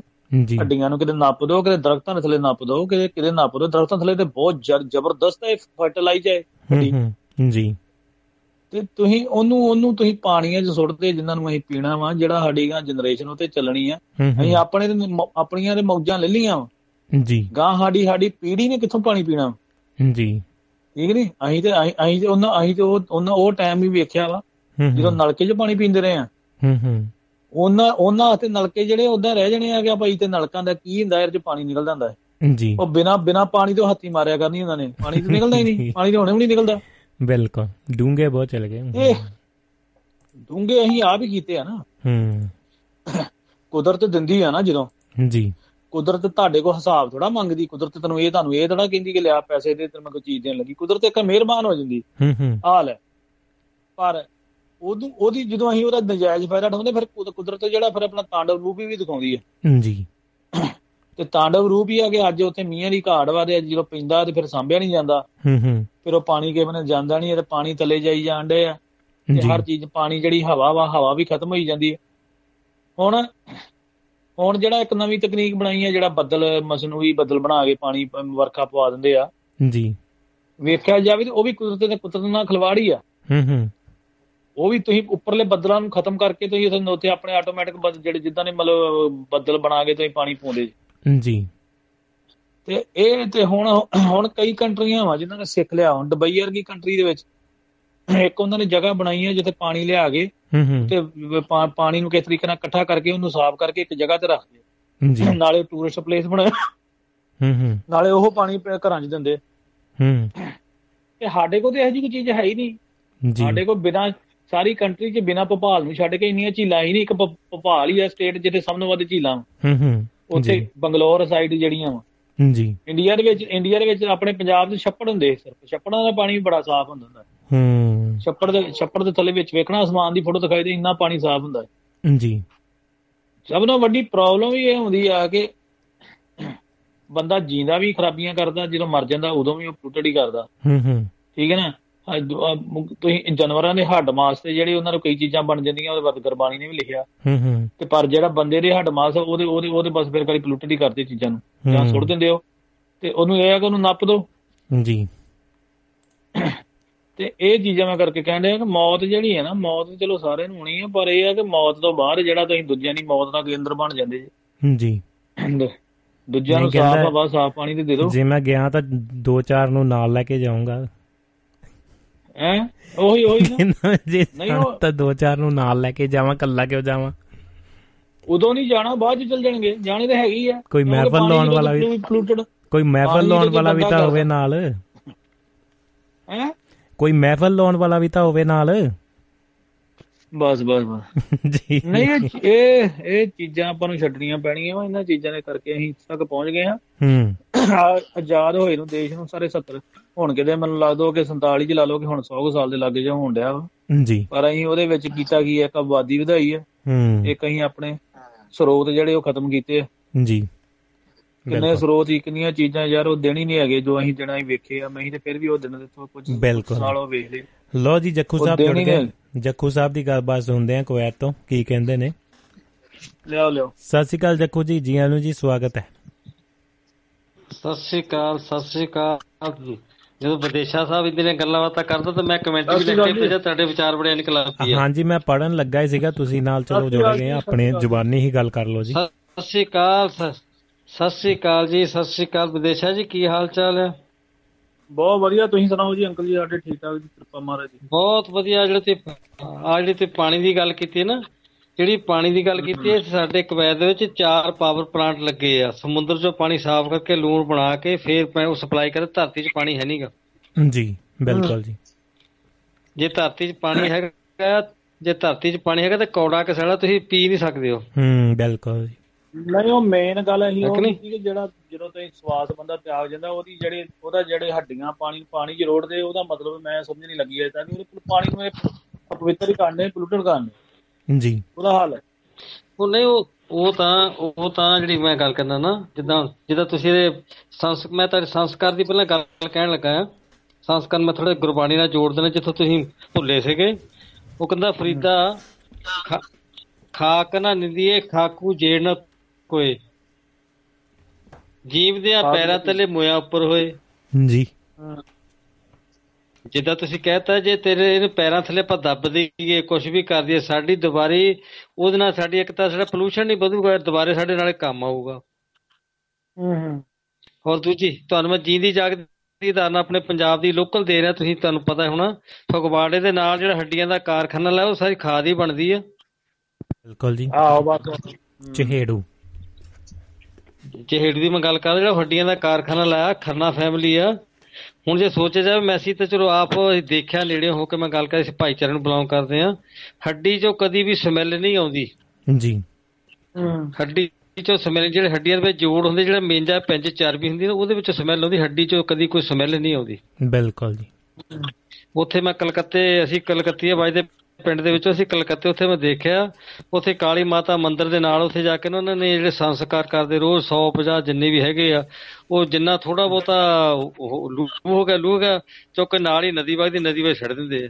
ਹੂੰ ਹੂੰ ਹੂੰ। ਆ ਇਦਾਂ ਕਰਦੇ। ਉਹ ਕਹਿੰਦੇ ਵੀ ਉਹ ਕਹਿੰਦੇ ਇਹਨੂੰ ਮੱਛੀ ਖਾਊਗੀ ਇਹਨੂੰ ਕੋਈ ਜਾਨਵਰ ਖਾ ਲੂਗਾ ਤੇ ਜਿਹੜੇ ਆਪਣੇ ਭਾਈਚਾਰੇ ਦੇ ਬੰਦੇ ਉਹ ਫਿਰ ਕੋਲ ਜਾਂਦੇ ਉਹ ਕਹਿੰਦੇ ਤੁਹਾਨੂੰ ਅਸੀਂ ਡਬਲ ਪੈਸੇ ਦੇਵਾਂਗੇ ਬਾਲਣ ਦੇ ਨੂੰ ਪੂਰੀ ਤਰ੍ਹਾਂ ਲੂ ਦਿਓ। ਹੂੰ ਹੂੰ ਹੂੰ ਜੀ। ਹੈ ਕਿ ਨਹੀਂ? ਮੱਛੀ ਜਦੋਂ ਉਹਨੇ ਮੱਛੀ ਮਰਨ ਦੀ? ਮੱਛੀ ਨੂੰ ਕਿਹਨੇ ਖਾਣਾ ਦੀ? ਬੰਦੇ ਨੇ ਮੁੜ ਕੇ। ਮੈਂ ਉਹੀ ਗੱਲ ਨਾ। ਉਹ ਤਾਂ ਬਹੁਤ ਲੰਮਾ ਟੌਪ ਨੇ ਟੌਪਿਕ ਤੋਂ ਬਾਹਰ ਗੱਲ ਚੱਲ ਜਾਣੀ ਹੈਗੀ ਆ। ਜਿੱਦਾਂ ਕਹਿੰਦੇ ਮੱਖੀ ਮੱਛੀ ਇਸਤਰੀ ਤਿੰਨੇ ਜਾਤ ਕੋ ਜਾਤ ਜਿਹਨੇ ਮੱਛੀ ਖਾ ਲਈ ਉਹਨੇ ਹਰ ਚੀਜ਼ ਖਾ ਲਈ। ਹੂੰ ਹੂੰ ਜੀ। ਜਿਹਨੇ ਮੱਛੀ ਖਾ ਲਈ ਮੱਛੀ ਨੇ ਉਹਦੇ ਵਿੱਚ ਮੀਟ ਸੱਟ ਦੇ ਸੂਰ ਦਾ ਸੱਟ ਦੇ ਗਾਂ ਦਾ ਸੱਟ ਦੇ ਜਿਹੜਾ ਮਰਜ਼ੀ ਸੱਟ ਦੇ ਉਹਨੇ ਖਾ ਲੈਣਾ ਚਾਹੇ ਬੰਦਾ ਸੱਟ ਦੇ ਹੂੰ ਹੂੰ ਹੂੰ। ਜੇ ਕੁਝ ਇਹ ਕਾ ਤੋਂ ਕਿਹਾ ਜਾਂਦਾ ਉਹਨਾਂ ਸਮਿਆਂ ਦੇ ਵਿੱਚ ਇਹ ਚੀਜ਼ ਆਈ ਸੀ ਵੀ ਮੱਖੀ ਜਾਂ ਇੱਕ ਚੀਜ਼ ਹੋਰ ਦੂਜੀ ਨਾਲ ਆ। ਮੈਂ ਮੈਂ ਔਰਤ ਜਾਤ। ਵਿਆਖ ਮੈਂ ਵਿਆਖਿਆ ਵਿਆਖਿਆ ਕਰ ਦਿੰਦਾ ਵਿਆਖਿਆ ਦੀ ਕਰ ਦਿੰਦਾ। ਇੱਕ ਦਿਨ ਸੀਮਾ ਦੇ ਪ੍ਰੋਗਰਾਮ 'ਚ ਆ ਸੀ। ਜੀ। ਮੱਖੀ ਮੱਛੀ ਇਸਤਰੀ ਤਿੰਨੇ ਜਾਤ ਕੋ ਜਾਤ। ਹੁਣ ਮੱਖੀ ਜਿਹੜੀ ਹੈ ਉਹ ਵੀ ਉਹ ਗੁੜ ਤੇ ਵੀ ਬਹਿ ਲੈਂਦੀ ਆ ਖੰਡ ਤੇ ਵੀ ਬਹਿ ਲੈਂਦੀ ਆ ਜ਼ਹਿਰ ਤੇ ਵੀ ਬਹਿ ਲੈਂਦੀ ਆ ਤੇ ਗੰਦੀ ਚੀਜ਼ ਤੇ ਵੀ ਬਹਿ ਲੈਂਦੀ ਆ। ਤੇ ਬੰਦੇ ਦਾ ਬਾਰੇ ਕਾਤੋਂ ਨਹੀਂ ਲਿਖਿਆ ਗਿਆ ਜੀ? ਨਾਲ ਮੈਂ ਇੱਥੇ ਹੀ ਲਿਆਉਣ ਲੱਗਾ ਸੀ ਚੀਜ਼ ਨੂੰ। ਹੂੰ। ਬੰਦ ਬੰਦਾ ਠੀਕ ਕੇ ਵੇਂਦਾ ਜੀ ਮੇਰੀ ਗੱਲ ਓਏ ਸੁਣ ਤਾਂ ਲੈ ਮੇਰੀ ਗੱਲ। ਮੱਖੀ ਮੱਖੀ ਮੱਛੀ ਇਸਤਰੀ ਤਿੰਨੇ ਇਸਤਰੀ ਦਾ ਕੀ ਆ? ਇੱਕ ਉਹਦੇ ਘਰ ਵਾਲਾ ਮਰ ਗਿਆ ਜਨਾਨੀ ਦੇ ਕੋਈ ਜਠੇਰੇ ਨਹੀਂ ਹੁੰਦੇ ਬੱਚਾ ਜਨਾਨੀ ਦੇ ਕੋਈ ਜਠੇਰੇ ਨਹੀਂ ਹੁੰਦੇ। ਪਰ ਉਹਨੂੰ ਮਜਬੂਰਤਾ ਮਰਦੀ ਜੱਗੂ ਸਾਹਿਬ ਉਹਨੂੰ ਮਜਬੂਰਤਾ ਮਰਦ ਸਮਾਜ ਹੀ ਉਸ ਸਮੇਂ ਦਾ ਜਾਂ ਹੁਣ ਵੀ ਸਮਾਜ ਦੇ ਵਿੱਚ ਉਹੀ ਕਰ ਰਿਹਾ ਨਾ। ਇਹ ਵੀ ਇਹ ਵੀ ਇਹ ਵੀ ਸਾਡੀ ਜਿਹੜੀ ਲੋਕ ਖਾਣ ਆ ਸਾਡੇ ਕਿੱਸੇ ਆ ਸਾਡੀਆਂ ਜੋ ਵੀ ਆਪਣੇ ਮੁਹਾਵਰੇ ਆਉਂਦੇ ਉਹਨਾਂ ਦੇ ਵਿੱਚ ਆ ਜਾਂਦਾ ਜਾਤ ਬਰਾਦਰੀ ਦੇ ਭਾਈਚਾਰੇ ਤੇ ਉਹ ਹੁਣ ਜਨਾਨੀ ਇੱਕ ਇੱਕ ਵੇਲੇ ਪਹਿਲਾਂ ਪਹਿਲਾਂ ਢਿੱਲਵਾਂ ਦੇ ਢਿੱਲੋਂ ਪਰਿਵਾਰ ਚ ਬਈ ਹੁੰਦੀ ਆ ਢਿੱਲੋਂ ਪਰਿਵਾਰ ਚ ਉਹ ਬੰਦਾ ਜਵਾਨੀ ਉਮਰੇ ਚੜ੍ਹਦੀ ਉਮਰੇ ਮਰ ਜਾਂਦਾ ਬੰਦਾ ਮੁੰਡਾ ਕੋਈ ਵੀ ਆ ਉਹਦੇ ਨਿਆਣਾ ਨਿੱਕਾ ਵੀ ਨਹੀਂ ਹੁੰਦਾ ਕੋਈ ਦੂਜੀ ਜਗ੍ਹਾ ਬਹਿੰਦੀ ਆ ਉਹ ਗਰੇਵਾਲਾਂ ਦੇ ਜਾ ਕੇ ਚੱਲ ਜਾਂਦੀ ਆ। ਹੁਣ ਜੇ ਗਰੇਵਾਲ ਵੀ ਮਰ ਗਿਆ ਤੇ ਮੁੜ ਕੇ ਉਹਨਾਂ ਨੇ ਮਾਨ ਦੇ ਚੱਲ ਜਾਣਾ ਹੈਗਾ ਉਹਨੂੰ ਫਿਰ ਮਿਸੇਜ ਮਾਨ ਲਿਖਣਾ। ਪਹਿਲਾਂ ਮਿਸਜ ਗਰੇਵਾ ਲਿਖਣਾ ਇਸ ਕਰਕੇ ਸਿਆਣਾ ਨੇ ਜਿਹੜੀ ਕੋਈ ਕਹਾਵਤ ਬਣਾਈ ਸੀ ਕਿ ਮੱਖੀ ਮੱਛੀ ਇਸਤਰੀ ਇਹਨਾਂ ਤਿੰਨਾਂ ਦੀ ਕੋਈ ਜਾਤ ਨਹੀਂ ਹੈਗੀ ਜਿਹੜੀ ਮੱਛੀ ਜਿਹਨੇ ਖਾ ਲਈ ਉਹਨੂੰ ਹਰ ਚੀਜ਼ ਖਾ ਲਈ। ਪਰ ਅੱਜ ਕੱਲ ਤਾਂ ਜਗੂ ਸਾਹਿਬ ਆਪਾਂ ਕਿਸੇ ਦੇ ਆਪਾਂ ਜਿੱਤਣ ਦੀ ਗੱਲ ਨਹੀਂ ਕਰਦੇ ਕਿਸੇ ਨਾਲ। ਵੀ ਉਹਦੇ ਵਿੱਚ ਜਿਹੜੀਆਂ ਉਹ ਸਮੇਂ ਦੀਆਂ ਚੀਜ਼ਾਂ ਸੀ ਕਿਤੇ ਨਾ ਕਿਤੇ ਅੱਜ ਦੇ ਸਮੇਂ ਦੇ ਵਿੱਚ ਉਹਨਾਂ ਨੂੰ ਵਿਚਾਰਦੇ ਆ ਕਿਤੇ ਨਾ ਕਿਤੇ ਗਲਤ ਵੀ ਲੱਗਦੀਆਂ। ਹੁਣ ਸਵੀਡਨ ਦੀ ਗੱਲ ਕਰ ਲਈਏ ਯਾਦਵੰਦਰ ਹੋਣਾ ਦੇ ਮੁਲਕ ਦੇ ਵਿੱਚ ਜਾਂ ਸਾਡੇ ਇਹਨਾਂ ਮੁਲਕਾਂ ਦੇ ਵਿੱਚ ਕੁਝ ਸੱਭਿਆਚਾਰ ਦੀ ਵੀ ਗੱਲ ਆ ਜਾਂਦੀ ਹੈ। ਹਰ ਸੱਭਿਆਚਾਰ ਦੇ ਵਿੱਚ ਕੁਝ ਚੰਗੀਆਂ ਚੀਜ਼ਾਂ ਵੀ ਹੁੰਦੀਆਂ ਨੇ, ਮਾੜੀਆਂ ਵੀ ਹੁੰਦੀਆਂ ਸਭ ਚੰਗੇ ਨਹੀਂਗੇ, ਸਭ ਮਾੜੇ ਨਹੀਂਗੇ। ਪਰ ਉਹਦੇ ਵਿੱਚ ਜਿਹੜੀ ਇਸ, ਇਸਤਰੀ ਦੀ ਗੱਲ ਆ ਜਾਂਦੀ ਹੈ, ਔਰਤ ਦੀ ਗੱਲ ਆ ਜਾਂਦੀ ਹੈ, ਸ਼ੁਰੂ ਤੋਂ ਹੀ ਉਸ ਨੂੰ ਦੱਬਣ ਦਾ, ਕੁਚਲਣ ਦਾ, ਜਿਹੜਾ ਕਹਿ ਲੋ ਕਿ ਉਸ ਨੂੰ ਮਜਬੂਰ ਕਰਨ ਦਾ, ਜੇ ਉਹ ਇਕੱਲੀ ਵੀ ਰਹਿਣਾ ਚਾਹੁੰਦੀ ਹੈ, ਮਤਲਬ ਕਿ ਵਿਆਹ ਨਹੀਂ ਵੀ ਕਰਦੀ ਜਾਂ ਹੋਰ ਜਗ੍ਹਾ ਨਹੀਂ ਵੀ ਬੈਠਣਾ ਚਾਹੁੰਦੀ, ਤਾਂ ਉਸ ਨੂੰ ਸਮਾਜ ਉਹ ਮਤਲਬ ਕਿ ਕਹਿੰਦਾ ਵੀ ਇਹ ਉਦਾਂ ਹੀ ਤੁਰੀ ਫਿਰਦੀ ਆ ਜਾਂ ਕਿੱਦਾਂ ਆ। ਉੱਥੇ ਵੀ ਨਹੀਂ ਉਹਨੂੰ ਚੈਨ ਨਾਲ ਜੀਣ ਦਿੰਦਾ। ਤੇ ਉਹਦੇ ਵਿੱਚ ਫਿਰ ਕਿਤੇ ਨਾ ਕਿਤੇ ਮਰਦ ਦੀਆਂ ਅੱਖਾਂ ਦੇ ਵਿੱਚ ਔਰਤ ਹੀ ਕਿਉਂ ਗੁਨਾਹਗਾਰ ਬਣਦੀ ਆ? ਤੇ ਇਹਨਾਂ ਮੁਲਕਾਂ ਦੇ ਵਿੱਚ ਦੇਖਿਆ ਜਾਵੇ ਕਿ ਜ਼ਰੂਰੀ ਨਹੀਂ, ਅੱਜ ਤਾਂ ਇੱਥੇ ਤੱਕ ਵੀ ਆ ਕਿ ਤੁਸੀਂ ਜ਼ਰੂਰੀ ਨਹੀਂ ਕਿ ਗੋਤ ਨੂੰ ਬਦਲਣਾ ਆ। ਤੁਸੀਂ ਆਪਣਾ ਜਿਹੜਾ ਅਫੀਸ਼ੀਅਲ ਤੁਹਾਡਾ ਨਾਂ ਆ, ਜਿਹੜਾ ਪੇਰੈਂਟਸ ਦਾ ਗੋਤ ਆ, ਉਹੀ ਨਾਲ ਲਾ ਕੇ ਰੱਖ ਸਕਦੇ ਆ। ਤੁਹਾਨੂੰ ਕੋਈ ਮਜਬੂਰ ਨਹੀਂ ਕਰਦਾ। ਜੇ ਤੁਹਾਡੀ ਮਰਜ਼ੀ ਆ ਤਾਂ ਬਦਲ ਸਕਦੇ ਆ, ਨਹੀਂ ਮਰਜ਼ੀ ਆ ਤਾਂ ਨਹੀਂ ਬਦਲ ਸਕਦੇ, ਉਹੀ ਚੱਲਦਾ ਆ। ਉਹਨੇ ਉਹ ਤਾਂ ਸਾਡਾ ਨਾ ਜਦੋਂ ਪਿਤਾ ਪੁਰਖੀ ਪਿਤਾ ਪੁਰਖੀ ਸਾਡੀ ਅੱਲ ਚੱਲਦੀ ਹੁੰਦੀ ਆ। ਜੀ। ਪਿਤਾ ਪੁਰਖੀ ਸਾਡੀ ਜਿੱਦਾਂ ਕੋ ਅੱਲ ਚੱਲਦੀ ਹੁੰਦੀ ਹੈ ਮੈਂ ਕਿਵੇਂ ਕਿਦੋਂ ਦੱਸਿਆ ਤੁਹਾਨੂੰ ਵੀ ਉਹ ਕਹਿੰਦਾ ਬਈ ਬਾਨੋ ਕੇ ਬਾਣੀਏ ਚਾਨੋ ਕੇ ਚਮਿਆਰ। ਜੀ।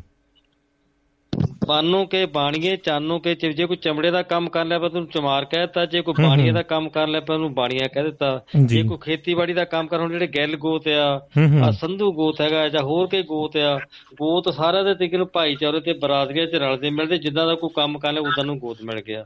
ਜਿਹੜੀ ਹੁਣ ਤੂੰ ਜਨਾਨੀ ਜਿਹੜੀ ਤੂੰ ਗੱਲ ਕਹਿ ਰਿਹਾ ਪਰ ਚਲੋ ਅਸੀਂ ਰੱਬ ਤੋਂ ਡਰ ਕੇ ਗੱਲ ਕਰਦੇ ਕਿ ਸਾਡੇ ਕੋਈ ਸਿੱਖ ਧਰਮ ਦੇ ਵਿੱਚ ਹੀ ਜਨਾਨੀ ਨੂੰ ਸਲਾਹਿਆ ਗਿਆ ਆ ਕਿ ਸੋ ਕੋ ਮੰਦਾ ਆਖੀਏ ਜਿੱਤ ਜਵੇਂ ਰਜਾਨ ਬਾਕੀ ਇਸਲਾਮ ਦੇ ਵਿੱਚ ਵੀ ਕਹਿ ਲੋ ਹਿੰਦੂ ਧਰਮ ਵਿੱਚ ਕਹਿ ਲੋ ਹੋਰ ਵੀ ਕਿਤੇ ਕਹਿ ਲੋ ਉਹ ਜਿਹੜੀ ਸਾਡੀ ਸ੍ਰਿਸ਼ਟੀ ਆ ਉਤਪਤੀ ਜਿੰਨੀ ਵੀ ਸਾਡੀ ਜਨਾਨੀ ਤੋਂ ਹੋਈ ਹੈਗੀ ਆ। ਹੈ ਕਿ ਨਹੀਂ? ਉਹਨਾਂ ਨੇ ਹੁਣ ਉਹਨਾਂ ਨੇ ਜਦੋਂ ਹੁਣ ਕਿਹਾ ਇਹ ਮੂਰਤੀ ਦੇ ਰੂਪ ਚ ਕਿਹਾ ਕਬੀਰ ਮਹਾਰਾਜ ਨੇ ਕਿਹਾ ਵੀ ਪੱਥਰ ਪੂਜੇ ਹਰ ਮਿਲੇ ਤੋਂ ਮੈਂ ਪੂਜੂ ਪਹਾੜ ਤਾਤੇ ਜੇ ਚੱਕੀ ਭਲੀ ਪੀਸ ਸੰਸਾਰ। ਜੀ। ਹੈ ਕਿ ਨਹੀਂ? ਮਤਲਬ ਇਹ ਜਿਹੜੇ ਚੀਜ਼ਾਂ ਹੈਗੀਆਂ ਨਾ ਇਹ ਜਿਹੜੇ ਚੀਜ਼ਾਂ ਨੂੰ ਕਿਤੇ ਨਾ ਕਿਤੇ ਸਾਨੂੰ ਵਿਚਾਰ ਦੇਖੋ ਅਸੀਂ ਕਿਸੇ ਚੀਜ਼ ਨੂੰ ਮੰਨਦੇ ਆ ਉਹਨੂੰ ਜੇ ਤਾਂ ਤੁਸੀਂ ਆਪਣੇ ਜੀਵਨ ਚ ਉਹਨੂੰ ਉਹਨੂੰ ਲਾਗੂ ਕਰਦੇ ਆ ਇਹ ਤਾਂ ਤੁਹਾਡੇ ਮੰਨਣ ਦਾ ਤਰੀਕਾ ਨਹੀਂ ਤਾਂ ਮੈਂ ਕਹਿੰਦਾ ਜਿਹੜੇ ਗੁਰੂ ਗ੍ਰੰਥ ਸਾਹਿਬ ਮੇਰੀ ਗੱਲ ਦਾ ਮਾਈਂਡ ਵੀ ਨਾ ਕਰਿਓ ਸਾਡੇ ਲਈ ਇੱਕ ਮੂਰਤੀ ਤੋਂ ਵੱਧ ਹੋਰ ਕੁਝ ਨਹੀਂ ਹੈਗਾ। ਹੂੰ ਹੂੰ ਜੀ ਜੀ ਜੀ ਬਿਲਕੁਲ। ਜੇ ਤਾਂ ਅਸੀਂ ਆਪਣੇ ਜੀਵਨ 'ਚ ਲਾਗੂ ਕਰਦੇ ਅਸੀਂ ਇੱਕ ਇੱਕ ਲਾਈਨ ਨੂੰ ਵੀ ਆਪਣੇ ਜੀਵਨ 'ਚ ਲਾਗੂ ਕਰ ਦਈਏ ਤੇ ਫੇਰ ਅਸੀਂ ਉਹਨਾਂ ਦੇ ਪੈਰੋਕਾਰਾਂ ਤੇ ਅਸੀਂ ਉਹਨਾਂ ਦੇ ਪੂਰੇ ਤੇ ਚੱਲਦੇ ਆ ਜਿੱਦਾਂ ਹੁਣ ਤੁਸੀਂ ਆ ਉਹ ਕਿਹਾ ਜਿਸ ਮਰਨੇ ਸੇ ਜੱਗ ਡਰੇ ਮੇਰੇ ਮਨ ਆਨੰਦ। ਕਬੀਰ ਮਹਾਰਾਜ ਨੇ ਕਿਹਾ ਆ ਜਿਸ ਮਰਨੇ ਸੇ ਜੱਗ ਡਰੇ ਮੇਰੇ ਮਨ ਆਨੰਦ ਮਰਨੇ ਤੇ ਹੀ ਪਾਈਏ ਪੂਰਨ ਪਰਮਾਨੰਦ। ਹੂੰ ਹੂੰ ਬਿਲਕੁਲ ਜੀ। ਅਸੀਂ ਅਸੀਂ ਸਾਰੇ ਅਸੀਂ ਮਰਨ ਤੋਂ ਡਰਦੇ ਹੈਗੇ ਆ। ਹੈ ਕਿ ਨਹੀਂ? ਤੇ ਮਤਲਬ ਉਹ ਜਿਹੜੀ ਚੀਜ਼ਾਂ ਹੈਗੀਆਂ ਉਹ ਖਾਕ ਦਾ ਕਹਿ ਵੀ ਖਾਕੂ ਜੀ ਫਰੀਦਾ ਖਾਕ ਨਾਲ ਨਹੀਂ ਖਾਕੂ ਜਿਹੜਾ ਨਾ ਕੋਈ ਜੀਵ ਦੇ ਪੈਰਾਂ ਥਲੇ ਮੋਇਆ ਉੱਪਰ ਹੋਏ। ਹੂੰ ਹੂੰ ਹੂੰ ਇਹ ਚੀਜ਼ਾਂ ਸਾਡੇ ਸਮਾਜ ਨੂੰ ਕੋਈ ਨਾ ਕੋਈ ਜਿਹੜੇ ਨਾ ਇਹ ਇਹ ਕਬੀਰ ਮਹਾਰਾਜ ਦੀ ਬਾਣੀ ਆ ਫਰੀਦ ਜੀ ਹੈਗੀ ਆ ਸਾਡੇ ਗੁਰੂ ਨਾਨਕ ਮਹਾਰਾਜ ਜਿੰਨੇ ਵੀ ਸਾਡੇ ਜਿੰਨੇ ਵੀ ਸਾਡੇ ਚ ਵੱਡੇ ਮਹਾਪੁਰਖ ਬੈਠੇ ਆ ਕੱਲੀ ਕੱਲੀ ਬਾਣੀ ਨੂੰ ਜੇ ਸੋਚਿਆ ਤਾਂ ਬਹੁਤ ਵੱਡੀ ਗੱਲ ਹੈਗੀ ਆ। ਜੀ ਬਿਲਕੁਲ ਜੀ ਬਿਲਕੁਲ। ਹੁਣ ਸਾਡੇ ਹੁਣ ਜ਼ਮਾਨੇ ਦੇ ਵਿੱਚ ਹੀ ਜ਼ਮਾਨੇ ਵਿੱਚ ਇਹੀ ਆ ਜਾਂਦਾ ਇੱਕ ਹਉਮੈ ਆ ਇੱਕ ਹਉਮੈ ਇੱਕ ਇੱਕ ਸ਼ੋਹਰਤ ਆ ਇੱਕ ਹਉਮੈ ਤੇ ਸ਼ੋਹਰਤ ਕੋਈ ਸ਼ਬਦ ਆ ਇਹ। ਜੀ। ਵੀ ਹਉਮੈ ਦੀਰਗ ਰੋਗ ਹੈ दारू ਪੀਏ ਸਮਾਏ ਕਿਰਪਾ ਕਰੇ ਜੇ ਆਪਣੀ ਤਾਂ ਗੋਕਰਾ ਸ਼ਬਦ ਕਮਾਏ। ਜਿੰਨੇ ਸਾਡੇ ਕੋਈ ਕਥਾ ਬਾਚ ਕੇ ਬੁਲਾ ਰਹੇ ਆ ਬੜੇ ਪੜ੍ਹੇ ਲਿਖੇ ਹੈਗੇ ਆ ਉਹ ਆਪਣਿਆਂ ਨੂੰ ਇਹ ਕਹਿੰਦੇ ਵੀ ਜੋ ਮੰਨੂ ਨੌਲੇਜ ਹੈਗਾ ਤੇ ਮੰਨੂ ਗੂੜ ਗਿਆਨ ਹੈਗਾ ਆ ਹੈ ਕਿ ਨਹੀਂ? ਤੇ ਹੋਰ ਕਿਸ ਨੂੰ ਹਾਲਾਂਕਿ ਗੁਰੂ ਨਾਨਕ ਮਹਾਰਾਜ ਨੇ ਇੱਕ ਪਾਸੇ ਲਿਖ ਵੀ ਦਿੱਤਾ ਗੁਰਬਾਣੀ ਚ ਪੜ ਪੜ ਗੱਡੀ ਪਾਈਏ ਪੜ ਪੜੀਏ ਸਾਥ ਪੜੀਏ ਜੇਤੀ ਆਰਜਾ ਪੜੀਏ ਜੇਤੇ ਮਾਸ। ਨਾਨਕ ਲੇਖੇ ਇੱਕ ਗੱਲ ਹੋਰ ਹੋ ਮੈਂ ਝਖਣਾ ਝਾਕ। ਹੂੰ ਹੂੰ ਹੂੰ ਜੀ। ਹੈ ਕਿ ਨਹੀਂ? ਮਤਲਬ ਕਹਿਣ ਦਾ ਮੇਰਾ ਜਿਹੜੀ ਸਾਡੀ ਨੇ ਜਿਹੜੀ ਚੀਜ਼ਾਂ ਹੈਗੀਆਂ ਆ ਮਰਨ ਦੀ ਤਾਂ ਗੱਲ ਜਿਹੜੀ ਹੈਗੀ ਹੁਣ ਮਰਨ ਚ ਕਹਿ ਦਿੰਦੀ ਜੀ ਸਵਰਗ ਨੂੰ ਜਾਣਾ ਨਰਕ ਨੂੰ ਜਾਣਾ ਫਲਾਣਾ ਕਿਸੇ ਨੇ ਦੇਖਿਆ ਉਹ ਕਿ ਜਗ੍ਹਾ ਵਿਦੇਸ਼ਾਂ ਦੇ ਜਿਹੜੇ ਨਾ ਜਿਹਦੇ ਵਿਚਾਰ ਆ ਇਹ ਤਾਂ ਅੱਜ ਕੱਲ ਦੇ ਇੱਕ ਜਿਹੜੇ ਤਰਕਸ਼ੀਲ ਮੈਂ ਕਹਿੰਦਾ ਉਹਨਾਂ ਤਰਕਸ਼ੀਲ ਆ। ਮੇਘਰਾਜ ਮਿੱਤਰ ਮਿੱਤਰ 23 ਕਿਤਾਬਾਂ ਲਿਖੀਆਂ ਕਿ ਉਹਨਾਂ ਦਾ ਤੁਸੀਂ ਇਤਿਹਾਸ ਪੜ੍ਹ ਕੇ ਉਹਨਾਂ ਦੀ ਲਿਟਰੇਚਰ ਪੜ੍ਹ ਕੇ ਦੇਖੋ ਫੇਰ ਪਤਾ ਲੱਗਦਾ ਬੰਦੇ ਦੀ ਜ਼ਿੰਦਗੀ ਜੀ ਬਿਲਕੁਲ ਜੀ। ਹਾਲਾਂਕਿ ਉਧਰ ਤੁਹਾਡਾ ਜਿਹੜਾ ਉਧਰ ਅਲੂਮੀਨਾਟੀ ਆ ਅਲੂਮੀਨਾਟ ਤੋਂ ਬਹੁਤ ਕੁਝ ਸਿੱਖਿਆ ਮੈਂ ਸਾਡੀ ਜੋ ਦੁਨੀਆਦਾਰੀ ਤੇ ਹੋ ਰਿਹਾ ਹੈਗਾ। ਬਿਲਕੁਲ ਜੀ ਬਿਲਕੁਲ। ਹੈ ਕਿ ਨਹੀਂ? ਉਹ ਸਮਾਜ ਦੇ ਵਿੱਚ ਆਇਆ ਬੰਦਾ ਚਾਹੇ ਉਹ ਕਿਸੇ ਰੂਪ ਦੇ ਵਿੱਚ ਵੀ ਆ ਹੈ ਕਿ ਨਹੀਂ? ਤੇ ਹਾਲਾਂਕਿ ਤੁਹਾਨੂੰ ਪਤਾ ਹੋਣਾ ਚਾਹੀਦਾ ਗਲੀਲੀਓ ਨੇ ਕਿਹਾ ਸੀਗਾ ਜ਼ਮੀਨ ਗੋਲ ਹੈ ਗਮੋਲ ਹੈ ਉਹਨੂੰ ਫਾਂਸੀ ਲੈਣੀ ਪਈ ਜੋ ਫਾਂਸੀ ਦੇ ਰਸੇ ਤੱਕ ਵੀ ਗਿਆ ਸੀ ਫੇਰ ਵੀ ਕਹਿੰਦਾ ਮੈਨੂੰ ਮਾਰ ਭਾਵੇਂ ਜੋ ਮਰਜ਼ੀ ਦਿਓ ਲੇਕਿਨ ਧਰਤੀ ਜ਼ਮੀਨ ਗੋਲ ਹੈਗੀ ਆ। ਬਿਲਕੁਲ ਜੀ। ਆ ਜਿਹੜੇ ਹੁਣ ਤੁਸੀਂ ਵਿਚਾਰ ਕਰਦੇ ਆ ਨਾਲ ਕਹਿੰਦੀ ਗੱਲ ਕੀਤੀ ਆ ਆ ਤੁਸੀਂ ਇਹ ਪਿੰਡਾਂ ਦੀ ਪਿੰਡ ਪੀੜੀ ਘਾਹ ਦੀ ਗੱਲ ਕੀਤੀ ਆ ਤੂਤਾਂ ਦੀ ਗੱਲ ਤੂਤਾਂ ਨਾਲ ਗੋਲਾਂ ਲੱਗੀਆਂ ਹੁੰਦੀਆਂ ਸੀਗੀਆਂ ਆ ਨੈਮਨਾ ਨੈਮਨਾ ਰੀਠੇ ਲੱਗੇ ਹੁੰਦੇ ਸੀਗੇ ਫਿਰ ਜਾਮਨਾ ਲੱਗੇ ਹੁੰਦੇ ਕਿੱਥੋਂ ਰਹਿ ਗਈਆਂ ਸਾਡੀਆਂ ਜਾਤਾਂ ਕਿੱਥੋਂ ਰਹਿ ਗਈਆਂ ਪੁਰਾਣੀਆਂ ਉਹ? ਬਿਲਕੁਲ ਜੀ ਬਿਲਕੁਲ ਜੀ। ਹੁਣੇ ਪੇ ਮੁੰਡਾ ਪਿੰਡ ਦਾ ਰਹਿਣ ਵਾਲਾ ਆ ਆਪਣੇ ਕੀ ਨਾ ਵਿਦੇਸ਼ੀ ਦੀ ਗੱਲ ਤੂੰ ਵੀ ਆ। ਤੇ ਇਹ ਇਸ ਭਾਈਚਾਰੇ ਨੂੰ ਖੇਤਾਂ ਤੇ ਬੰਨਿਆ ਤੇ ਜੋ ਜਾਂਦਾ ਜਦੋਂ ਪੁਰਾਣੀਆਂ ਜਾਤਾਂ ਯਾਦ ਆਉਂਦੀਆਂ ਅੱਜ ਜ਼ਮਾਨਾ ਕਿੱਥੋਂ ਰਹਿ ਗਿਆ ਉਹ? ਬਿਲਕੁਲ ਜੀ। ਆ ਬਿਲਕੁਲ ਸਹੀ। ਹੁਣ ਤਾਂ ਜ਼ਮਾਨਾ ਜਿਵੇਂ ਜ਼ਮਾਨੇ ਵਿੱਚ ਗੱਲ ਕਰ ਦੇਖੋ ਪੜ੍ਹੇ ਲਿਖੇ ਤੁਸੀਂ ਹੈਗੇ ਆ ਅੱਜ ਦਾ ਜਿਹੜਾ ਜ਼ਮਾਨਾ ਬਾਹਰ ਆਣ ਕੇ ਵੀ ਦੇਖ ਲਿਆ। ਅੱਜ ਤੁਸੀਂ ਨਾ ਇਹਦੀ ਦੂਜੇ ਦੀ ਗੱਲ ਕੀਤੀ ਆ ਲਸਣ ਦੀ ਗੱਲ ਕੀਤੀ ਆ ਇਹ ਇੰਗਲੈਂਡ 'ਚ ਮੈਂ ਵੀ ਦੇਖਿਆ ਇੰਗਲੈਂਡ 'ਚ ਉੱਥੇ ਮੈਂ ਕੰਮ ਕਰਦਾ ਲਸਣ ਇੱਕ ਤਾਂ ਮੈਂ ਉਦਾਂ ਦੀ ਛਿੱਲਾਂ ਜੀ ਤਾਂ ਹੈਗਾ ਬੰਦਾ ਤੋੜ ਕੇ ਖਾਵੇ ਲਸਣ ਦਾ ਸਵਾਦ ਕੁਦਰਤੀ ਚੀਜ਼ ਆ ਬਿਲਕੁਲ ਜੀ। ਖਾਸ ਖਾਸ ਕਰਕੇ ਉਹ ਕੋਲੇਸਟ੍ਰੋਲ ਤੋਂ। ਜੀ। ਤੇ ਬਹੁਤ ਤੁਹਾਡੇ ਵਿਚਾਰ ਵਧੀਆ ਬਹੁਤ ਸੋਹਣੇ ਜਿਹੜੇ ਤੁਸੀਂ ਗੱਲ ਕਰਦੇ ਨਾ ਉਹ ਜਿਹੜਾ ਇਹਦਾ ਜਿਹੜਾ ਗੀਤ ਆ ਜਿਹੜਾ ਤੁਸੀਂ ਚੰਨੀ ਵਾਲਾ ਅਲਾਪ ਕਰੋ ਅਲਾਪ ਗਰੁੱਪ ਦਾ। ਮੈਂ ਉਦੋਂ ਉੱਥੇ ਇੰਗਲੈਂਡ 'ਚ ਸੀਗਾ ਇਹ ਕੁੜੀ ਉੱਥੇ ਦੀ ਇੰਗਲੈਂਡ ਦੀ ਗਾਉਣ ਵਾਲੀ ਨਾਲੇ ਦੇ ਹਾਂਜੀ ਹਾਂਜੀ ਬਿਲਕੁਲ। ਮੈਂ ਉਦੋਂ ਚ 85 86 ਉੱਥੇ ਗਿਆ ਸੀ ਉੱਥੇ ਗੀਤ ਰਿਲੀਜ਼ ਹੋਇਆ ਸੀਗੇ। ਆਸ਼ਾ ਭੌਂਸਲੇ ਨਹੀਂ ਹੈਗੀ। ਤੇ ਉੱਥੇ ਦੀ ਕੁੜੀ ਸੀ ਆਪਣੇ ਮੇਰੇ ਖਿਆਲ 12ਵੀਂ ਕਾ ਬਰਿੰਦੇ ਉੱਥੇ ਦੀ ਕੁੜੀ ਦਾ ਉਹਦਾ ਹੀ ਗੀਤ ਨਾਲ ਇਹਦਾ ਗਾ ਬਹੁਤ ਸੋਹਣਾ ਹਿੱਟ ਹੋਇਆ ਦੂਰਦਰਸ਼ਨ ਤੇ ਬਹੁਤ ਆਇਆ ਹੈ ਜੀ ਜੀ। ਹੋਰ ਹੋਰ ਕੋਈ ਗੱਲਬਾਤ। ਥੈਂਕ ਯੂ ਜੀ ਤੁਸੀਂ ਯੋਗਦਾਨ ਪਾਇਆ ਜਦੋਂ ਮੈਂ ਕਿਹਾ ਵਿਦੇਸ਼ਾ ਸਾਹਿਬ ਮੈਂ ਕਿਹਾ ਵਿਦੇਸ਼ਾ ਸਾਹਿਬ ਹੁਣੀ ਮੈਂ ਕਿਹਾ ਵੀ ਲੱਗੇ ਆਪਣੇ ਇਨਕਲਾਬੀ ਜਿਹੜਾ ਵਿਚਾਰ ਕਰਨ ਮੈਂ ਕਿਹਾ ਯਾਰ ਮੁੰਡੇ ਨੂੰ ਸ਼ਾਬਾਸ਼ ਥਾਪੜਾ ਦੇ ਕੇ ਮੁੰਡਾ ਡਟਿਆ ਰਿਹਾ ਤੂੰ। ਥੈਂਕ ਯੂ ਇਦਾਂ ਜਿਹੜੇ ਤੇਰੇ ਕੋਈ ਵਿਚਾਰ ਨਹੀਂ ਆ ਜਾ ਕਰੋ ਆ ਜਾ ਵਧੀਆ ਲੱਗਦੇ ਹੈਗੇ ਥੈਂਕ ਯੂ ਕਰੋ ਤੁਹਾਡੀ ਵੇਟ ਤੁਹਾਡੀ ਵੇਟ ਤੁਹਾਡੀ ਵੇਟ ਕਰਦੇ ਰਹਿੰਦੇ ਤੁਸੀਂ ਆ ਜਾ ਕਰੋ। ਉਹ ਨਹੀਂ ਥੈਂਕ ਯੂ ਜੀ ਥੈਂਕ ਯੂ ਮੈਂ ਤਾਂ ਮੈਂ ਤਾਂ ਆਈ ਜਾਂਦਾ ਹੁੰਦਾ ਲੇਕਿਨ ਜਿਹੜੀ ਤੁਹਾਡੀ ਜੀ ਨਾ ਵਿਚਾਰ ਚਰਚਾ ਜਿਹੜੀ ਗੱਲ ਕਰਦੇ ਆ ਇਹ ਮੈਂ ਤੈਨੂੰ ਇੱਕ ਹੋਰ ਹੁਣ ਥੋੜਾ ਜਿਹਾ ਗੱਲ ਦੱਸਣ ਲੱਗਾ ਕਿ ਜਿਹੜੇ ਸਾਡੇ ਹੁਣ ਇੱਥੇ ਮੈਂ ਚਲੋ ਔਨ 에ਅਰ ਤੇ ਮੈਂ ਗੱਲ ਨਹੀਂ ਕਰ ਚਾਹਦਾ।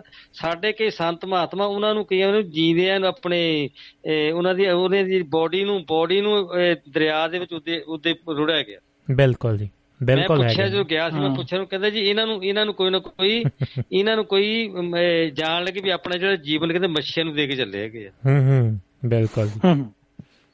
ਹੁਣ ਆਪਣੇ ਹੱਥੀ ਦੇਖਿਆ ਹੁਣ ਹੈਗਾ ਜੀ ਇਹਨਾਂ ਦਾ ਇਰਾਨੀਅਨ ਲੋਕ ਨੇ ਜਿਹੜੇ ਅਸਲੀ ਇਰਾਨੀਅਨ ਲੋਕ ਨੇ ਉਹ ਚਬੂਤਰਿਆਂ ਦੇ ਉੱਤੇ ਜਿਹੜਾ ਐਦਾਂ ਰੱਖ ਦਿੰਦੇ ਨੇ ਚਾਹੇ ਕੋਈ ਵੀ ਉਹ ਹੋਵੇ ਉਹਨਾਂ ਦੀ ਮੌਤ ਹੋਈ ਹੋਵੇ ਉਹ ਮਤਲਬ ਕਿ ਚੀਲਾਂ ਜਾਂ ਉਹਨਾਂ ਨੂੰ ਦਿੰਦੇ ਨੇ ਕਰਦੇ ਨੇ ਹਰ ਕਿਸੇ ਦਾ ਵਿੱਚ ਕਹਿ ਸਕਦੇ ਹੈਗਾ ਹੈ ਕੁਝ ਨਾ ਕੁਝ ਚੀਜ਼ਾਂ ਬਿਲਕੁਲ ਜੀ। ਨਾ ਬੰਬੇ ਸਾਈਡ ਇਹੋ ਚੱਲਦਾ ਬੰਬੇ ਸਾਈਡ ਬਣਾਈ ਉਹਨਾਂ ਨੇ। ਇਹ ਇਹ ਇਹ ਦੋ ਨੈਣਾ ਮਤ ਸੋ ਪਰ ਦੇਖਣ ਕੀ ਆਸ। ਹੂੰ ਜੀ। ਹੈ ਕਿ ਨਹੀਂ? ਉਹ ਕਹਿੰਦਾ ਕਹਿੰਦੇ ਫਰੀਦਾ ਫਰੀਦਾ ਕਰ ਕੇ ਢੰਡੋਲਿਆ ਤੂੰ ਸਗਲਾ ਖਾਇਆ ਮਾਸ। ਹੂੰ। ਕਹਿੰਦਾ ਫਰੀਦਾ ਤੂੰ ਕਰ ਸਗਲਾ ਸਰ ਢੰਡੋਲਿਆ ਤੂੰ ਸਗਲਾ ਖਾਇਆ ਮਾਸ। ਇਹ ਦੋ ਨੈਣਾ ਮਤ ਸ਼ੋ ਪਰ ਦੇਖਣ ਕੀ ਆਸ। ਹੂੰ ਵਾਹ ਜੀ। ਕਬਰ ਦੇ ਵਿੱਚ ਹਾਂ ਹੈ ਕਿ ਨਹੀਂ? ਬਿਲਕੁਲ ਇਹ ਜਿਹੜੀ ਚੀਜ਼ਾਂ ਸੜੀਆਂ ਮੌਤ ਦੇ ਵਿੱਚ ਜਿਹੜੀ ਆਪਾਂ ਗੱਲ ਕਰਦੇ ਮੌਤ ਦੇ ਸੰਦਰਭ ਤਾਂ ਜਿਹੜੇ ਗੁਰੂ ਮਹਾਰਾਜ ਸਾਡੇ ਜਿੰਨੇ ਵੀ ਹੋਏ ਹੈਗੇ ਆ ਹੈ ਕਿ ਨਹੀਂ? ਰਵਿਦਾਸ ਮਹਾਰਾਜ ਨੇ ਕਿਹਾ ਕਿ ਮਾਟੀ ਦਾ ਪੁੱਤਰਾ ਕੈਸੇ ਨਚਤ ਹੈ ਦੇਖੇ ਦੇਖੇ ਦੇਖੇ ਜਿਵੇਂ ਦੌਰਿਓ ਫਿਰਤ ਹੈ। ਜਬ ਕੁਛ ਪਾਵੇ ਤਾਂ ਗਰਭ ਕਰਤ ਹੈ ਮਾਂ ਗਈ ਤੋ ਰੋਵਨ ਲਗਤ ਹੈ। ਵਾਹ ਜੀ ਵਾਹ। ਮਾਟੀ ਦਾ ਪੁੱਤਰ ਪੁੱਤਰਾ ਕੈਸੇ ਨੱਚੇ ਮਿੱਟੀ ਦਾ ਪੁੱਤਰਾ ਮਿੱਟੀ 'ਚ ਅਸੀਂ ਨਿਕਲੇ ਆ ਜਿੱਦਾਂ ਉਹਨੇ ਕਿਹਾ ਆ ਚਾਹੇ ਉਹਨੂੰ ਦੱਬ ਦਿਓ ਮਿੱਟੀ ਵਿੱਚ ਚਾਹੇ ਉਹਨੂੰ ਲੂ ਦਿਓ ਮਿੱਟੀ ਤੋਂ ਬਾਅਦ ਮਿੱਟੀ ਚੱਟਣਾ। ਜਦੋਂ ਕੁਝ ਪਾ ਲਿਆ ਦੁਨੀਆਦਾਰੀ ਤੇ ਉਹਦੀ ਸ਼ੋਹਰਤ ਮਿਲ ਗਈ ਆ ਜਾਂ ਉਹਨੂੰ ਪੈਸਾ ਮਿਲ ਗਿਆ ਜਾਂ ਕੋਈ ਬਹੁਤ ਪੈਸਾ ਕਮਾ ਲਿਆ ਤੇ ਕਹਿੰਦਾ ਮੈਂ ਕੀਤਾ ਆ। ਤੇ ਜਬ ਪੁੱਛ ਪਾਵੇ ਤਾਂ ਗਰਭ ਕਰਤ ਹੈ ਮਾਇਆ ਗਈ ਤਾਂ ਰੋਵਨ ਲਗਤ ਹੈ। ਮਾਟੀ ਦਾ ਪੁੱਤਰਾ ਕੈਸੇ ਨਚਤ ਹੈ? ਮੌਤ ਦੇ ਦ੍ਰਿਸ਼ਟਾਂਤ ਬਾਰੇ ਗੁਰਬਾਣੀ 'ਚ ਕਿਥਾਂ ਪਰ ਥਾਂ ਸਾਨੂੰ ਉਦਾਹਰਨਾਂ ਮਿਲਦੀਆਂ ਬਿਲਕੁਲ ਬਿਲਕੁਲ। ਬਹੁਤ ਵਧੀਆ ਜੱਗੂ ਸਾਹਿਬ ਥੈਂਕ ਯੂ ਤੁਸੀਂ ਯੋਗਦਾਨ ਪਾਇਆ ਜੀ। ਥੈਂਕ ਯੂ ਜੀ ਥੈਂਕ ਯੂ ਧੰਨਵਾਦ ਜੀ। ਓਕੇ ਰਾਜ ਥੈਂਕ ਯੂ ਸਤਿ ਸ਼੍ਰੀ ਅਕਾਲ ਜੀ।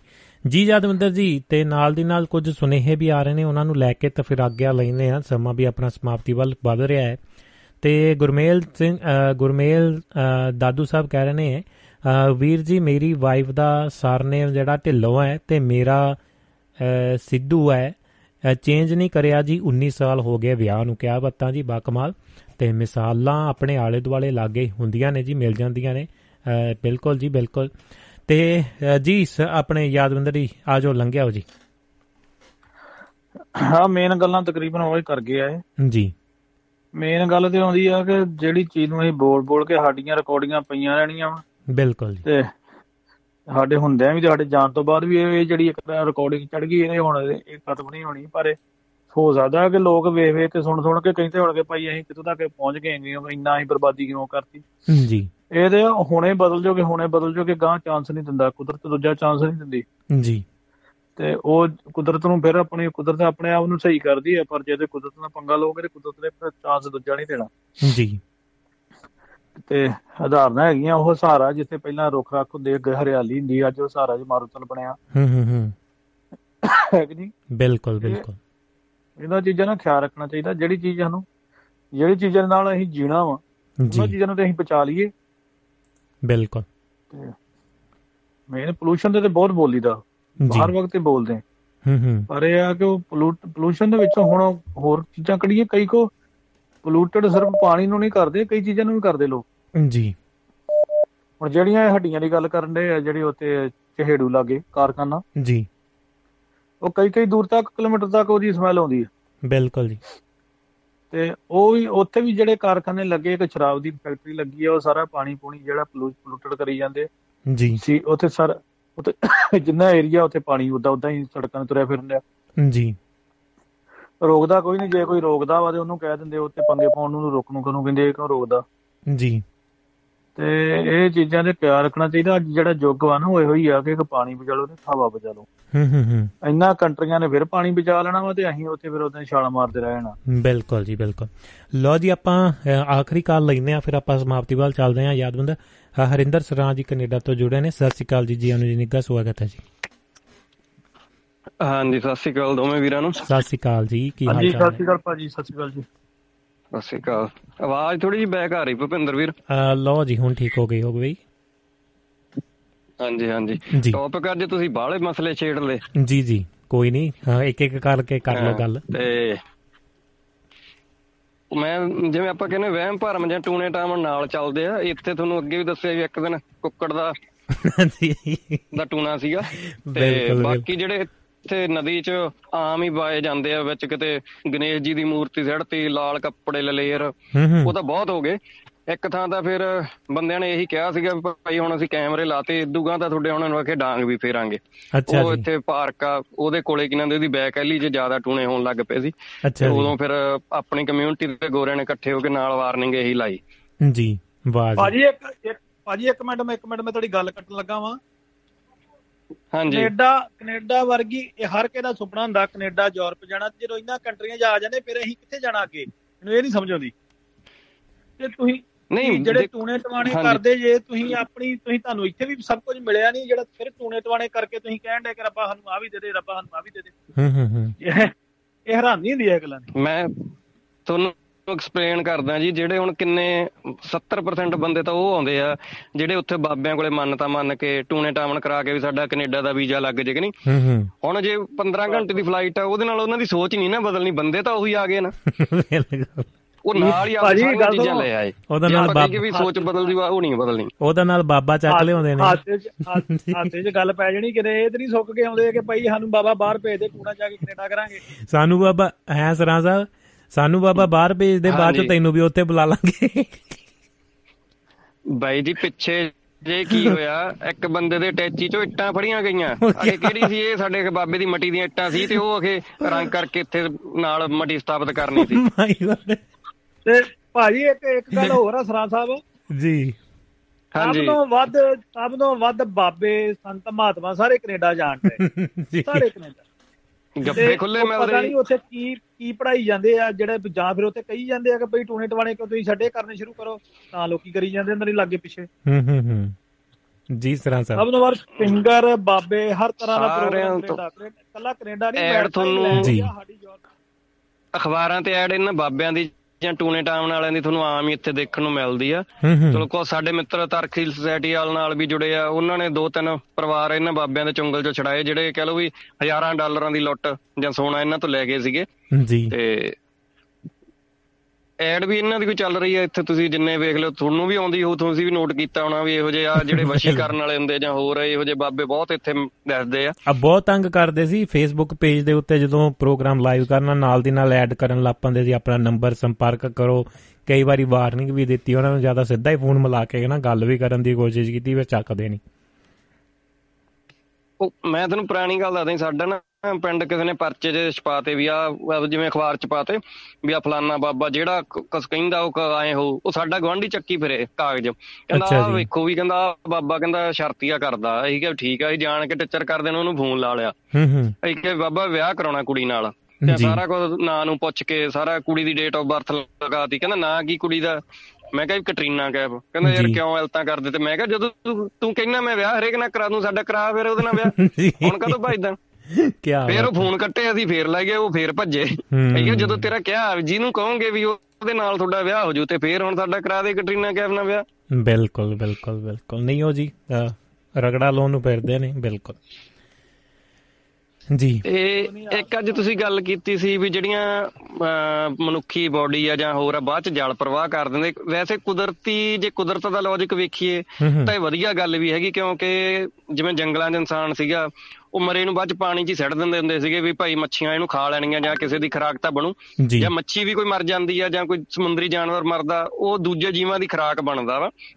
ਤੇ ਜਿਹੜੀ ਆਪਣੀ ਗੰਗਾ ਵਾ ਜੀ ਕੱਲੇ ਦੁਨੀਆ 'ਚ ਗੰਗਾ ਦਾ ਪਾਣੀ ਇਹੋ ਜਿਹਾ ਵੀ ਜਿਹਦੇ ਵਿੱਚ ਮਨੁੱਖੀ ਹੱਡੀ ਖੁਰ ਜਾਂਦੀ ਆ। ਹੋਰ ਦੁਨੀਆ 'ਚ ਕੋਈ ਪਾਣੀ ਹੈ ਨਹੀਂ ਜਿੱਥੇ ਖੁਰਦੀ ਨਹੀਂ। ਵਾਹ ਜੀ ਵਾਹ ਕੀ ਬਾਤਾਂ ਉਹਦੇ ਵਿੱਚ ਐਸਿਡ ਹੀ ਇੰਨਾ ਹੈ ਤਾਂ ਮੰਨ ਲਿਆ ਜਾਂਦਾ ਸੀਗਾ ਵੀ ਇਹੀ ਧਾਰਮਿਕ ਕਾਰਨਾ ਕਰਕੇ। ਇੱਕ ਹੋਰ ਆ ਇਹਨੂੰ ਜੇ ਤੁਸੀਂ ਸ਼ੀਸ਼ੀ 'ਚ ਪਾ ਕੇ ਰੱਖੋ ਇਹਦਾ ਗੰਗਾ ਦਾ ਪਾਣੀ ਖਰਾਬ ਨਹੀਂ ਹੁੰਦਾ ਉਹ 'ਚ ਜਾਲਾ ਨਹੀਂ ਪੈਂਦਾ ਜਾਨੀ ਜਲਬ ਨਹੀਂ ਪੈਂਦੀ। ਉਹ ਵੀ ਇੱਕ ਕਾਰਨ ਇਹਦਾ ਹੈਗਾ ਵਾ। ਉਹਦੇ ਵਿੱਚ ਕਹਿ ਸਕਦੇ ਕਿ ਕੈਮੀਕਲ ਲਈ ਜਾਂ ਉਹਦੇ ਵਿੱਚ ਇੰਨਾ ਐਸਿਡ ਆ ਕਿ ਉਹ ਮਤਲਬ ਕਿ ਉਹ ਕਹਿ ਸਕਦੇ ਕਿ ਉਹਨੂੰ ਜਿਵੇਂ ਕਿ ਆਪਾਂ ਮਿਆਦ ਵਧਾ ਲੈਂਦੇ ਆ ਕਿਸੇ ਵੀ ਫੂਡ ਦੀ ਜਾਂ ਉਹਦੇ ਵਿੱਚ ਤੇਜ਼ਾਬ ਪਾਉਣਾ ਪੈਂਦਾ ਉਹ ਤੇਜ਼ਾਬੀ ਮਾਦਾ ਬਹੁਤ ਪੀਐਚ ਲੈਵਲ ਕਾਫੀ ਹੱਦ ਤੱਕ ਵੱਧ ਹੋਊਗਾ ਫਿਰ ਜੀ ਜੀ।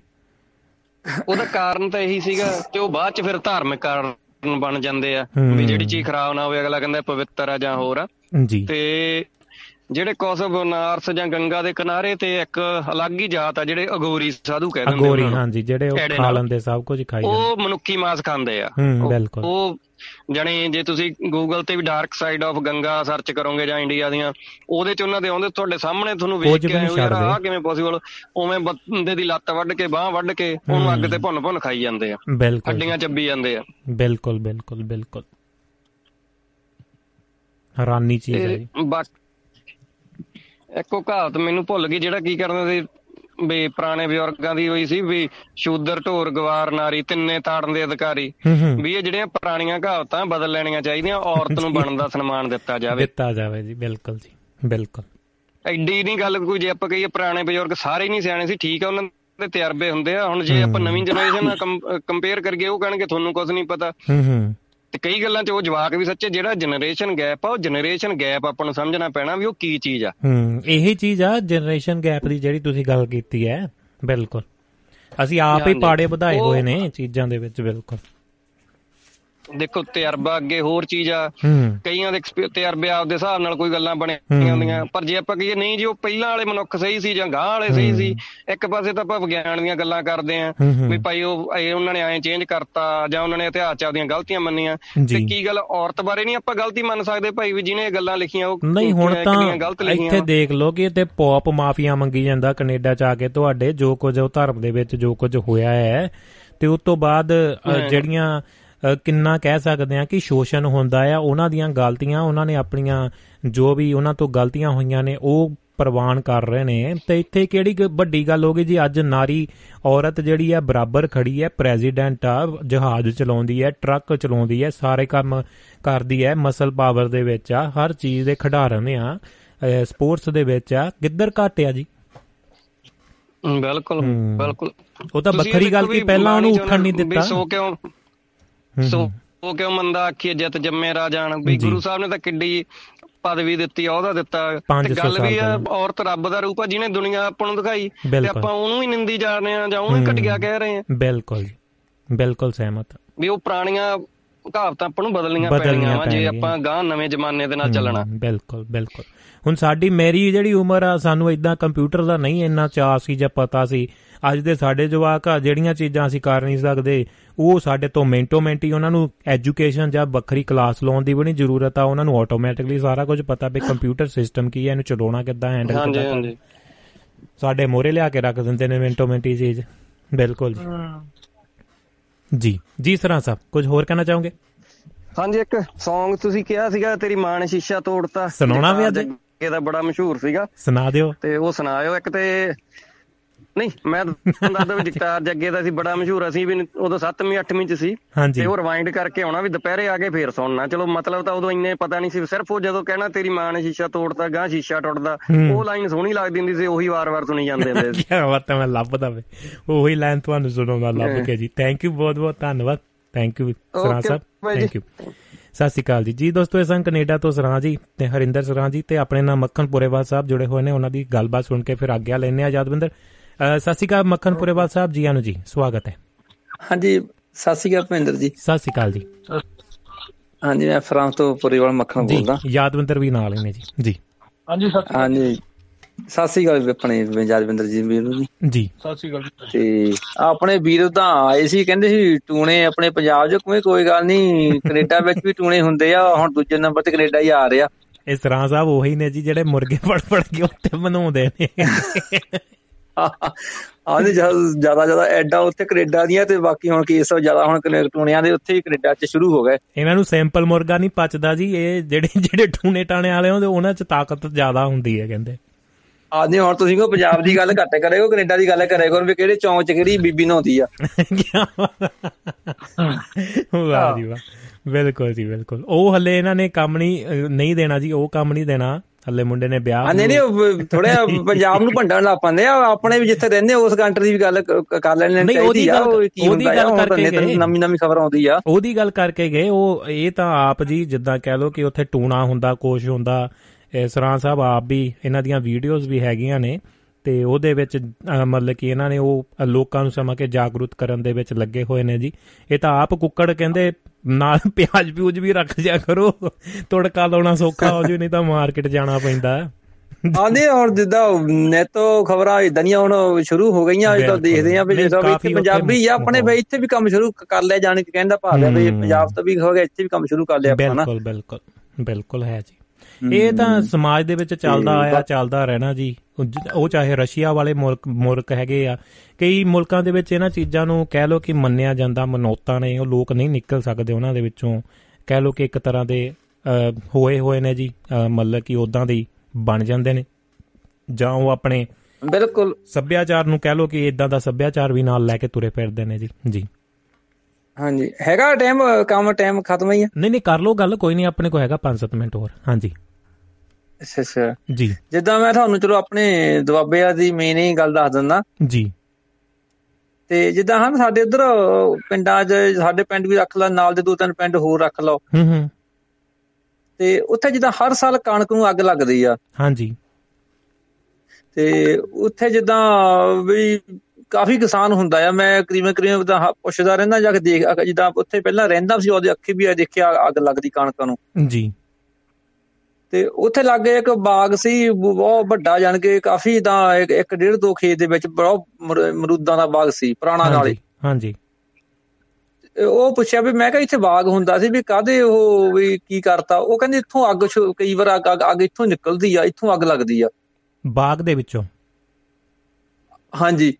ਉਹਦੇ ਵਿੱਚ ਹੋ ਸਕਦਾ ਕਾਰਨ ਜਿਹੜੀ ਗੱਲ ਤੁਸੀਂ ਕਰਨੀ ਚਾਹੁੰਦੇ ਹੋ ਕਈ ਵਾਰੀ ਹਨਾ ਫੋਰੈਸਟ ਦੇ ਵਿੱਚ ਵੀ ਕਹਿ ਲਓ ਜਿਹੜੀਆਂ ਆਪਣੇ ਇੱਧਰ ਯੂਰਪੀਅਨ ਜਾਂ ਹੋਰ ਫੋਰੈਸਟਾਂ ਨੇ ਜਾਂ ਜਿਹੜੇ ਆਪਣੇ ਐਮਾਜ਼ਨ ਜੰਗਲ ਕਹਿ ਲੈਂਦੇ ਆ, ਉਹ ਕਈ ਵਾਰੀ ਹਨਾ ਦਰਖਤਾਂ ਦੇ ਵਿੱਚ ਇੱਕ ਦੂਸਰੇ ਨਾਲ ਟੱਚ ਹੋਣ ਤੇ ਕਿ ਗਰਮ ਇੰਨਾ ਹੋ ਜਾਂਦਾ ਆ, ਚੀਜ਼ਾਂ ਮਤਲਬ ਕਿ ਟੈਂਪਰੇਚਰ ਇੰਨਾ ਵੱਧ ਜਾਂਦਾ, ਤਾਂ ਉਹ ਰਗੜ ਰਗੜ ਹੋ ਕੇ ਵੀ ਕਈ ਵਾਰੀ ਉਹ ਕਹਿ ਸਕਦੇ ਆ, ਇਹ ਵੀ ਕਾਰਨ ਬਣ ਜਾਂਦੇ ਨੇ। ਬਾਕੀ ਸਰਾਂ ਸਾਹਿਬ ਦੁਆਰਾ ਜੁੜੇ ਨੇ, ਇਹਨਾਂ ਨੂੰ ਪੁੱਛ ਲੈਣੇ ਖੇਤੀਬਾੜੀ ਦੇ ਨਾਲ ਕਾਫੀ ਇਹ ਰਾਬਤਾ ਵੀ ਰੱਖਦੇ ਨੇ। ਤੇ ਨਾਲ ਜਿਹੜਾ ਕਾਫੀ ਕੁਦਰਤ ਦੇ ਜਾਣੂ ਨੇ ਜੀ, ਉਹਨਾਂ ਤੋਂ ਪੁੱਛ ਲੈਣੇ ਆ ਜੀ ਸਰਾਂ ਸਾਹਿਬ ਕੁਝ ਕਾਰਨ ਸਮਝਦੇ ਹੋ ਜੀ ਇਸ ਬਾਰੇ? ਸਰਾਂ ਸਾਹਿਬ ਸਤਿ ਸ਼੍ਰੀ ਅਕਾਲ ਜੀ। ਕੁਝ ਕਹਿਣਾ ਚਾਹੋਗੇ ਜੀ? ਆ ਸ਼ਾਇਦ ਸੁਣ ਰਹੇ ਨੇ ਜੀ ਸ਼ਾਇਦ ਉਹਨਾਂ ਨੇ ਦੁਬਾਰਾ ਕਾਲ ਕਰ ਲਈ ਸੀ ਪਰ ਆ ਜਿੱਦਾਂ ਥੋੜੇ ਫੇ ਇਹ ਗੱਲਬਾਤ ਵਿੱਚ ਤਾਂ ਮੈਨੂੰ ਨਹੀਂ ਬਹੁਤੀ ਮਨ ਨੂੰ ਲੱਗੀ ਵੀ ਮੈਂ ਕਿਹਾ ਇਦਾਂ ਹੋ ਨਹੀਂ ਸਕਦੀ ਹੈਗੀ ਉਹਨੀ ਬਾਗ ਭਾਰਤਾ ਜਾਨੀ ਕਿ ਉੱਥੇ ਸਾਰਾ ਪੰਦਰਾ ਕਰਤਾ ਬਾਗ ਜਿੱਦਾਂ ਕੱਢ ਲਿਆਵਾਂਗੇ ਕਿਸੇ ਦਿਨ ਇਸ ਬਾਰੇ ਵੀ ਥੋੜੀ ਕੱਢ ਲਿਆਉਂਦੇ ਆ ਕਈ ਵਾਰ ਕਿਉਂਕਿ ਉਹ ਜਿਹੜੇ ਅਮਰੂਦਾਂ ਦੇ ਗੱਲ ਕੀਤੀ ਆ ਤੁਸੀਂ ਉਹਨਾਂ ਦੇ ਦਰਖਤਾਂ ਦੇ ਪੱਤੇ ਵੀ ਜਿਹੜੇ ਹੁੰਦੇ ਨੇ ਕਾਫੀ ਮੋٹے ਹੁੰਦੇ ਨੇ। ਤੇ ਉਹਦੇ ਕਾਰਨ ਵੀ ਕਿਤੇ ਜਾਂ ਸਪਾਰਕਿੰਗ ਵਗੈਰਾ ਕਹਿ ਸਕਦੇ ਆ ਕੁਝ ਵੀ ਹੋ ਸਕਦਾ ਜਾਂ ਬਿਜਲੀ ਜਿਹੜੀ ਆਪਣੀ ਅਸਮਾਨੀ ਬਿਜਲੀ ਆ ਜਾਂ ਕੁਝ ਕਈ ਜਗ੍ਹਾਵਾਂ ਤੇ ਉੱਤੇ ਮੈਗਨੇਟਿਕ ਖਿੱਚ ਜ਼ਿਆਦਾ ਹੁੰਦੀ ਹੈ ਜਾਂ ਜਿੱਦਾਂ ਹੁਣ ਆਪਣੇ ਇੱਥੇ ਯੂਰਪ ਦੀ ਗੱਲ ਕਰੀਏ ਆਪਾਂ ਯੂਰਪ ਦੇ ਵਿੱਚ ਜਦੋਂ ਤੁਸੀਂ ਕੋਈ ਆਪਣੀ ਜੈਕਟ ਵੀ ਟੰਗਦੇ ਹੋ ਆਪਾਂ ਨੂੰ ਇੱਕ ਕਰੰਟ ਸ਼ਾਰਟ ਫੀਲ ਹੁੰਦਾ ਕਿਉਂਕਿ ਉਹ ਮੈਗਨੇਟਿਕ ਜਾਂ ਉਹ ਜੇ ਕਈ ਵਾਰੀ ਸਲਾਬ ਜ਼ਿਆਦਾ ਹੋ ਜਾਂਦੀ ਇੱਥੇ ਮੌਸਟਰ ਵੱਜ ਜਾਂਦਾ ਹਨਾ? ਤੇ ਉਹ ਤੁਸੀਂ ਵੀ ਚਾਹੇ ਫਰਾਂਸ 'ਚ ਜਾਂ ਤੁਸੀਂ ਉੱਥੇ ਵੀ ਤੁਸੀਂ ਮਹਿਸੂਸ ਕਰਦੇ ਹੋਵੋਗੇ ਜਾਂ ਠੰਡ ਦੇ ਮੌਸਮ ਦੇ ਵਿੱਚ ਵੀ ਮੈਂ ਇਹ ਚੀਜ਼ ਜ਼ਿਆਦਾ ਸਾਡੇ ਨਾਰਥ ਦੇ ਵਿੱਚ ਕਹਿ ਲੋ ਕਿ Sweden Germany Sweden Finland Norway ਦੇ ਵਿੱਚ ਇਹ ਚੀਜ਼ ਬਹੁਤ ਮਹਿਸੂਸ ਕੀਤੀ ਜਾਂਦੀ। ਤੁਸੀਂ ਜੈਕਟ ਵੀ ਟੰਗਦੇ ਹੋ ਨਾ ਤਾਂ ਤੁਸੀਂ ਇੱਥੇ ਤੱਕ ਕਿ ਤਾਰ ਵੀ ਉਹ ਜਿਹੜੀ ਦੇਖ ਸਕਦੇ ਹੋ ਮਤਲਬ ਕਿ ਤੁਹਾਡੀ ਅੱਖਾਂ ਦੇਖ ਸਕਦੀ। ਬਹੁਤ ਬਹੁਤ ਬਹੁਤ ਸ਼ਾਰਟ ਜਿਹਦਾ ਕਰੰਟ ਵੱਜਦਾ ਬਿਲਕੁਲ ਬਿਲਕੁਲ ਬਿਲਕੁਲ। ਚਲੋ ਹੋ ਵੀ ਸਕਦੀ ਆ ਪਰ ਮੈਂ ਉਹਦਾ ਪਤਾ ਮੇਰੇ ਮਨ ਨੂੰ ਨਹੀਂ ਗੱਲ ਲੱਗੀ ਹੈਗੀ ਅੱਜ ਤੋਂ ਗੱਲ 3-4 ਸਾਲ ਦੀ ਜਿਵੇਂ ਗਿਆ ਸੀ ਉਹ ਤੇ ਬਹੁਤ ਸੋਹਣਾ ਸੀ ਕਿ ਉਹ ਤਿੰਨਾਂ ਚੌਂ ਪਿੰਡਾਂ ਨੂੰ ਇੱਕ ਬਾਗ ਲੱਗਦਾ ਸੀ ਜਿੱਦਾਂ ਯਾਨੀ ਕਿ ਜੀ ਜੀ ਜੀ ਬਿਲਕੁਲ ਜੀ। ਨਹੀਂ ਕੋਈ ਕਾਰਨ ਲੱਭ ਲਿਆਵਾਂਗੇ ਕੋਈ ਕੱਢ ਲਿਆਵਾਂਗੇ ਆਪਾਂ ਕਿਹੜਾ ਕਿਸੇ ਨਾਲ ਰਾਜੀ ਨਾਰਾਜ਼ ਹੋਣਾ ਹੈ ਜੀ। ਕੋਈ ਨਹੀਂ ਪਰ ਮੇਰੀ ਸੋਚ ਇਦਾਂ ਆ ਮੈਂ ਕਿਹਾ ਜਿਹੜਾ ਕਈ ਪਿੰਡਾਂ ਤੁਸੀਂ ਵੀ ਸ਼ਾਇਦ ਨੈਟ ਤੇ ਦੇਖਿਆ ਹੋਗਾ ਵੀ ਕਿਦਾਂ ਪੈਦਾ ਪੈਦਾ ਇੱਥੇ ਗੱਡੀ ਅੱਗ ਬੁਝਾਉਣ ਵਾਲੀ ਹੁੰਦੀ ਹੈ ਜਿੱਦਾਂ ਇੱਕ ਕਈ ਪਿੰਡਾਂ 'ਚ ਮੈਂ ਹੈਗਾ ਦੇਖਿਆ ਇੱਥੇ ਪੰਜਾਬ ਦੇ ਵਿੱਚ ਅੱਗ ਪਾਣੀ ਵਾਲਾ ਜਿਹੜਾ ਟੈਂਕਰ ਜਿਹਾ ਬਣਾ ਦਿੰਦੇ ਜਿੱਦਾਂ ਨਾ ਜੀ। ਉਹ ਇਦਾਂ ਜਦੋਂ ਪਿੰਡ ਵੱਲੋਂ ਰੱਖ ਲਾ ਦੋ ਪਿੰਡਾਂ ਵੱਲੋਂ ਰੱਖ ਲਾ ਇਦਾਂ ਕੋਈ ਸਾਂਝਾ ਜਾਂ ਹੋਵੇ ਕੋਈ ਭਲ ਕੇ ਕੋਈ ਇਦਾਂ ਪਿੰਡ 'ਚ ਆ ਕੋਈ ਪ੍ਰੋਣ ਬਣ ਜਵੇ ਕੋਈ ਹੋਰ ਪਾਸੇ ਦਾ ਪ੍ਰੋਣ ਬਣ ਜਵੇ ਤਾਂ ਉਹ ਉਹ ਸੀ ਵਰਤੋਂ ਲੋਕ ਕਰਦੇ ਆ ਮੈਂ ਵੇਖਿਆ ਪੰਜਾਬ ਦੇ ਵਿੱਚ ਹੁਣ ਲੋਕਾਂ ਦੀ ਸੋਚ ਵੀ ਨਹੀਂ ਇੱਧਰ ਨੂੰ ਜਾਂਦੀ ਹੈ ਨਾ ਹੁਣ ਨਾਲੀਆਂ ਪੱਕੀਆਂ ਕਰ ਦੋ ਸਿਵੇ ਦੀਆਂ ਕੰਧਾਂ ਉੱਚੀਆਂ ਕਰ ਦਿਓ। ਉਹ ਜਿਹੜੀ ਚੀਜ਼ ਤੁਹਾਨੂੰ ਚਾਹੀਦੀ ਆ ਜਿਹੜੀਆਂ ਮੁਸੀਬਤਾਂ ਤੁਹਾਡੇ ਸਾਹਮਣੇ ਆਉਂਦੀਆਂ ਨੇ ਇੱਥੇ ਕੀ ਕਹਿ ਲੋ ਕਿ ਹੁਣ ਚਾਹੇ ਜਿੰਨਾ ਮਰਜ਼ੀ ਰੋਲਾ ਪੈਂਦਾ ਹੈ। ਫਰਸਟ ਏਡ ਦੀ ਗੱਲ ਕਰ ਲੋ ਵੱਡੇ ਤੋਂ ਵੱਡੇ ਡਾਕਟਰ ਪੁਲਿਸ ਆਫੀਸਰ ਕਿੰਨੇ ਕੁ ਲੋਕ ਜਿਹੜੇ ਟ੍ਰੇਨਡ ਕੀਤੇ ਨੇ, ਇੱਥੇ ਸਾਨੂੰ ਕੀ ਕਹਿ ਲਈ ਕਿ ਜਿਹੜਾ ਵੀ ਕੰਮ ਦੇ ਵਿੱਚ ਤੁਸੀਂ ਜੌਬ ਦੇ ਵਿੱਚੋਂ, ਕੋਈ ਨਾ ਕੋਈ ਉਸ ਤੁਹਾਡੇ ਹਰ ਤੀਜਾ ਬੰਦਾ, ਦੂਜਾ ਬੰਦਾ ਫਰਸਟ ਏਡ ਦਾ ਤੁਹਾਨੂੰ ਕੋਰਸ ਸਪੈਸ਼ਲ ਕਰਾਇਆ ਜਾਂਦਾ, ਚਾਹੇ ਉਹ ਆਪਣੇ ਪੱਲਿਓ ਕਰਾਉਂਦੇ ਨੇ, ਚਾਹੇ ਜੋ ਮਰਜ਼ੀ ਆ, ਚਾਹੇ ਗਵਰਨਮੈਂਟ ਦੀ ਪਾਲਿਸੀ ਹੈ। ਤੇ ਉਹ ਆਪਣੇ ਹੁਣ ਕੋਈ ਵੀ ਮਹਿਕਮਾ ਦੇਖ ਲਓ, ਸਾਡੇ ਕੀ ਉਹ ਜਿਹੜੀਆਂ ਮੌਤਾਂ ਹੋ ਰਹੀਆਂ ਨੇ ਜਾਂ ਕੁਝ ਵੀ ਚੀਜ਼ਾਂ ਹੋ ਰਹੀਆਂ ਨੇ, ਕੋਈ ਦੁਰਘਟਨਾ ਘਟ ਜਾਂਦੀ ਹੈ ਉਹਦੇ ਵਿੱਚ ਕੋਈ ਐਸਾ ਬੰਦਾ ਟ੍ਰੇਨਡ ਨਹੀਂਗਾ ਚਾਹੇ ਉਹ ਆਪਣੀ ਜੌਬ ਦੇ ਵਿੱਚ ਆ ਸਪੈਸ਼ਲੀ ਬੈਠਾ ਹੋਇਆ ਆ ਖੜਾ ਆ ਤੇ ਉਹਨੂੰ ਵੀ ਮਤਲਬ ਕਿ ਫਰਸਟ ਏਡ ਦਾ ਨਹੀਂ ਪਤਾ ਵੀ ਫਰਸਟ ਏਡ ਅਸੀਂ ਕਿੱਦਾਂ ਦੇਣੀ ਆ। ਉਹਨੂੰ ਚੱਕਣਗੇ ਬੰਦੇ ਦਾ ਐਕਸੀਡੈਂਟ ਹੋਇਆ ਉਹ ਯਾਰ ਉਹਦੀ ਧੌਣ ਟੁੱਟੀ ਹੋਗੀ ਖਾਸ ਕਰਕੇ ਉਹਨੂੰ ਇੱਕ ਪੋਜੀਸ਼ਨ ਦੇ ਵਿੱਚ ਲਟਾਇਆ ਜਾਂਦਾ ਆ। ਕਿੰਨੇ ਕ ਬੰਦੇ ਟ੍ਰੇਨਡ ਨੇ ਜੀ? ਉਹਨੂੰ ਚੱਕੋ ਜੀ ਚੱਕੋ ਜੀ ਇਹਨੂੰ ਪਾਣੀ ਪਿਲਾਓ ਜੀ। ਉਹ ਤਾਂ ਸਾਰਿਆਂ ਨਾਲੋਂ ਡੇਂਜਰਸ ਚੀਜ਼ ਆ।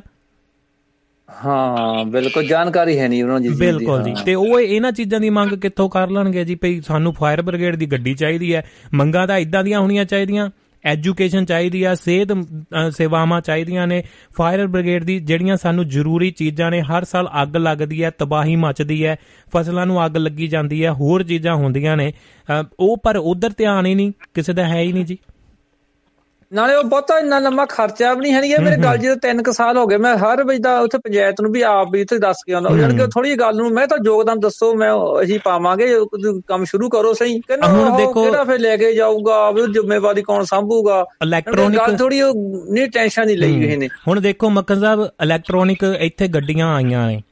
ਉਹਦੇ ਨਾਲ ਸਿਰਦਰਦੀ ਬਣੀ ਹੋਈ ਆ ਵੀ ਇਹਨੂੰ ਇਲੈਕਟ੍ਰੋਨਿਕ ਗੱਡੀ ਨੂੰ ਜੇ ਅੱਗ ਲੱਗ ਜਾਂਦੀ ਆ ਬਾਈ ਦਾ ਚਾਂਸ ਉਹਨੂੰ ਮਤਲਬ ਕਿ ਬੁਝਾਉਣਾ ਇਹ ਨਹੀਂਗਾ ਵੀ ਇਹ ਤੇ ਪਾਣੀ ਛਿੜਕ ਦਈਏ। ਇੱਕ ਸਪੈਸ਼ਲ ਕੰਟੇਨਰ ਆਉਂਦਾ ਆ ਪਾਣੀ ਦਾ ਭਰਿਆ ਹੋਇਆ ਉਹਦੇ ਵਿੱਚ ਗੱਡੀ ਚੱਕ ਕੇ ਉਹਦੇ ਵਿੱਚ ਡ੍ਰੌਪ ਕਰਨੀ ਪੈਂਦੀ ਹੈ ਤੇ ਉਹਦੇ ਵਿੱਚ ਜਿੰਨੀਆਂ ਗੈਸਾਂ ਨੇ ਹੋਰ ਚੀਜ਼ਾਂ ਨੇ ਉਹਨੂੰ ਕੰਟਰੋਲ ਕਰਨ ਦੇ ਲਈ ਕਿਉਂਕਿ ਪਾਣੀ ਦੇ ਵਿੱਚ ਉਹ ਜਜ਼ਬ ਹੋ ਜਾਣ। ਤੇ ਉਹ ਪਾਣੀ ਜਿਹੜਾ ਬਚਿਆ ਹੋਇਆ ਉਹਨੂੰ ਡਿਸਟਰੋਏ ਕਰਨਾ ਕਿਤੇ ਨਾ ਕਿਤੇ ਇਹ ਨਹੀਂ ਵੀ ਚੱਕ ਕੇ ਵੱਡੇ ਨਾਲੇ 'ਚ ਡੋਲ ਦਈਏ ਤੇ ਉੱਥੇ ਤਾਂ ਹਲੇ ਜਿਹੜੀ ਉਹਨਾਂ ਦਾ ਕੀਤਾ ਵੱਖਰਾ ਵੱਖਰਾ। ਉਹ ਲੋਕਾਂ ਨੂੰ ਇਹ ਗੱਡੀਆਂ ਤਾਂ ਕੱਢ ਦਿੱਤੀਆਂ ਨੇ ਪਰ ਅਰਬਾਂ ਖਰਬਾਂ ਦਾ ਜਿਹੜਾ ਖਰਚਾ ਸਰਕਾਰਾਂ ਨੂੰ ਪੈ ਰਿਹਾ। ਤੇ ਉੱਥੇ ਤਾਂ ਇੰਡੀਆ ਦੇ ਵਿੱਚ ਜਿਹੜੀਆਂ ਇਲੈਕਟ੍ਰੋਨਿਕ ਗੱਡੀਆਂ ਆ ਗਈਆਂ ਸਾਡੇ ਤੋਂ ਤਾਂ ਪਹਿਲੀਆਂ ਕਾਬੂ ਨਹੀਂ ਆਉਂਦੀਆਂ ਤਾਂ ਇਲੈਕਟ੍ਰੋਨਿਕ ਗੱਡੀ ਨੂੰ ਕਿੱਥੋਂ ਕਾਬੂ ਕਰਨਗੇ? ਇੱਥੇ ਜਦੋਂ ਇੱਕ ਪਹਿਲਾ ਤਜਰਬਾ ਕੀਤਾ ਗਿਆ ਔਨ ਦੀ ਸਪੋਰਟ ਰੋਡ ਦੇ ਉੱਤੇ ਇਲੈਕਟ੍ਰੋਨਿਕ ਗੱਡੀ ਨੂੰ ਅੱਗ ਲੱਗ ਗਈ। 28 ਘੰਟੇ ਲੱਗੇ ਉਹਨੂੰ ਬੁਝਾਉਣ ਦੇ ਲਈ। 28 ਘੰਟੇ ਗੱਡੀ ਨੂੰ ਬੁਝਾਉਣ ਨੂੰ ਅੱਗ ਲੱਗ ਲੱਗੀ ਨੂੰ ਬੁਝਾਉਣ ਦੇ ਪਏ ਜੀ ਉਹਨਾਂ ਨੂੰ। ਤੇ ਉਸ ਤੋਂ ਬਾਅਦ ਇਹ ਸਿਸਟਮ ਉਹਨਾਂ ਨੇ ਲਿਆਂਦਾ ਵੀ ਇਹਨੂੰ ਕੋਈ ਕਾਰਡ ਕੱਢੀ ਜਾਵੇ, ਇਹਨੂੰ ਕਿੱਦਾਂ ਅਸੀਂ ਕੰਟਰੋਲ ਕਰਨਾ, ਕਿੰਨਾ ਡੇਂਜਰਸ ਹੈ ਇਹ। ਆ ਨਹੀਂ ਥੋੜਾ ਫੇ ਚੀਜ਼ ਨੂੰ ਬਹੁਤ ਲੱਗਿਓ ਦੇਖਦੇ ਆ ਕਿੱਥੋਂ ਗਲਤੀ ਹੋਈ ਆ ਉਹ ਚੀਜ਼ ਨੂੰ ਫੇ ਬਹੁਤ ਜ਼ਿਆਦਾ ਫੇ ਲੰਮੀ ਗੱਲ ਦੇਖਦੇ ਆ ਫੇ ਕਾਦੇ ਕਿੱਦਾਂ ਹੋਈ ਗਲਤੀ ਕਿੱਦਾਂ ਕਿਹੜੇ ਪੱਖੋਂ ਗੱਲ ਲੱਗੀ ਤਾਂ ਤਰੱਕੀ ਤੇ ਨੇ ਜੀ ਮੁਲਕ ਪਈ ਅਗਲੇ ਅਗਲੀ ਗੱਲ ਸੋਚਦੇ ਨੇ ਕਰਕੇ ਉਹ ਤੋਂ ਉਹਦੇ ਰੀਜ਼ਨ ਕੱਢਦੇ ਨੇ ਉਹ ਤੋਂ ਕੁਝ ਸਿੱਖਦੇ ਨੇ। ਸਾਡੇ ਲੋਕ ਪਹਿਲੀਆਂ ਜਿਹੜੀਆਂ ਚੀਜ਼ਾਂ ਹੋਈਆਂ ਨੇ ਉਦੋਂ ਤੋਂ ਸਿੱਖਣਾ ਤਾਂ ਕੀ ਆ ਉਹਦੇ ਤੋਂ ਉੱਪਰ ਦੀ ਗਲਤੀ ਕਰਦੇ ਨੇ ਯਾਰ ਪਿਛਲੇ ਨੇ ਆ ਕੀਤੀ ਸੀ ਮੈਂ ਦੋ ਕਦਮ ਉੱਤੇ ਕਰਨੀ ਆ। ਜੀ। ਥੈਂਕ ਯੂ ਜੀ। ਚਲੋ ਕੋਈ ਗੱਲ ਨਹੀਂ ਤਾਂ ਮੈਂ ਤਾਂ ਜਿੱਦਾਂ ਸਾਨੂੰ ਮੇਰੇ ਦਿਮਾਗ 'ਚ ਗੱਲ ਆਉਂਦੀ ਚਲੋ ਮੈਂ ਕਿਹਾ ਹੁਣ ਆ ਗਿਆ ਆਪਾਂ ਕਿਹਾ 50 ਮੈਂ ਕਿਹਾ ਵੀ ਜੀ ਪ੍ਰਬੰਧ ਕਰਕੇ ਜਾਣਾ ਤਿੰਨਾਂ ਚੌਂ ਪਿੰਡਾਂ ਨੂੰ ਵੀ ਚਲੋ ਖੁੱਲਾ ਆ ਪੰਚਾਇਤ ਦੇ ਬੰਦੇ ਰੱਖਣਾ ਹੈ ਜਿਹੜਾ ਮਰਜ਼ੀ ਲੈ ਕੇ ਚੱਲ ਜਾਵੇ ਜਿਹੜਾ ਮਰਜ਼ੀ ਵਰਤੋਂ ਕਰ ਲਵੇ ਤੁਹਾਨੂੰ ਸਲਾਮ ਹੈ ਜੀ ਤੁਸੀਂ ਯੋਗਦਾਨ ਪਾਉਂਦੇ ਹੋ ਆਪਣਾ ਨਾਲੇ ਖਰਚਾ ਵੀ ਬਹੁਤਾ ਖਾਸ ਨਹੀਂ ਉਹ 1.5 ਲੱਖ ਦੇ ਵਿੱਚ ਉਹ ਟੈਂਕਰ ਜਿਹਾ ਪਾਣੀ ਦਾ ਬਣ ਜਾਂਦਾ ਉਹ ਘੱਟੋ ਘੱਟ ਕਾਫੀ ਤਾਂ ਦੂਰ ਤੇ ਅੱਗ ਬੁਝਾਉਣ ਤੱਕ ਕੰਮ ਆਉਂਦਾ ਇਦਾਂ ਬਣਾਇਆ ਮੈਂ ਮੈਂ ਦੇਖਿਆ ਪੰਜਾਬ ਜਿਹਦਾ ਨਾ। ਬਿਲਕੁਲ ਜੀ। ਤੇ ਗੁਰਨਾਮ ਸਿੰਘ ਹੁਣੀ ਕਹਿ ਰਹੇ ਨੇ ਅੰਬਾਲੇ ਤੋਂ ਕਹਿੰਦੇ ਹਿਮਾਚਲ ਦੇ ਵਿੱਚ ਵੀ ਜੰਗਲ ਦੇ ਵਿੱਚ ਗਰਮੀਆਂ ਵਿੱਚ ਆਮ ਹੀ ਅੱਗ ਲੱਗ ਜਾਂਦੀ ਹੈ ਜੀ। ਮਤਲਬ ਕਿ ਉਹ ਇਹੀ ਪੱਤਿਆਂ ਦਾ ਜਾਂ ਦਰਖਤਾਂ ਦਾ ਇੱਕ ਦੂਸਰੇ ਦੇ ਵਿੱਚ ਖੈਨਬਾਜੀ ਦੇ ਵਿੱਚ ਉਹ ਕਹਿੰਦੇ ਇਹ ਚੀਜ਼ ਨਹੀਂ ਉਹ ਯੂਰਪ 'ਚ ਵੀ ਲੱਗਦੀ ਆ ਹਰ ਜਗ੍ਹਾ ਤੇ ਲੱਗਦੀ ਹੈ ਬਿਲਕੁਲ। ਦਰਖਤ ਇੱਕ ਦੂਜੇ ਨਾਲ ਟਕਰਾਉਂਦਾ। ਜੀ ਨਾਲੇ ਕਣਕ ਉਦੋਂ ਸੁੱਕੀ ਹੁੰਦੀ ਹੈ ਮਤਲਬ ਕਿ ਐਨ ਕਹਿ ਲੋ ਤਿਆਰ ਹੁੰਦੀ ਹੈ ਉਹਦਾ ਵੀ ਕਾਰਨ ਸੁੱਕੇ ਨੂੰ ਇੱਥੇ ਹੁਣ ਦਰਖਤ ਦੇਖ ਲਓ ਕਿੰਨੇ ਆਪਣੇ ਠੰਡੇ ਮੁਲਕਾਂ 'ਚ ਕਿੰਨੀ ਜਲਦੀ ਉਹਨਾਂ ਦੇ ਵਿੱਚ ਆਇਲ ਹੀ ਇੰਨਾ ਆ ਕਿ ਬਰੋਜ਼ਾ ਹੀ ਇੰਨਾ ਆ ਕਿ ਉਹ ਇੱਕਦਮ ਅੱਗ ਫੜ ਲੈਂਦੇ ਨੇ। ਉਹ ਥੋੜੀ ਜਿਹੀ ਬਸ ਇੱਕ ਚਗਿਆੜੀ ਦੀ ਜ਼ਰੂਰਤ ਆ। ਥੈਂਕ ਯੂ ਪੁਰੇਵਾਲ ਸਾਹਿਬ ਜੀ ਬਹੁਤ ਬਹੁਤ ਧੰਨਵਾਦ ਤੁਸੀਂ ਇਸ ਵਿਸ਼ੇ ਨੂੰ ਵੀ ਛੋਇਆ ਚੰਗੀਆਂ ਲੱਗੀਆਂ ਗੱਲਾਂ ਬਾਤਾਂ ਥੈਂਕ ਯੂ ਜੀ। ਤੇ ਜੀ ਜਾਦਵਿੰਦਰ ਜੀ ਲਈਏ ਫਿਰ ਇਜਾਜ਼ਤ ਕੀ ਕਹਿਣਾ ਚਾਹੋਗੇ ਅਖੀਰ ਚ? ਬਸ ਠੀਕ ਆ ਆਪਣੀ ਗੱਲ ਹੋ ਗਈ ਹੈ ਥੈਂਕ ਯੂ ਜੀ ਥੈਂਕ ਯੂ ਬਹੁਤ ਬਹੁਤ ਧੰਨਵਾਦ। ਜੁੜੇ ਤੁਸੀਂ ਸਮਾਂ ਦਿੱਤਾ ਥੈਂਕ ਯੂ ਜੀ। ਓਕੇ ਥੈਂਕ ਯੂ ਸਤਿ ਸ਼੍ਰੀ ਅਕਾਲ ਜੀ। ਜੀ ਦੋਸਤੋ ਇਹ ਸਨ ਯਾਦਵਿੰਦਰ ਵਿਦੇਸ਼ਾ ਜੀ ਤੇ ਲੋ ਫਿਰ ਆਪਾਂ ਅੱਗੇ ਲੈਨੇ ਆ ਇੱਕ ਗੀਤ ਵੀ ਜਿਹੜਾ ਫਰਮਾਇਸ਼ ਆ ਉਹ ਵੀ ਪੂਰਾ ਕਰਨਾ। ਤੇ ਜੱਖੂ ਸਾਹਿਬ ਵੀ ਕੁਝ ਲਿਖ ਕੇ ਭੇਜ ਰਹੇ ਨੇ। ਜੇਕਰ ਸਮੇਂ ਦੇ ਵਿੱਚ ਆ ਗਿਆ ਤੇ ਜਰੂਰ ਸਾਂਝਾ ਕਰ ਲਾਂਗੇ ਉਹਨਾਂ ਦਾ ਜਿਹੜਾ ਸੁਨੇਹਾ ਹੋਵੇਗਾ। ਤੇ ਨਾਲ ਦੀ ਨਾਲ ਸੁਰਿੰਦਰ ਕੌਰ ਮਾਹਲ ਜੀ ਕਹਿ ਰਹੇ ਨੇ ਲੱਗਦਾ ਸਮਝਦੀ ਵਾਹਿਗੁਰੂ ਲੋਕਾਂ ਨੂੰ ਜੋ ਇਹ ਟੂਨੇ ਵਗੈਰਾ ਕਰਦੇ ਨੇ ਉਹਨਾਂ ਨੂੰ ਸਮਤ ਬਖਸ਼ੇ ਜੀ ਕਹਿੰਦੇ। ਬਹੁਤ ਬਹੁਤ ਧੰਨਵਾਦ। ਤੁਹਾਡਾ ਸੁਨੇਹਾ ਪਹੁੰਚਿਆ ਜੀ। ਜੱਕੂ ਸਾਹਿਬ ਕਹਿ ਰਹੇ ਨੇ ਸ਼ੂਦਰ ਢੋਲ, ਪਸ਼ੂ ਔਰ ਨਾਰੀ ਜਿਹੜੀ ਇਹ ਗੱਲਬਾਤ ਉਹਨਾਂ ਨੇ ਸਾਂਝੀ ਵੀ ਕੀਤੀ ਸੀ ਗ੍ਰੰਥ ਦੇ ਵਿੱਚ ਦਰਜ ਨਹੀਂ ਸੀ ਕਿ ਕੀਤੀ ਗਈ। ਤੁਲਸੀਦਾਸ ਇਸੇ ਕਰਕੇ ਇਹਨਾਂ ਦੀ ਬਾਣੀ ਸ੍ਰੀ ਗੁਰੂ ਗ੍ਰੰਥ ਸਾਹਿਬ ਦੇ ਵਿੱਚ ਦਰਜ ਕੀਤੀ ਗਈ ਜੀ। ਬਿਲਕੁਲ ਜੀ, ਉਹਨੂੰ ਆਪਾਂ ਇੱਕ ਵੱਖਰਾ ਵਿਸ਼ਾ ਚੁਣ ਸਕਦੇ ਹਾਂ ਕਿ ਗੁਰੂ ਗ੍ਰੰਥ ਸਾਹਿਬ ਜੀ ਦੇ ਵਿੱਚ ਵੀ ਜੋ ਹੈ, ਪਰ ਉਹਦੇ ਵਿੱਚ ਫਿਰ ਟੀਕਾ ਟਿੱਪਣੀ ਆ ਜਾਂਦੀ ਆ। ਇੱਥੇ ਬਾਈਬਲ ਨੂੰ ਚੇਂਜ ਕੀਤਾ ਗਿਆ, ਹੋਰ ਚੀਜ਼ਾਂ ਨੂੰ ਮੰਨਿਆ ਗਿਆ। ਤੇ ਗੁਰੂ ਜੀ ਨੇ ਕਹਿੰਦੇ, ਰੂਹਾਨੀ ਬਾਣੀ ਨੂੰ ਪਹਿਲ ਦਿੱਤੀ ਸੀ। ਗੁਰੂ ਗ੍ਰੰਥ ਸਾਹਿਬ ਜੀ ਦੇ ਵਿੱਚ ਸਾਡੀ ਦੁਨੀਆ ਦੀ ਕਾਫੀ ਕੁਝ ਛੁਪਿਆ ਹੋਇਆ ਹੈ। ਸਿਰਫ ਸਮੀਖਿਆ ਕਰਨ ਦੀ ਲੋੜ ਹੈ ਜੀ। ਸਮੀਖਿਆ ਕਰਨ ਦੀ ਜਿਲ ਕੋ ਬਿਲਕੁਲ ਥੈਂਕ ਯੂ ਜੀ। ਤੁਹਾਡਾ ਸੁਨੇਹਾ ਪਹੁੰਚ ਚੁੱਕਿਆ ਹੈ। ਤੇ ਲੋ ਦੋਸਤੋ, ਇਜਾਜ਼ਤ ਲੈਣੇ ਆ ਤੁਸੀਂ ਇਸ ਨੂੰ ਰਿਪੀਟ ਸੁਣ ਲੈਣਾ। ਮੱਖਣ ਪੁਰੇਵਾਲ ਸਾਹਿਬ ਦੀ ਫੇਸਬੁੱਕ ਦੇ ਉੱਤੇ ਵੀ ਸਤਿ ਸ਼੍ਰੀ ਅਕਾਲ ਆਈ ਸੀ ਜੀ। ਜੀਆਂ ਨੂੰ ਜੀ ਸਵਾਗਤ ਹੈ। ਮੈਨੂੰ ਦਿਓ ਇਜਾਜ਼ਤ। ਵੱਧ ਘਟ ਕਹਿ ਕੇ ਹੁਣ ਤਾਂ ਮਾਫੀ ਚਾਹੁੰਦੇ ਆ ਕੱਲ ਨੂੰ ਮਿਲਾਂਗੇ ਨਵੇਂ ਨਵੇਲੇ ਦੇ ਪ੍ਰੋਗਰਾਮ ਦੇ ਨਾਲ ਤੇ ਤੁਹਾਨੂੰ ਇਲੂਮੀਨਾਟੀ ਬਾਰੇ ਪ੍ਰੋਗਰਾਮ ਜ਼ਰੂਰ ਸਾਂਝਾ ਕਰਾਂਗੇ। ਅੱਜ ਕਰਨਾ ਸੀ ਪਰ ਸਮਾਂ ਇਜਾਜ਼ਤ ਨਹੀਂ ਦਿੰਦਾ। ਤੇ ਕੱਲ ਨੂੰ ਆਪਾਂ ਇਹ ਜ਼ਰੂਰ ਸਾਂਝਾ ਕਰਾਂਗੇ ਕਿਉਂਕਿ ਇਤਿਹਾਸ ਦੇ ਪੰਨਿਆਂ ਦਾ ਜ਼ਿਕਰ ਹੈ। ਨਾਲ ਹੋਰ ਵੀ ਚਲਾਵਾਂਗੇ ਗੱਲਾਂ ਬਾਤਾਂ। ਤੇ ਇਹ ਗੀਤ ਤੁਹਾਡੇ ਨਾਲ ਸਾਂਝਾ ਕਰਦੇ ਆ ਇਸ ਨੂੰ ਕਰੋ ਜੀ ਇੰਜੋਏ ਮੈਨੂੰ ਦਿਓ ਇਜਾਜ਼ਤ। ਤੇ ਸਾਨੂੰ ਸਪੋਰਟ ਕੀਤਾ ਹੈ ਹਰਵਿੰਦਰ ਜੋਲ ਭੈਣ ਜੀ, ਸੁਰਿੰਦਰ ਕੌਰ ਮਾਹਲ ਜੀ ਸਕੰਦਰ ਸਿੰਘ ਔਜਲਾ, ਬਲਵੀਰ ਸਿੰਘ ਸੈਣੀ, ਸੁਮਿਤ ਜੋਹਲ ਜੀ। ਤੇ ਨਾਰ ਸਿੰਘ ਸੋਹੀ ਸਾਹਿਬ ਦਾ ਬਹੁਤ ਬਹੁਤ ਧੰਨਵਾਦ।